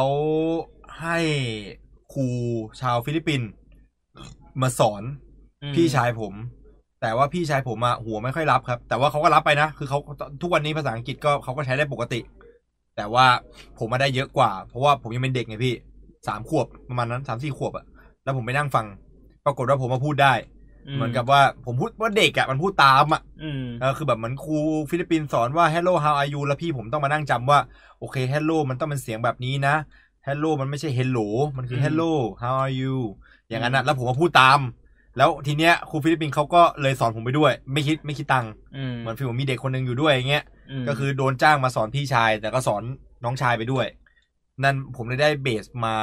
ตั้งแต่แรก อืม แต่ว่าที่ฝึกก็น่าจะเหมือนพี่ก็คือเล่นเกมกับดูหนัง อืม อันนั้นนะคิดว่าสำคัญมากๆ เนี่ยถ้าถ้าเอาแบบสรุปอะตามที่คุณเลวอนบอกอะถูกเลย หาเรื่องที่เราสนใจแล้วก็ไปเสพคอนเทนต์เป็นภาษาอังกฤษ อ่า แค่ ใช่ นั้นเลย ใช่ใช่ อืม ซึ่งอันนั้นต้องขอบคุณพ่อผมเพราะว่าเขาบังคับ อืม ครับ อันนั้นคือไม่ใช่แค่เป็นเรื่องที่ผมสนใจ คือบางทีบางทีมันเป็นเรื่องที่สนใจแต่ว่ามันมีความขี้เกียจในตัว แล้วเราก็รู้สึกแบบว่า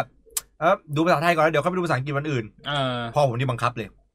พ่อผมเขาให้พี่ผมมาเช็คคอมผมตลอด อืม ว่าคอมผมอะได้ปรับเป็นภาษาไทยหรือเปล่า อืม หรือว่าเล่นเกมภาษาไทยหรือเปล่าเพราะว่า อืม ไม่ให้ ถ้าสมมุติว่าจะเล่นเกมก็เล่นเล่นเท่าไหร่ก็เล่นไป แต่ต้องเล่นเป็นภาษาอังกฤษและต้องต้องมีประโยคหรือคำจากในเกมนั้นอะ อืม มาให้มาพูดมามาพูดให้พ่อฟัง อืม พ่อผมเขาก็ได้ภาษาไปด้วยนะแบบนั้นน่ะอ่าพ่อผมก็พูดภาษาอังกฤษได้หน่อยหนึ่งนะครับไม่ได้ อืม ไม่ไม่ไม่ได้น้อย เพราะถ้าเป็นแบบนั้นน่าจะเป็นวิธีที่ใช้กับเด็กมั้ง อืม แต่ถ้าแบบโตเป็นผู้ใหญ่แล้วอะผมว่าแบบเออเราเราหาอะไรที่เราทำ อืม ก็ เพราะว่าเรารู้ตัวเองนะพี่ า ตอนนั้นมันเป็น ก็ เด็ก คือความ ไง รับผิดชอบอะนะถ้ามี อืม ความรับผิดชอบ ใช่ แต่เด็กมันก็จะแบบต้องมีการสอนอีกแบบหนึ่งเพราะจริงๆอ่ะของผมอ่ะก็ก็เริ่มมาคล่องภาษาอังกฤษตอนเข้ามหาลัยนะ อืม คือตอนแบบว่าช่วงประถมมัธยมก็แบบความรู้งูงูปลาปลาแต่ว่าพอเข้ามหาลัยผมติดซีรีส์ไงติดซีรีส์ของแบบฝรั่งแล้วแบบ หาซับไทยไม่ได้ก็ฟังภาษาอังกฤษไปเลย แล้วพอมันฟังปุ๊บมันก็แบบเหมือนมันได้ไปเองอะ อืม บวกกับตอนที่ไปเรียน a b a c อะคือเหมือน a b a c อะเขาให้อาจารย์สอนเป็นภาษาอังกฤษ อืม คือต่อให้เป็นคนไทยอะแต่ถ้าแบบมาสอนอะก็ต้องพูดภาษาอังกฤษห้ามพูดภาษาไทยกับนักเรียน มันก็เลยเหมือนว่าตอนนั้นอะคือมันใช้ชีวิตแบบว่าเป็นภาษาอังกฤษเกือบทั้งหมด ก็เลยก็เลยเริ่มเป็นขึ้นมา ผมก็เลยเริ่มรู้สึกว่าเออจริง ๆ แล้วอะภาษาแม่งขึ้นอยู่กับว่าเราได้ใช้ในชีวิตประจำวันหรือเปล่า ใช่หรือ เออ หรือถ้าไม่ได้ใช้ในชีวิตประจำวันมีความอยากแค่ไหน ในการ อืม ใช้มันนะครับ แบบ ใช่ อยากมีแฟนญี่ปุ่นมากๆอย่างนั้นอะ อืม มันจะเป็นไดฟ์ไปถึงได้ ใช่ อืม เออปัจจุบันเนี่ยผมก็เปิดคลิปดูตลอด สมมุติแบบผมนั่งเล่นเกมอะไรเงี้ยผมก็จะเปิดคลิป YouTube อะไรก็ได้ที่ผมชอบอะเป็นภาษาอังกฤษ วิทยาศาสตร์การเมืองเกมอะไรพวกเนี้ยผมก็เปิดเป็นภาษาอังกฤษหมด อืม ไม่ได้ดูช่องคนไทยเลย เพราะว่าแบบอยากให้มันแบบว่ามีแบบฟังภาษาอังกฤษอยู่ตลอด หรือช่วงกินข้าวเงี้ยก็เปิดคลิปเกมภาษาอังกฤษ พวกแบบเกมแข่งดอทแข่งสตาร์คราฟอะไรเงี้ย อืม มันจะทำให้แบบว่าในชีวิตประจำวันเราได้ฟังภาษาอังกฤษทุกๆวัน ใช่ แล้วตอนพูดเนี่ยมันจะพอพูดได้บ้างนะครับ มันเหมือนจะจำคำคำนั้นออกมาได้บ้าง ใช่ คือผมเชื่ออย่างนี้ ผมเชื่อว่าคนเราอ่ะถ้าใส่ใจอะไรหรือชอบอะไรอะมันจะเรียนรู้สิ่งนั้นได้เร็ว ผมไม่ได้เชื่อว่าคนเราแบบว่าสมองแบบไม่ทำงานหรือโง่ไปซะทุกเรื่อง อืม เพราะผมมีเพื่อนอยู่คนหนึ่งคือเขาอะชอบบอกว่าตัวเองโง่เขาชอบน้อยใจ แล้วก็บ่นว่าตัวเองโง่เรียนไม่เก่งอะไรแบบเนี้ยนะแต่ว่าเขาอะชอบดูบอลมาก อืม แล้วเขารู้หมดเลยว่านักบอลคนไหนอยู่ทีมอะไร แล้วตอนนี้ฟอร์มดีหรือเปล่าบาดเจ็บหรือเปล่า แมตช์ก่อนหน้านี้เล่นยังไงบ้าง ตอนฤดูกาลหน้าจะย้ายไปทีมไหนอยู่ลีกไหนอะไรเงี้ย อืม ซึ่งผมก็บอกเขาว่า เป็นความสามารถนะ เฮ้ย พี่ เฮ้ยมึงไม่โง่นะเว้ย อืม จำขนาดนั้นได้ไม่โง่ อืม ผมก็เลยบอกว่าจริง ๆ แล้วอ่ะมึงแค่อาจจะแบบว่าไม่ได้มีสมาธิใส่ใจกับการเรียน อืม แต่กับอะไรที่มึงชอบอ่ะ มึงทำได้ดีไง แล้วมันก็เลยเหมือนแบบว่า ตอนนั้นอ่ะ ก็มีเพื่อนมีอยู่สามคน อีกคนนึงอ่ะก็เลยมาช่วยติวให้ว่าแบบเอ้ยเนี่ย เทอมเนี้ยลองตั้งใจดู อืม ลองใส่ใจกับการเรียนดูแล้วติวให้ปรากฏว่าก็สอบได้ A ได้ B เกือบทุกตัว มันเหมือนไม่มีความมั่นใจมากกว่านะพี่ เพราะฉะนั้นผมว่าคนส่วนใหญ่อ่ะ คือสมองโดยเฉลี่ยแล้วอ่ะเราเราสมองมันทำงานได้ดี ถ้าสมมุติว่าเราโฟกัสกับเรื่องใดเรื่องหนึ่ง เพราะฉะนั้นผมถึงได้บอกว่าให้เลือกเรื่องที่คุณใส่ใจเรื่องที่คุณชอบ อืม อ่ะสมมติคุณชอบต่อกันด้ามเงี้ยคุณเปิดคลิปต่อกันด้ามเลยแม่งมีเยอะแยะใน YouTube อ่ะ ภาษาอังกฤษะ เออเป็นภาษาอังกฤษ หรือภาษาอะไรก็ได้ คือเดี๋ยวนี้ YouTube ภาษาอื่นก็เยอะ อืม เออหรือถ้าสมมุติว่าช่วงแรก ๆ เนี่ย อาจจะยังไม่ค่อยคล่องก็อาจจะเปิดซับไทยก่อนมันก็มีนะ อืม เดี๋ยวเนี้ยหลาย ๆ ช่องที่ทำซับไทย อืม ก็ประมาณนั้นนะครับ มีแผนจะไปต่างประเทศไหมพี่ ปีนี้ ตอนแรกผมจะไปสองที่ อืม ผมจะไปญี่ปุ่นตอนกุมภาแต่พอดีเจนนี่ที่เป็นเลขาพวกเรานะครับ พอดีเขามีอุบิเหตุนิดหน่อย อืม ก็เลยไปด้วยไม่ได้ ทีนี้ก็เลยไม่อยากไปก่อน อยากไปพร้อมกัน ก็เลยไม่ได้ไปเอ่อก็เลยไม่ไม่ได้ชัวร์แล้วว่าจะไปหรือเปล่าปีนี้ถ้าไปก็อาจจะไปประมาณเดือนห้า อืม นะครับอ่าเดือนหน้าอ่าอีเอ้ยใช่เดือนหน้าแล้วปะเออ นี่มันเดือนใหม่ละนะ เดือนหน้าอาจจะไป อาจจะนะครับ โอกาสค่อนข้าง 40-60 ไอ้ที่ชัวร์ชัวร์ๆตอนแรกอะชัวร์มากเลย ผม 90 เลยอะนอร์เวย์ เดือน 7 ไปหาพี่หมื่นอะ แต่ว่าพอคุยกับมันละ ผมผมคุยกับมันอยู่ทุกวันนะพี่ช่วงเนี้ย เออ เริ่มหนักเรื่อยๆเลย ก็มันมันเล่นเอาเบียนไอ้หมื่น เอา มันเล่น ผ เอา ม เบีย เห็ น นแล้วผมเห็นมันเล่น ออ เอาเบียนอยู่ แล้วมันก็แบบว่าเนี่ยอยากจะแบบว่าไปล่ากวางไหมพี่บวก ไอ้เหี้ยลาก คุย กวา เรื่อง งเดียวกันเลยที่ที่เราให้ฟังอ่ะคุยเรื่องเดียวกันเลย ไอ้เหี้ยไอ้เหี้ยลากกวางเนี่ยแหละผมขยายลากความไป คือผมรู้อยู่แล้วว่าไอ้หมื่นน่ะมันค่อนข้างหลอน อืม แต่ผมอยากรู้ว่ามันหลอนขนาดนั้นจริงหรือเปล่า มันหลอนขนาดที่มันจะพาเราไปตายจริง ๆเหรอพี่ ปรากฏว่ามันจริง มันมันมัน เอาเงี้ยที่ผมคุยกับมันเพิ่มนะ จากวันนั้นที่เราคุยกันว่า เนี่ย คือเผื่อใครไม่รู้อ่ะพี่หมื่นมันเคยมาออกพอดแคสต์ด้วยนะครับ เป็นสตรีมเมอร์ คนไทย ม อยู่นอร์เวย์ แต่มันเป็นคนหลอนสัสๆเลยแบ เอบ อ เออเออมึนๆหน่อยๆอ่ะถ้าสมมติว่าดูพวกเราสองคนจริงๆ น่าจะรู้จักไอ้มืออยู่แล้วเออผมอ่ะตัดสินใจว่าจะไปนอร์เวย์ตั้งแต่สองปีที่แล้วละที่รู้จักมันมาประมาณปีหนึ่งรู้สึกว่าไอ้เฮียนี่มันน่าสนใจดี จริง ๆ อยากไปนานแล้วแต่ติดโควิดด้วยช่วงนั้นจำได้ สองปีที่แล้วมันติดโควิด เออ ปีที่แล้วอ่ะคลายล็อกดาวน์มาแล้ว แต่ยังมีปัญหาหลายอย่างอยู่ อืม ยังไม่ได้ไป ผมกะว่าปีเนี้ยกูไปแน่ อืม ผมก็บอกมันไป ว่า เฮ้ยอย่าไปหานะ แม่งก็บอกในไลฟ์ว่าแบบว่า เฮ้ยมึงจะมึงจะมาเหรอครั้งนี้มึงจะมาจริงๆเหรอเพื่อน เอ้ยเนี่ยเดี๋ยวพาไปแบบว่าธรรมชาติเลยมานอร์เวย์นี่คือต้องธรรมชาตินะ แล้วผมก็เลยบอกว่า โอเคธรรมชาติแบบไปตั้งแคมป์ตกปลาล่ากวาง ล่ากวาง ผมผมยังสตันอยู่อะ เออ แล้วช่องแชทแม่งถามว่า ลากกวางมันถูกกฎหมายเหรอพี่ เออ เออคือถ้าพูดตรงๆแล้วก็น่าจะผิดกฎหมายนะ เออ แต่มันก็มันก็มี เออที่ว่าสามารถไอ้นี่ได้อยู่แหละก็คือ เราก็ให้กวางขวิดก่อนไง ถ้าสมมติว่าให้กวางขวิดก่อนแล้วเรายิงกวางอะก็คือถือว่าเป็นการป้องกันตัวนะ คือคือไปถึงนอร์เวย์อะมีอยู่สองออปชันเป็นเหยื่อหรือเป็นอาชญากร ไปให้กวางขวิดก่อน แล้วจะได้ยิงกวางได้เพื่อจะได้ไปเสพธรรมชาติคือไปล่ากวาง กวางมูสขนาด 3 เมตรนะครับ นอร์เวย์ในแถบสแกนดิเนเวียมันมีกวางที่เรียกว่ากวางมูส ที่เขาเหมือนโทนี่โทนี่ชอปเปอร์อะเขามันมืออย่างเงี้ย เออ สองเมตรอ่ะมันจวกมึงไส้แตกอ่ะ สิงโตมันยังโดนกวางมูสจวกไส้แตกเลยอ่ะแล้วมึงคิดสภาพคนตัวนิ่มๆดิแล้วผมก็เลยบอกว่า เฮ้ย ไม่ต้องก็ได้ ธรรมชาติอ่ะ ตกปลาตั้งแคมป์ก็พอเฮ้ยแต่มันจะมาไม่ถึง ถ้าสมมติว่าตกปลามันก็ตกแถวบ้านไทยๆได้หรือเปล่าวะ เออถ้ามาทางแถวนี้ทั้งทีอะตกปลาไม่พอหรอกเอ้ยรู้หรือเปล่าว่าถึงอ่ะถ้าข้ามแม่น้ำไปสองที่อ่ะมันจะมีหมีล่าแซลมอนด้วยนะ บอกกูทำไมวะ ผมก็งงว่าบอกกูทำไมวะ ก็คือไปตั้งแคมป์แล้วตอนกลางคืนนะถ้าโชคดีเราเอาแซลมอนมาแขวนเอาไว้หน้าเต็นท์อะ มันก็คือจะมีมันจะมีหมีมาเว้ยแล้วมันก็จะมากินปลาที่ข้างๆเต็นท์เรา กูถามนิดนึงนะหมีตัวขนาดเท่าไหร่อะ บอกถ้าสมมุติว่า เออไม่ไม่ไม่ไม่ไม่หายใจอะไรอย่างเงี้ยก็คือนิ่งๆเอาไว้อะก็คือหมีมันไม่รู้แน่นอนหมีหรือทีเล็กมึงดูการ์ตูนเยอะไปหรือเปล่าไอ้เหี้ยหมีมันไม่ได้มันมึงกั้นหายใจมึงไม่มีนะมันคุยเต้นท์นะเว้ยไอ้ขาหมีมันแหวกเต้นท์มามึงเห็นมันเป็นคนมึงแกล้งตายไม่ได้นะแกล้งตายกับหมีมันใช้ไม่ได้นะไอ้สัตว์มันโฉบมึงไส้แตกในะไอ้เวนดูการ์ตูนมากเลยไอ้เหี้ยแล้วตอนแรกก็คิดว่ามันล้อเล่นแหละไอ้เหี้ย มันเอาจริง คือผมบอกว่า เฮ้ย ถ้าอย่างเงี้ยไม่เอาไอ้สัตว์ มันก็บอกว่าฟิล์มก็อ่าได้ได้ได้ได้ แล้วมันก็ทักมาแยกอะพอผมอะไอ้มันมีไอ้ไอ้ตอนนั้นก่อนหนึ่งที่บอกว่า เฮ้ย ถ้าโดนขวิดก็ไม่เป็นไรหรอก เอ อ คือที่เนี่ยนอร์เวย์อะมันมีประกัน มันมีประกันสังคมอยู่ ก็คือถ้าสมมติว่าโดนกวางขวิดเนี่ย ต่อให้ตายเนี่ยก็คือกลับไปถึงบ้านแน่นอน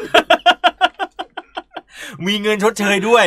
ก็คือไปเที่ยวแล้วก็คือกะให้กูรวยกลับบ้านมา แต่กูไม่ได้ใช้เงินนะ ก็คือพ่อแม่ได้ใช้เงิน เออ นั่นก็คือข้อดีของการไปเที่ยวนอร์เวย์ก็คือพ่อแม่ได้ใช้เงิน แล้วก็ศพเราเนี่ยกลับมาแน่นอน เขายืนยันเลยว่าศพอ่ะจะใส่อัฐิกลับมาที่บ้านแน่นอน โโหแล้วมาแบบไซปริน แล้วพี่ก็ถามมาบอกว่า ไปล่ากวางเนี่ยใช้อะไรล่ามันก็บอกโอ้ปืนยืมพ่อเลี้ยงมา ใช่ปืน เออผมบอกว่าช่วงนี้ผมยิงนกทุกวันอ่ะพี่ ซ้อม โอ้โห คือในข้อดีอะไปได้มีเรื่องเล่ากลับมาแน่นอน คลิปวอล์กสนุกสัตว์หมาแน่นอนไม่ต้องมีคลิปที่มันวิ่งอยู่อย่างเงี้ย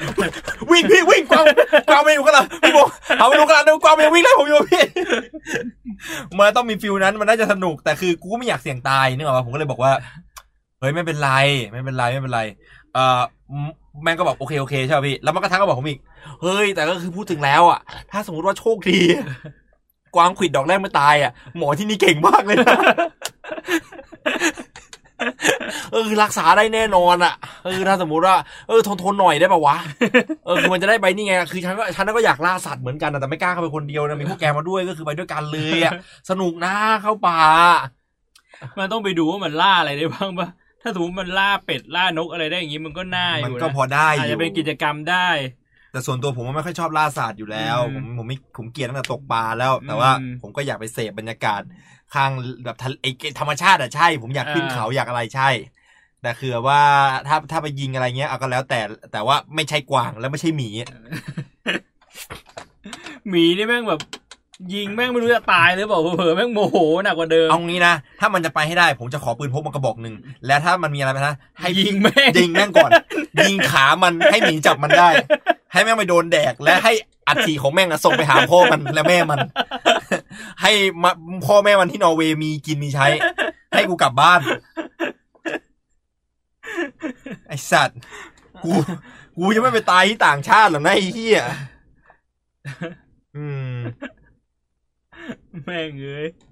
คือบางทีอาจจะคิดว่าแม่งปั่นแต่ว่ามันของจริงแน่นอนอ่ะไอ้ที่นี่คือหลอนจริง หลอนจริงทำจริงแน่นอนอ่ะ บอกเลยว่าระดับสิบโลกับคนนี้ ระดับสิบโลกอ่ะ พอรู้จักกันมานานแล้วแม่งไม่มุกแล้วไอ้ที่นี่หลอนจริง เออพูดอะไรไปก็ไม่ค่อยฟังไอสัตว์ให้แม่งทวนนี่ทวนไม่เคยได้เลยไอ้เหี้ยก็บอกว่าทวนนะหมื่น กูจะไปเดือนแปดถ้าไปวันนี้นะในนั้นนะ โอ้เข้าใจละเออเตรียมตัวต้อนรับอย่างดีเลย กูจะไปวันไหน เออก็คือเมื่อกี้ที่เพิ่งพูดมาก็คือเดือนแปดวันไหนล่ะ ก็วันที่ว่าง คุยกับแม่งแล้วกูเครียด มันจริงจังนะ มันจริงจัง ทุกครั้งที่แบบว่าเจอกันในเอลเบียเนี้ย มันก็ บ มันอยากให้เราไป เนี่ย พี่ ผมวางแผนอยู่นะพี่อะไรเงี้ย มันส่งทิปมาให้ผมเลย มันไปหามาด้วยนะ ว่าทิปคนไทยอะที่จะไปดอร์เวย์มีอะไรบ้าง อืม โคตรแพง เป็นแสนน่ะ ผมก็เลยบอกว่าไม่ต้อง มึงหามาแค่ว่ารถจะเช่ายังไงที่นอร์เวย์แค่นั้นพอแล้วที่เหลือไปมั่วเอา อืม อืมไม่ได้มั่ว ยากเอ้ย พี่นายว่าในสายงานอาชีพก่อสร้างหน้าที่ไหน ยากที่สุดครับ เอ่อกรรมกรครับ ในไทยนะครับ ไม่ได้ในต่างประเทศ กรรมกร อืม กรรมกรต้องใช้ชีวิตอยู่อย่างไม่มีมาตรฐาน อืม ในพื้นที่ก่อสร้างส่วนใหญ่เนี่ยจะไม่ได้มีรถไปรับไปส่งนะครับมีบางไซต์ที่มีถ้าเป็นของรัฐเนี่ยจะมีรถไปรับไปส่ง ถ้าเป็นของเอกชนส่วนใหญ่จะไม่ได้มีเอกชนส่วนใหญ่เนี่ยก็คือ จะให้คนงานสร้างแคมป์ก่อสร้างข้างๆ ซึ่งแคมป์ก่อสร้างเนี่ยเฮี้ยมากครับ ถ้าใครเคยไปเห็นแคมป์เขาเรียกว่าเหมือนสลัมอ่ะ มันจะเป็นฟิลเหมือนเต็นท์ง่ายๆ เป็นผ้าใบอ่ะพี่เขาก็แบบอาบน้ำกันตรงแบบน้ำเน่าๆแถวๆนั้นเลยอะ ม หรือถ้าโชคดีก็มีน้ำอ่างแบบน้ำโอ่งอะแต่ถ้า อืม ไม่มีอะแม่งคือผมเคยเห็นนะเขาลงไปแบบว่าหนองอะเหมือนบึงอะไปตักน้ำอาบอย่างนั้นอะมันดูจะมันดูจะสกปรกมากกว่าสะอาดอีกอะอืม หรือแบบว่าเอ่อต้องกินข้าวกับพื้นอะไรเงี้ยอืมในมุมมองของเอ่อแง่สายงานก่อสร้างนะ ไม่ได้เกี่ยวกับการก่อสร้างเลยนะกรรมกรยากสุดเลยครับ ใช้ชีวิตลำบากมากอะเอ่อแล้วก็เอ่อสินแสถาปัดวิศวะทะเลาะกันตลอด ใครรับกรรมครับ กรรมก รครับ เอ่อเสาวางนี้สิบสองเสาสิบสองวางนี้เสายี่สิบสี่วางนี้นี่เสาเอก ยิงบีมมาตรงนี้นะติดตั้งเรียบร้อยเลย ชินแสมาบอก ไม่ได้ ต้องเอาคานตรงนี้ออกคุยกับวิศวะ วิศวะแม่งแบบ เออกาออกในแปลนให้กาออกในแปลนให้ยื่นไปให้ฟอร์แมนฟอร์แมนบอกกรรมกรกรรมกรก็ต้องเป็นคนไปตัดครับ ตัดเอาเสาออก ผ่านไปอีกเอ่อห้าวันสินแสมาอีกเสาต้องกลับมา เรียบร้อย ต้องบากเชื่อมใหม่ เออปวดหัวครับปวดหัวปวดหัว สินแสอยู่ง่ายสุดในวงการก่อสร้างบ้านเรา กรรมกรอยู่ยากสุด พูดอะไรก็ฟังหมดอะ ในในในก่อในก่อสร้างบ้านเราถาปัดขึ้นอยู่กับคนครับ ถ้าถาปัดเป็นคนอยู่เป็นไม่ยากครับ ถ้าถาปัดอยู่ไม่เป็นทะเลาะกับทุกคนครับ ทะเลาะกับกรรมกรทะเลาะกับ เพราะว่าเอ่อคนทำงานนะเขาเขาจะไม่ค่อยฟังถาปัดพี่ แต่ถาปัดเป็นหลายๆครั้งต้องเป็นคนไปคุย คือเหมือนเขาจะฟังนายช่าง นายช่างก็คือฟอร์แมนนะพี่ อืม เขาก็จะแบบฟังนายช่าง ถ้านายช่างเขาไม่เห็นด้วยกับเรา เขาก็จะไม่ไม่ คือเหมือน ไม่เห็นด้วยกับเรา แต่ไม่เถียงเรา คือเหมือนเจ้าของบ้านอะบอกมาแล้ว ว่าต้องเป็นแบบเนี้ย แล้วนายช่างเขาไม่โอเคอะเขาไม่คุย เขาไม่คุยให้นะ เขาก็จะบอกว่า อ่ะพี่ไปคุยกับเด็กผมเองแล้วกัน อืม จะทำจะให้ทำอะไรก็ไปคุยแล้วกัน เดี๋ยวผมไปรอ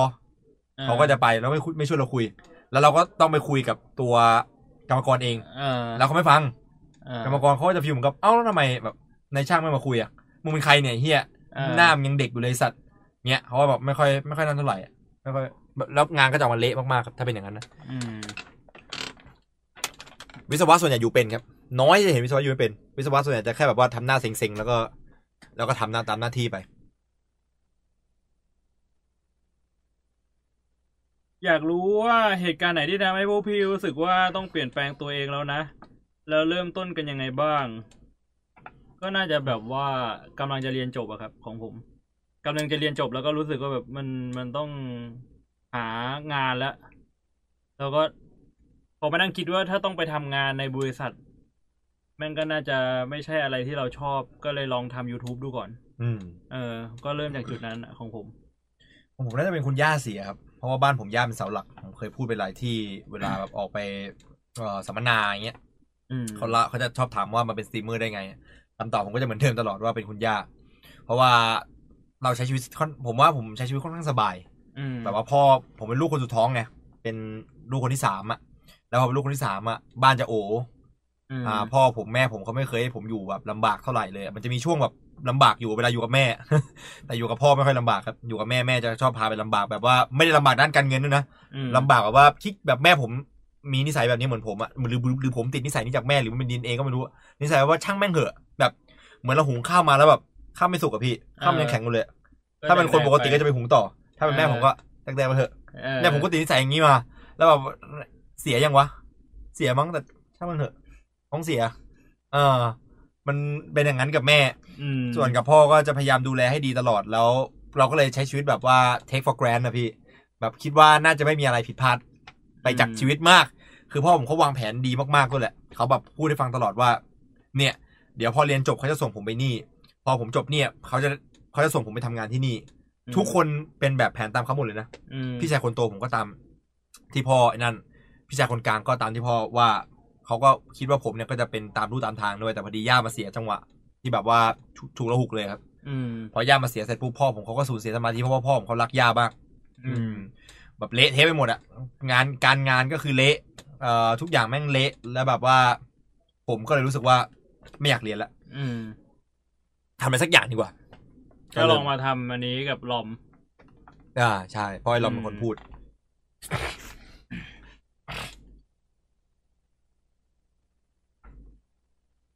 คิดว่าตัวเองแก่หรือยัง คิดว่าผมก็แก่แล้วนะ แล้วเราผมอะผมก็รู้สึกว่าเราเริ่มมีอายุแล้ว ผมว่าจะรู้สึกว่าโตขึ้นมาหน่อยแต่ก็ยังคุยเข่ง ยังโอเคอะไม่นะวัยรุ่น คือสำหรับผมนะ ถามว่าแก่ไม่แก่คืออะไรรู้ป่ะคือเริ่มรู้สึกว่าแบบ กูเป็นมะเร็งปะวะ โอ้ยใช่ ไหม คือมันมีอยู่ช่วงหนึ่งอะที่ล้างหน้าเว้ย ที่ล้างหน้าทุกวันอย่างเงี้ย แล้วด้านซ้ายอะมันรู้สึกปวดปวด แล้วพี่ก็จับซ้ายกับขวา มันผมไม่เหมือนกันนะ แม่งไม่ พี่ เท่ากัน เหมือนข้างในด้านซ้ายไม่มีก้อนอะไรอยู่พี่แบบ มะเร็งเหรอ ชี่ย ก้อนเนื้อซี กู ส เป็นมะเร็ง บอกว่า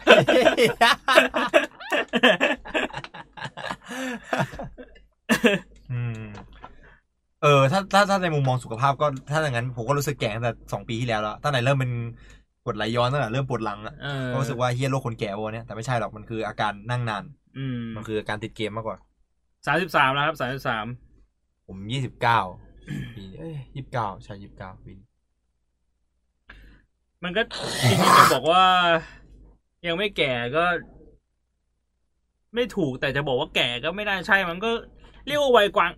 กลางคน วัยกลางคนเอ ของ อ พี่ วั อะ ย คือกลาง วัยก ค ลาน งคนถ้านับตามอายุแต่มันก็แล้วแต่คนอีกนะ อืม แถวที่อยู่ฝุ่นเยอะอากาศเลวร้ายมากไหมพี่นายโอตรงเนี้ยเหรอครับ ค่อนข้างครับ โชคดีที่มันหมู่บ้านจัดสรรที่แยกออกมาจากโซนคมนาคม อืม ก็เลยไม่มีฝุ่นจากรถ แต่ว่าผมเปิดไอตัวไอเนี่ยพี่ ไอกองฝุ่นอะขึ้นทุกวัน อ่าขึ้นทุกวัน ของผมก็ก็มีบ้างนะแต่ไม่ได้แย่มาก ใช่ครับ ผมเกิด ผมเกิดกุมภาสองห้าสามสามครับ จริงๆทุกๆสิบปีมันก็จะแบบรู้สึกเปลี่ยนไปเรื่อยๆแหละเดี๋ยวพอเข้าสี่สิบปุ๊บมันก็จะรู้สึกอีกแบบหนึ่งอะมั้ง อืม เออทุกๆสิบปีมันจะแบบความรู้สึกมันจะค่อยๆเปลี่ยนไป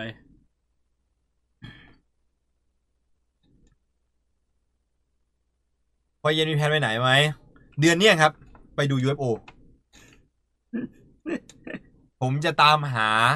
คนที่มานำทางให้ได้ ผมจะ คือถ้าเป็นไม่ได้ผมอยากติดต่อพี่ทอฟฟี่วงตรง อืม ๆผมกำลังตามหาอยู่คือจริงๆผมมีคอนแทคคนที่รู้จักพี่ทอฟฟี่อยู่ แต่ว่าไม่ได้สนิทกันมาก คือจะแบบโทรไปถามแล้วแบบว่าเหมือนกับมันก็จะนิดหน่อยนะพี่ อืม เออผมมีเบอร์พี่เบนซ์อาบาเช่กับเอ่อพี่พี่ต้องบัฟฟาโลแก๊กอะ อืม เออแต่จะโทรไปแบบว่า พี่ ผมเองนะพี่เอาเอาเออเอามึงเอาอ๋อตอนนั้นกูให้เบอร์ไปใช่ไหมที่ไปนั่นด้วยกัน อืม อ่าใช่พี่ พี่ขอเบอร์พี่ทอฟฟี่หน่อยดิมันก็ดูไม่ค่อยใช่อ่ะพี่ เออ อืมแต่ว่าคิดว่าจะตามหามาให้ได้อะ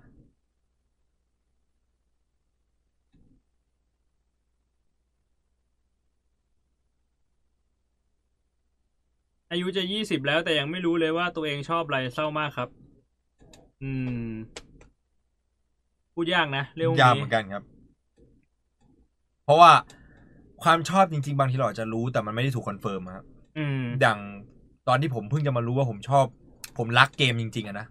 ก็คือตอนที่เราทำมันเป็นอาชีพอะ คือบางอย่างก็บอกว่าถ้าสมมติว่า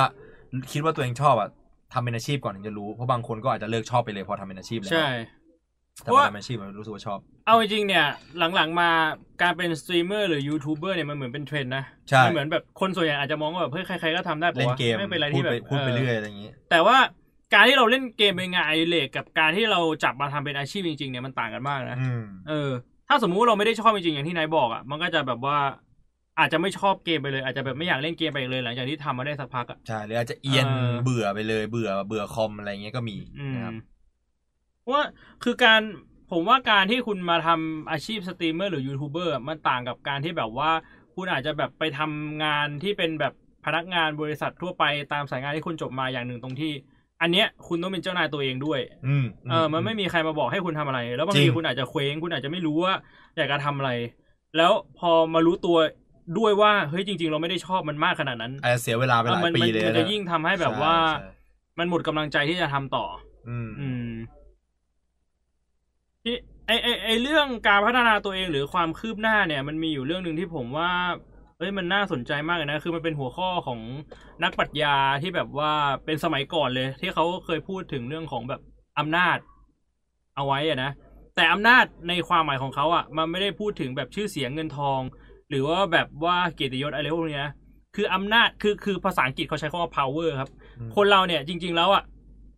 เขาบอกว่าการที่จะทำให้แบบว่าตัวเรามีความรู้สึกพอใจในชีวิตจริง ๆอะคือเราต้องทำให้ตัวเราเองมี power หรือมีอำนาจมากที่สุด แต่เขาอธิบายว่าคำว่าอำนาจเนี่ย มันหมายถึงความสามารถในตัวเรา อืม ไม่ว่าคุณจะทำอะไรก็ตาม คุณต้องพยายามที่จะพัฒนาความสามารถในตัวคุณอยู่ตลอดเวลา อาจจะตั้งแต่เรื่องของพื้นฐานที่ทุกคนต้องทำเลย ไม่ว่าจะเป็นเรื่องของสุขภาพร่างกาย คุณต้องออกกำลังกายอยู่ตลอดเวลา หรือเรื่องของอาหารอย่างเงี้ย ก็มีผลต่อสุขภาพใช่ไหมทีเนี้ยถ้าคุณบอกว่าคุณไม่มีเวลาที่จะมากินอาหารดีๆ หรือไม่มีเวลาที่จะมาออกกำลังกายเพื่อที่จะมีสุขภาพที่ดีเนี่ย แสดงว่าคุณไม่มีอำนาจในการควบคุมตารางเวลาของคุณ ก็คือคุณไม่มีความรับผิดชอบตรงนั้นก็เป็นสกิลหรือว่าเป็นความสามารถหนึ่งที่คุณต้องพัฒนาเพื่อให้พลังของคุณมันเพิ่มขึ้นน่ะ คือคือผมผมไปอ่านหัวข้อนี้แล้วผมรู้สึกว่าแบบ ถ้าสมมุติว่าเราลองมานั่งจินตนาการดูว่าอันเนี้ยเรากำลังเล่นเกมอยู่อะแล้วเราลองประเมินตัวเราเองดูอะว่าสเตตเราเป็นยังไงอะแบบเรามีแบบพลังกายเท่าไหร่ เรามีแบบค่าความ responsibility หรือว่าแบบการรับผิดชอบเท่าไหร่พวกเนี้ย แล้วเราแบบพยายามคิดว่าเราเป็นตัวละครในเกมเราจะทำยังไงให้แบบว่า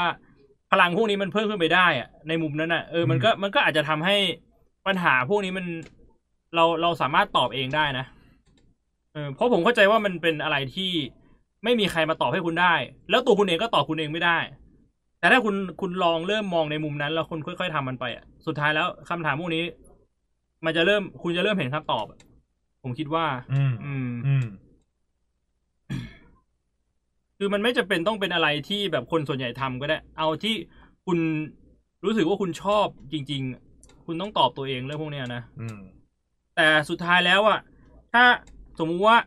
คุณไม่สามารถให้คำตอบตัวเองได้ณตอนนี้ หรือว่าภายในเวลาอันสั้นเนี่ย ผมก็ต้องบอกว่าอย่าไปท้อแท้ เพราะสุดท้ายแล้วเนี่ย เราอยู่ในโลกที่มันมีเวลา มีมีเวลาอยู่จริง หมายความว่าคุณไม่สามารถเร่งเวลาได้ ถ้าสมมุติว่า กระบวนการบางอย่างมันต้องใช้เวลา อืม คุณก็ต้องอดทนครับ คุณก็ต้องอดทน เพื่อให้แบบว่า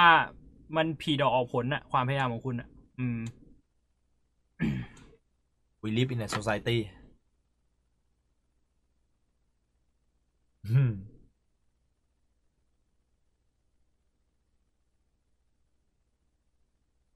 จะอัพรักให้แม็กแล้วไปซื้อหวย เชีย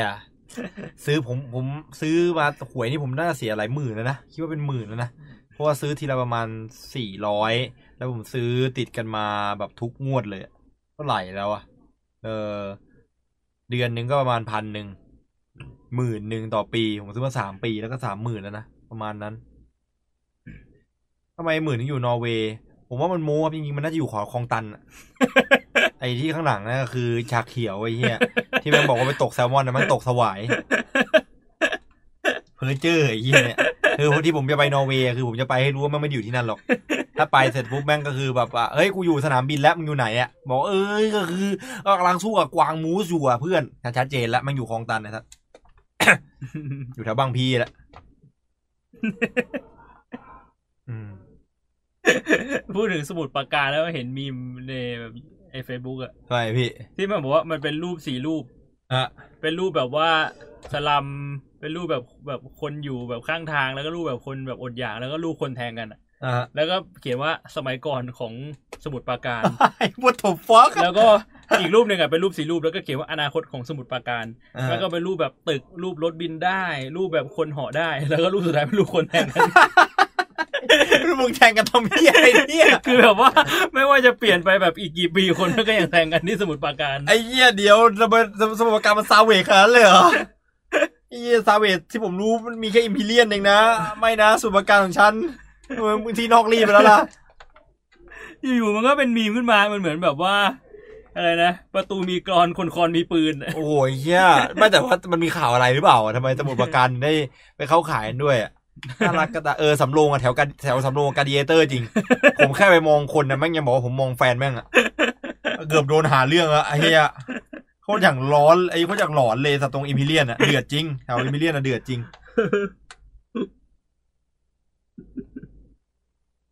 เอ๋ชนสวัสดิ์เหรอเสียชีวิตเหรอครับ คือใครวะคุณเอ๋ผมไม่รู้จักอะโทษทีเลย โอ้แท ทำ ง ไมอ่ะเขาเขาโดนแทงตายเหรอ แทงกันตายที่การมองหน้าที่สมุทรปราการ โอ้โห เฮียโอ้เออเพิ่งรู้เหมือนกันนะ คือไอ้ไอ้พวกข่าวพวกนี้ที่สมุทรปราการเนี่ยมันจะรู้มาตอนเด็กๆอะ่ะตอนที่ยังเป็นโรงเรียนตอนที่ยังอยู่โรงเรียนแล้วเหมือนกับอยู่ในห้องอะ่ะแล้วเพื่อนมันก็จะมาแชร์กันอะ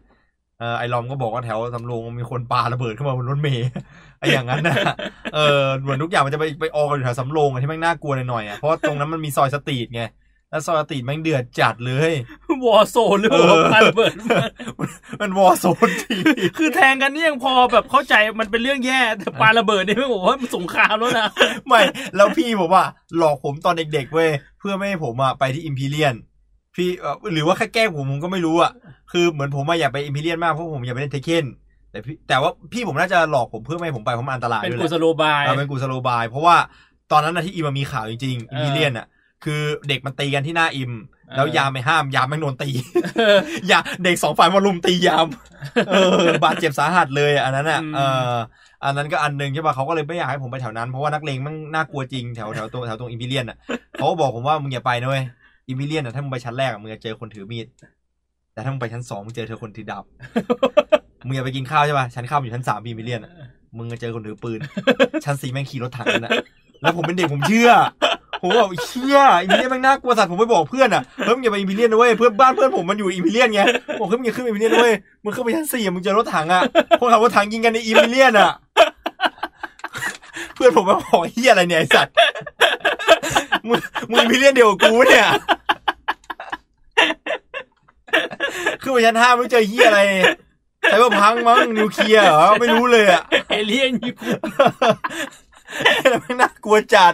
ตอนเด็กก็น่ากลัวจัด แต่ตอนนั้นมันตีกันตีกันน่ากลัวจริง เออเหมือนเป็นดันเจียนอ่ะ ยิ่งขึ้นดันสูงมันยิ่งเป็นดันเจียนแบบบอสเลเวลอ่ะ หนักจัดจัดเลยแม่ง เกมที่พี่เล่นชื่อเกมอะไรนะครับกำลังอยากอดนอน เอาเบียนออนไลน์ครับ อืมเอาเบี้ยนครับ ออนไลน์ แต่ผมก็แอบคิดแหละว่าเดี๋ยวอาจจะแบบมีแวะๆบ้าง แต่ก็เออแบบไอ้เหี้ยมันไม่รู้หรอกแวะได้จริงปะวะ อืม อยากลองไหมคือเห็นเพื่อนเล่นแล้วก็อยากลองเล่นจริง แต่ต้องกำหนดต้องกัดฟันไว้อะต้องต้องต้องไอ้นี่ต้องห้าม แต่ไม่แน่นะสุดท้ายไปเล่นแล้วอาจจะไม่ชอบก็ได้ ผมว่าไม่ยังไงผมก็ชอบแน่ อืม ดูทรงละคือเห็นพี่เล่นเห็นอะไรเล่นอ่ะเออมันรู้เลยว่ามันใช่แน่ อืม บางอย่างมันเห็นนะปุ๊บก็รู้เลย น่ากลัวจริงครับ สมัยเรียนคือมันเอาระเบิดปาในโรงเรียนเลยแถวอิมใช่ไหม อืม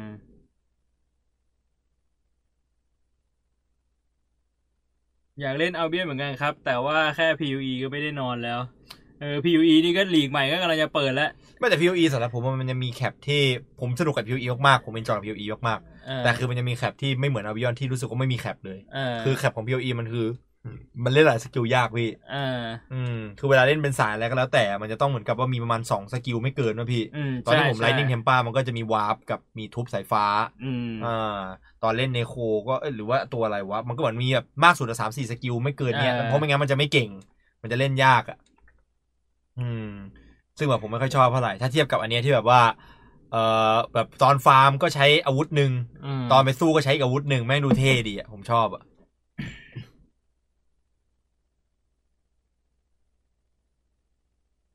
ถ้าทั้งสองคนได้เป็นนายกหนึ่งสมัยแล้วทำนโยบายพัฒนาประเทศได้หนึ่งเรื่องอยากทำเรื่องอะไรกันครับ พัฒนาประเทศได้หนึ่งเรื่องเหรอ คือผมว่าชัดเจนมาแต่ละแต่ไรยังไง ผมว่าการศึกษาแน่นอนครับ ผมเชื่อว่าการศึกษาจะช่วยพัฒนาแบบต่อไปเอง คือขอแค่ ขอแค่ถูกโฟกัสไม่นานมันจะส่งผลตลอดไปครับ เออ พี่ก็คิดว่าเรื่องการศึกษา อืม ประเด็นคือ คือนายกเนี่ย เป็นคนทำนโยบายก็จริง แต่คนที่เอานโยบายไปทำจริงๆอ่ะเขาจะทำหรือเปล่าเนี่ยมันอีกเรื่องไง ใช่แต่ แล้วเป็นปัญหา แต่ถ้าสมมติว่ามองว่าในในในบ้านเราแล้วคือเรารู้นิสัยของคนในบ้านเรา มันก็ใช้กันได้ครับ ก็คือถ้าสมมติว่าเป็นนายกแล้วอยากผลักดันเรื่องนโยบายการศึกษาใช่ไหมฮะก็พี่ก็ไปบ่อยๆเลยพี่ อืม พี่แบบว่าพี่ไปเช็คกับเช็ครัวๆเลย ทำยังไงก็ได้ให้เงินแม่งไปอยู่ตรงนั้นมากที่สุดอะ แบบคือในไทยอ่ะง่ายมากเลยนะถ้าอยากให้อะไรมันเดินอ่ะให้คนที่มีอำนาจไปอยู่ตรงนั้นอ่ะเหมือนกับอาอาคุณอาผมอะครับคุณอา ไปกดดัชัชนชาติ ไปกดดันเออ ไปกดดัน เพราะว่าคนไทยไม่รู้เป็นไรนะคือแบบต้องต้องมีพอมีคนไปยืนกดดันแล้วจะรีบทำอะ เออ อ่า คือคุณอาผมเขาสังเกตเห็นตรงนั้นของคนไทยเขาเลยทำแบบนั้น เป็นแบบเป็นสิ่งที่อดไม่ได้ที่ต้องทำอะจริง ๆ แล้วแกสามารถไปอยู่ตรงอื่นได้อะแต่ตรงไหนที่ต้องไปรีบกดดันอ่ะอย่างเช่นเวลามีคนมาแจ้งมาว่าแบบว่าตรงเนี้ยท่อตรงนี้มีปัญหาแกก็ต้องไปตรงนั้นอ่ะสองสามวันติดกันอะ อืม ไม่ได้ไปทำอะไรด้วยซ้ำอ่ะ ก็คือไปช่วยเขาขุดท่อ ไม่ใช่หน้าที่ด้วยซ้ำอ่ะ แต่ไปเพื่อไปจี้ อืม เพราะว่ามีสามอย่างที่ทำได้ไปด้วยกัน เพราะว่ามันไม่เกี่ยวกันเท่าไหร่ ใช้แบบทรัพยากรต่างกันคือ การศึกษากระจายอำนาจแล้วก็การท่องเที่ยว อืม คือการท่องเที่ยวเนี่ยปลดให้หมดเลย คาสิโน แล้วก็พัทยาเนี่ยทำให้เป็นแบบว่าแหล่งแบบว่าเป็นเหมือนลาสเวกัสสองอะลาสเวกัสเอเชียไปเลย แล้วก็แบบการกระจายอำนาจมันคือแบบวางผังโครงสร้างอะ ส่วนการศึกษาเนี่ยมันคือ การที่แบบว่าเราเราไปโฟกัสกับแบบ มันมันน่าจะแบบไป ควบคู่กันกับพวกแบบว่าการกระจายอำนาจแหละ เพราะผมว่าการศึกษามันผลักดันยากนะ ถ้าสมมติว่าอำนาจมันไปไม่ถึงต่างจังหวัดอ่ะ จริง อืม จริงจริงจริงครับเอ้ยแต่ที่พี่พูดก็ไอ้นั่นนะนึกถึงไอ้นึกถึงไอ้ตอนที่ผมไปเอ่อคุยกับพี่คนหนึ่งในเป็นญาติเนี่ยนะครับคุยเรื่องการเมืองอะแล้วเขาส่งคลิปหนึ่งมาให้ดู มันเป็นคลิปเหมือนกับฟิลว่าทำยังไงให้ระบบแบบคอร์รัปชันมันหายไปอ่ะ อืม แล้วมันก็เป็นแบบเหมือนกับเป็นเป็นเป็นคลิปเก่าแล้วพี่เป็นฟุตเทจของเอ่อแถวแถวนอร์เวย์นี่แหละแถบสแกนดิเนเวียนี่แหละ อืม แล้วก็แบบว่าแบบเอ่อเหมือนเป็นฝ่ายค้านกับฝ่ายรัฐอะตีกัน แล้วเขาก็พูดถึงเรื่องว่าทำไมแบบประเทศเราเนี่ยแม่งถึงได้แบบหมดการคอร์รัปชันอ่าแต่จริง ๆ แล้วคอร์รัปชันน่ะมันไม่ได้หมดไป แต่คนมันคอร์รัปชันยากขึ้น อืม ผมจำประโยคตรงนี้ได้ แล้วทุกอย่างเนี่ยมันเกิดขึ้นจากการที่แบบว่าแบบมีรัฐแค่สมัยเดียวอะที่แบบทำให้ระบบมันเปลี่ยน ม คือเปลี่ยนระบบให้ระบบกฎหมายอ่ะ เพราะว่ากฎหมายเวลามันเปลี่ยนมันเปลี่ยนลำบาก อืม มันมาในสมัยนั้นอ่ะของเขาอ่ะเขาเขาเปลี่ยนกฎหมายให้การคอร์รัปชันมันมันยากขึ้นมากอะครับ อืม แล้วพอเนี้ยคือคนคอร์รัปชันก็ยังอยู่ ไม่ได้เป็นคนดี เพียงแต่ว่ามันโกงยากเฉย เออ ๆอืม โดนจับโดนอะไรง่ายแล้วโทษหนัก อ่า ก็คือเปลี่ยนระบบก็เป็นอะไรที่ดีนะพี่ อยู่แค่สมัยเดียววาระเดียวแต่ถ้าสมมติว่าสามารถสร้างกฎแบบนั้นขึ้นมาได้อ่ะ อืม อืมก็น่าจะดีขึ้น แต่ก็น่ายากอ่ะน่าจะโดนยิงก่อนอะ อืม ผมว่า ไม่โดนยิงก็ต้องหนีต่างประเทศ อื มี ม อยู่สองอย่าง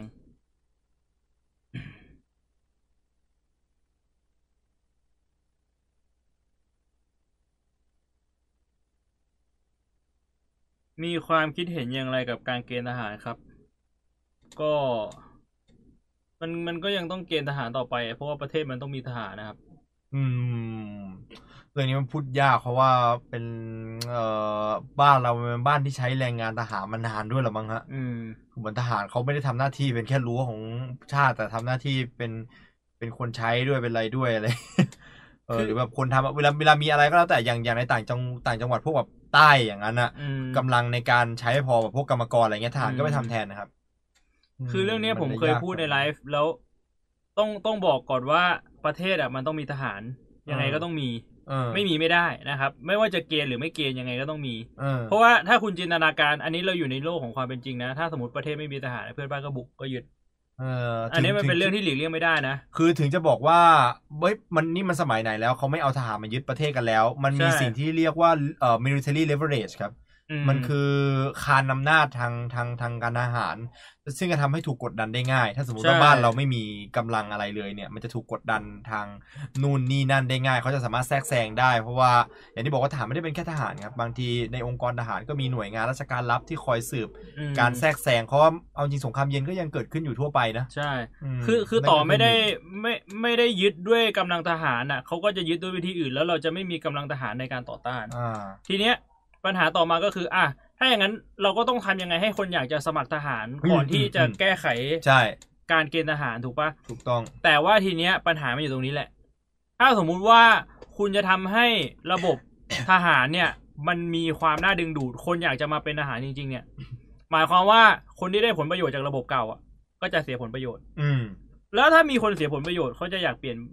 ผลประโยชน์ทำไม เขาจะอยากเปลี่ยนระบบทำไม อันเนี้ยคือความยากครับ คือผมไม่ได้จะบอกว่าแบบเฮ้ยแม่งไม่ควรจะมีการเกณฑ์อาหารแล้วนะ มันควรจะเปลี่ยนได้แล้ว อันนั้นอะใครใครก็เห็นด้วยครับ แต่มันเปลี่ยนไม่ได้ นี่คือสิ่งที่ผมอยากจะสื่อคือมันเปลี่ยนไม่ได้เฉยเพราะว่าคนมีอำนาจไม่อยากให้เปลี่ยน เพราะคนมีอำนาจคือคนที่มีส่วนได้ส่วนเสีย คือถ้ามองในแง่แบบว่าถ้าถามความเห็นแล้วมองในแง่มุมของความเอ่อเป็นจริงก็จะตอบแบบพี่บวง แต่ถ้าสมมติว่าถ้าถามแค่ความอยากก็คือ ผมไม่ไม่ไม่ไม่ไมไม่ไม่ชอบการเกณฑ์ทหารถึงแม้ว่าผมจะเรียนรอดอนะครับ ไม่ได้ไปเกณฑ์เอ่อพี่ชายสองคนของผมไปเกณฑ์ครับเอ่อพี่นัทที่เป็น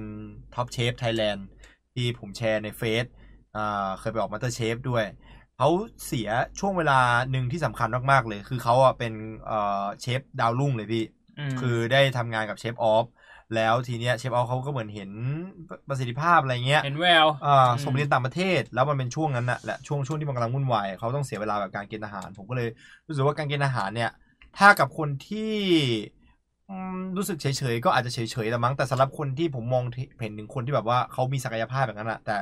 กลับถูกชิงเวลาตรงนั้นไป ไม่ค่อยเห็นด้วยเท่าไหร่ แต่ว่าเอ่อ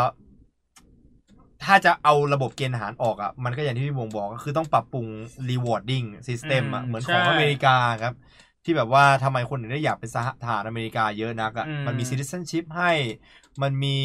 เอ่อ สวัสดิการมันดี สวัสดิการมันดีอะ่ะมันทำให้รู้สึกว่าเฮ้ยเราอยากเป็นทหารอะ่ะมันควรจะเป็นแบบนั้นมากกว่าปะเราควรอยากจะเป็นทหารไม่ใช่ว่าแบบเห็นทหารแล้วยี้อะ อืม อืม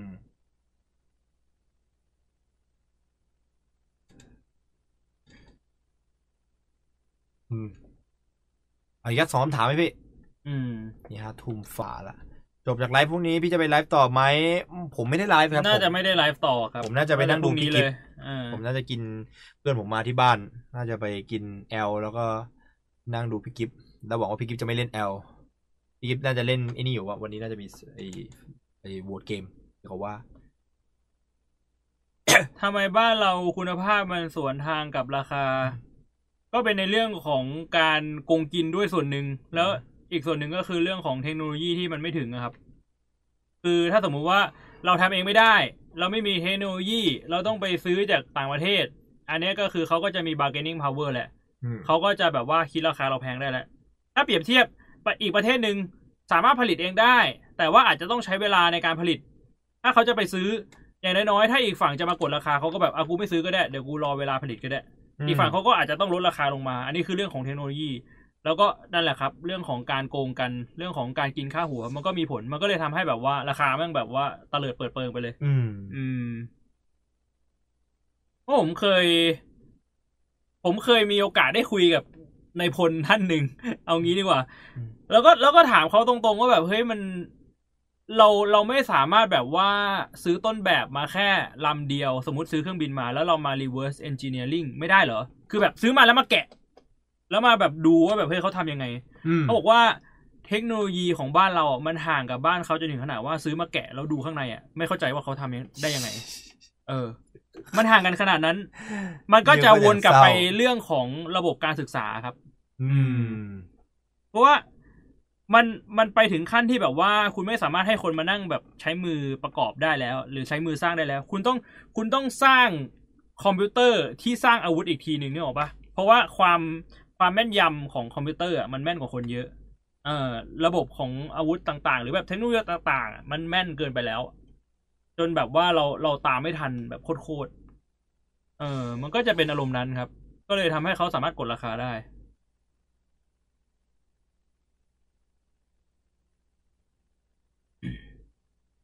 ใช่ มัน มันไม่เชิงเป็นลิขสิทธิ์ทางเทคโนโลยีเลย มัน มันเหมือนเรา เราดู เราดูแล้วเราไม่ทันเลยอะมันเหมือนแบบว่า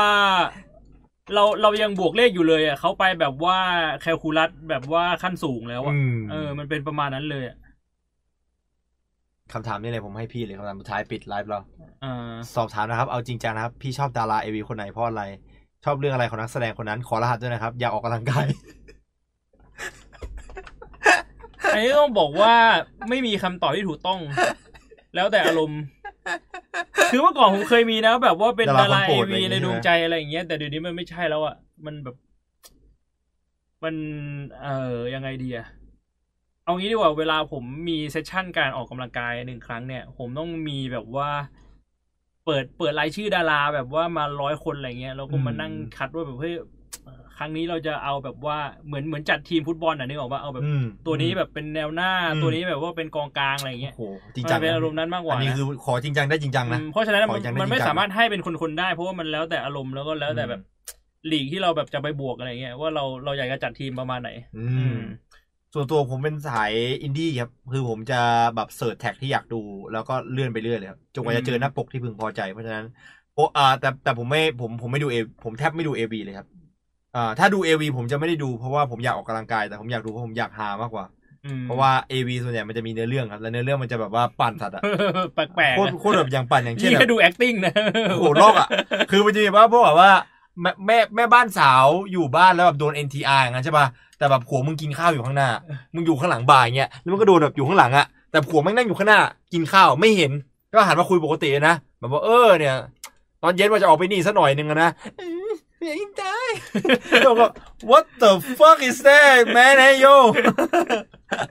ส่วนใหญ่จะไปดูเอาฮามากกว่า แต่ถ้าเป็น AV ผมผมไม่รู้ไม่รู้เลยครับ อืม ไม่รู้เลย ผมผมชอบแบบเสิร์ชแท็กที่อยากดูแบบวันนี้อยากดูวันเนี้ยก็แบบเข้าไปเสิร์ชใน Google นะ ผมไม่ได้เสิร์ชในในในดำท่มนะ ผมเสิร์ช Google เลยครับ แล้วก็กดเข้าไปใน Image แล้วก็จาก Image อ่ะมันจะลิงก์ไปเว็บอะไรก็แล้วแต่ครับ อ่า คือผมจะตามจาก Image เอาอะคือจะเห็นภาพภาพที่ชอบอ่ะมันจะต้องมีเฟรมสักเฟรมหนึ่งที่เราชอบอ่ะเฟรมที่ชอบกดคลิกเข้าไป แล้วแบบเฟรมเนี้ยจากเฟรมเนี้ยถ้าสมมติว่า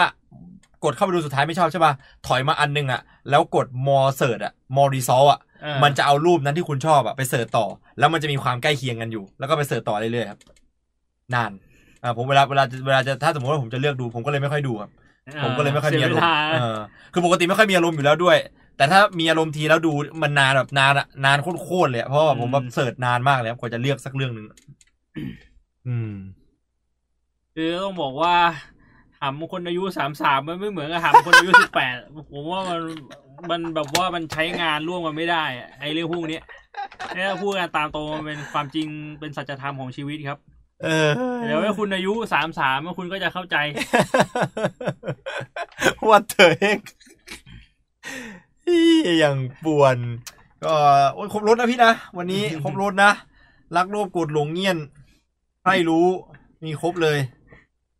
นะเรียกว่าเราสบายใจกันไป นะครับ ทำไมอะหำไม่สู้แล้ว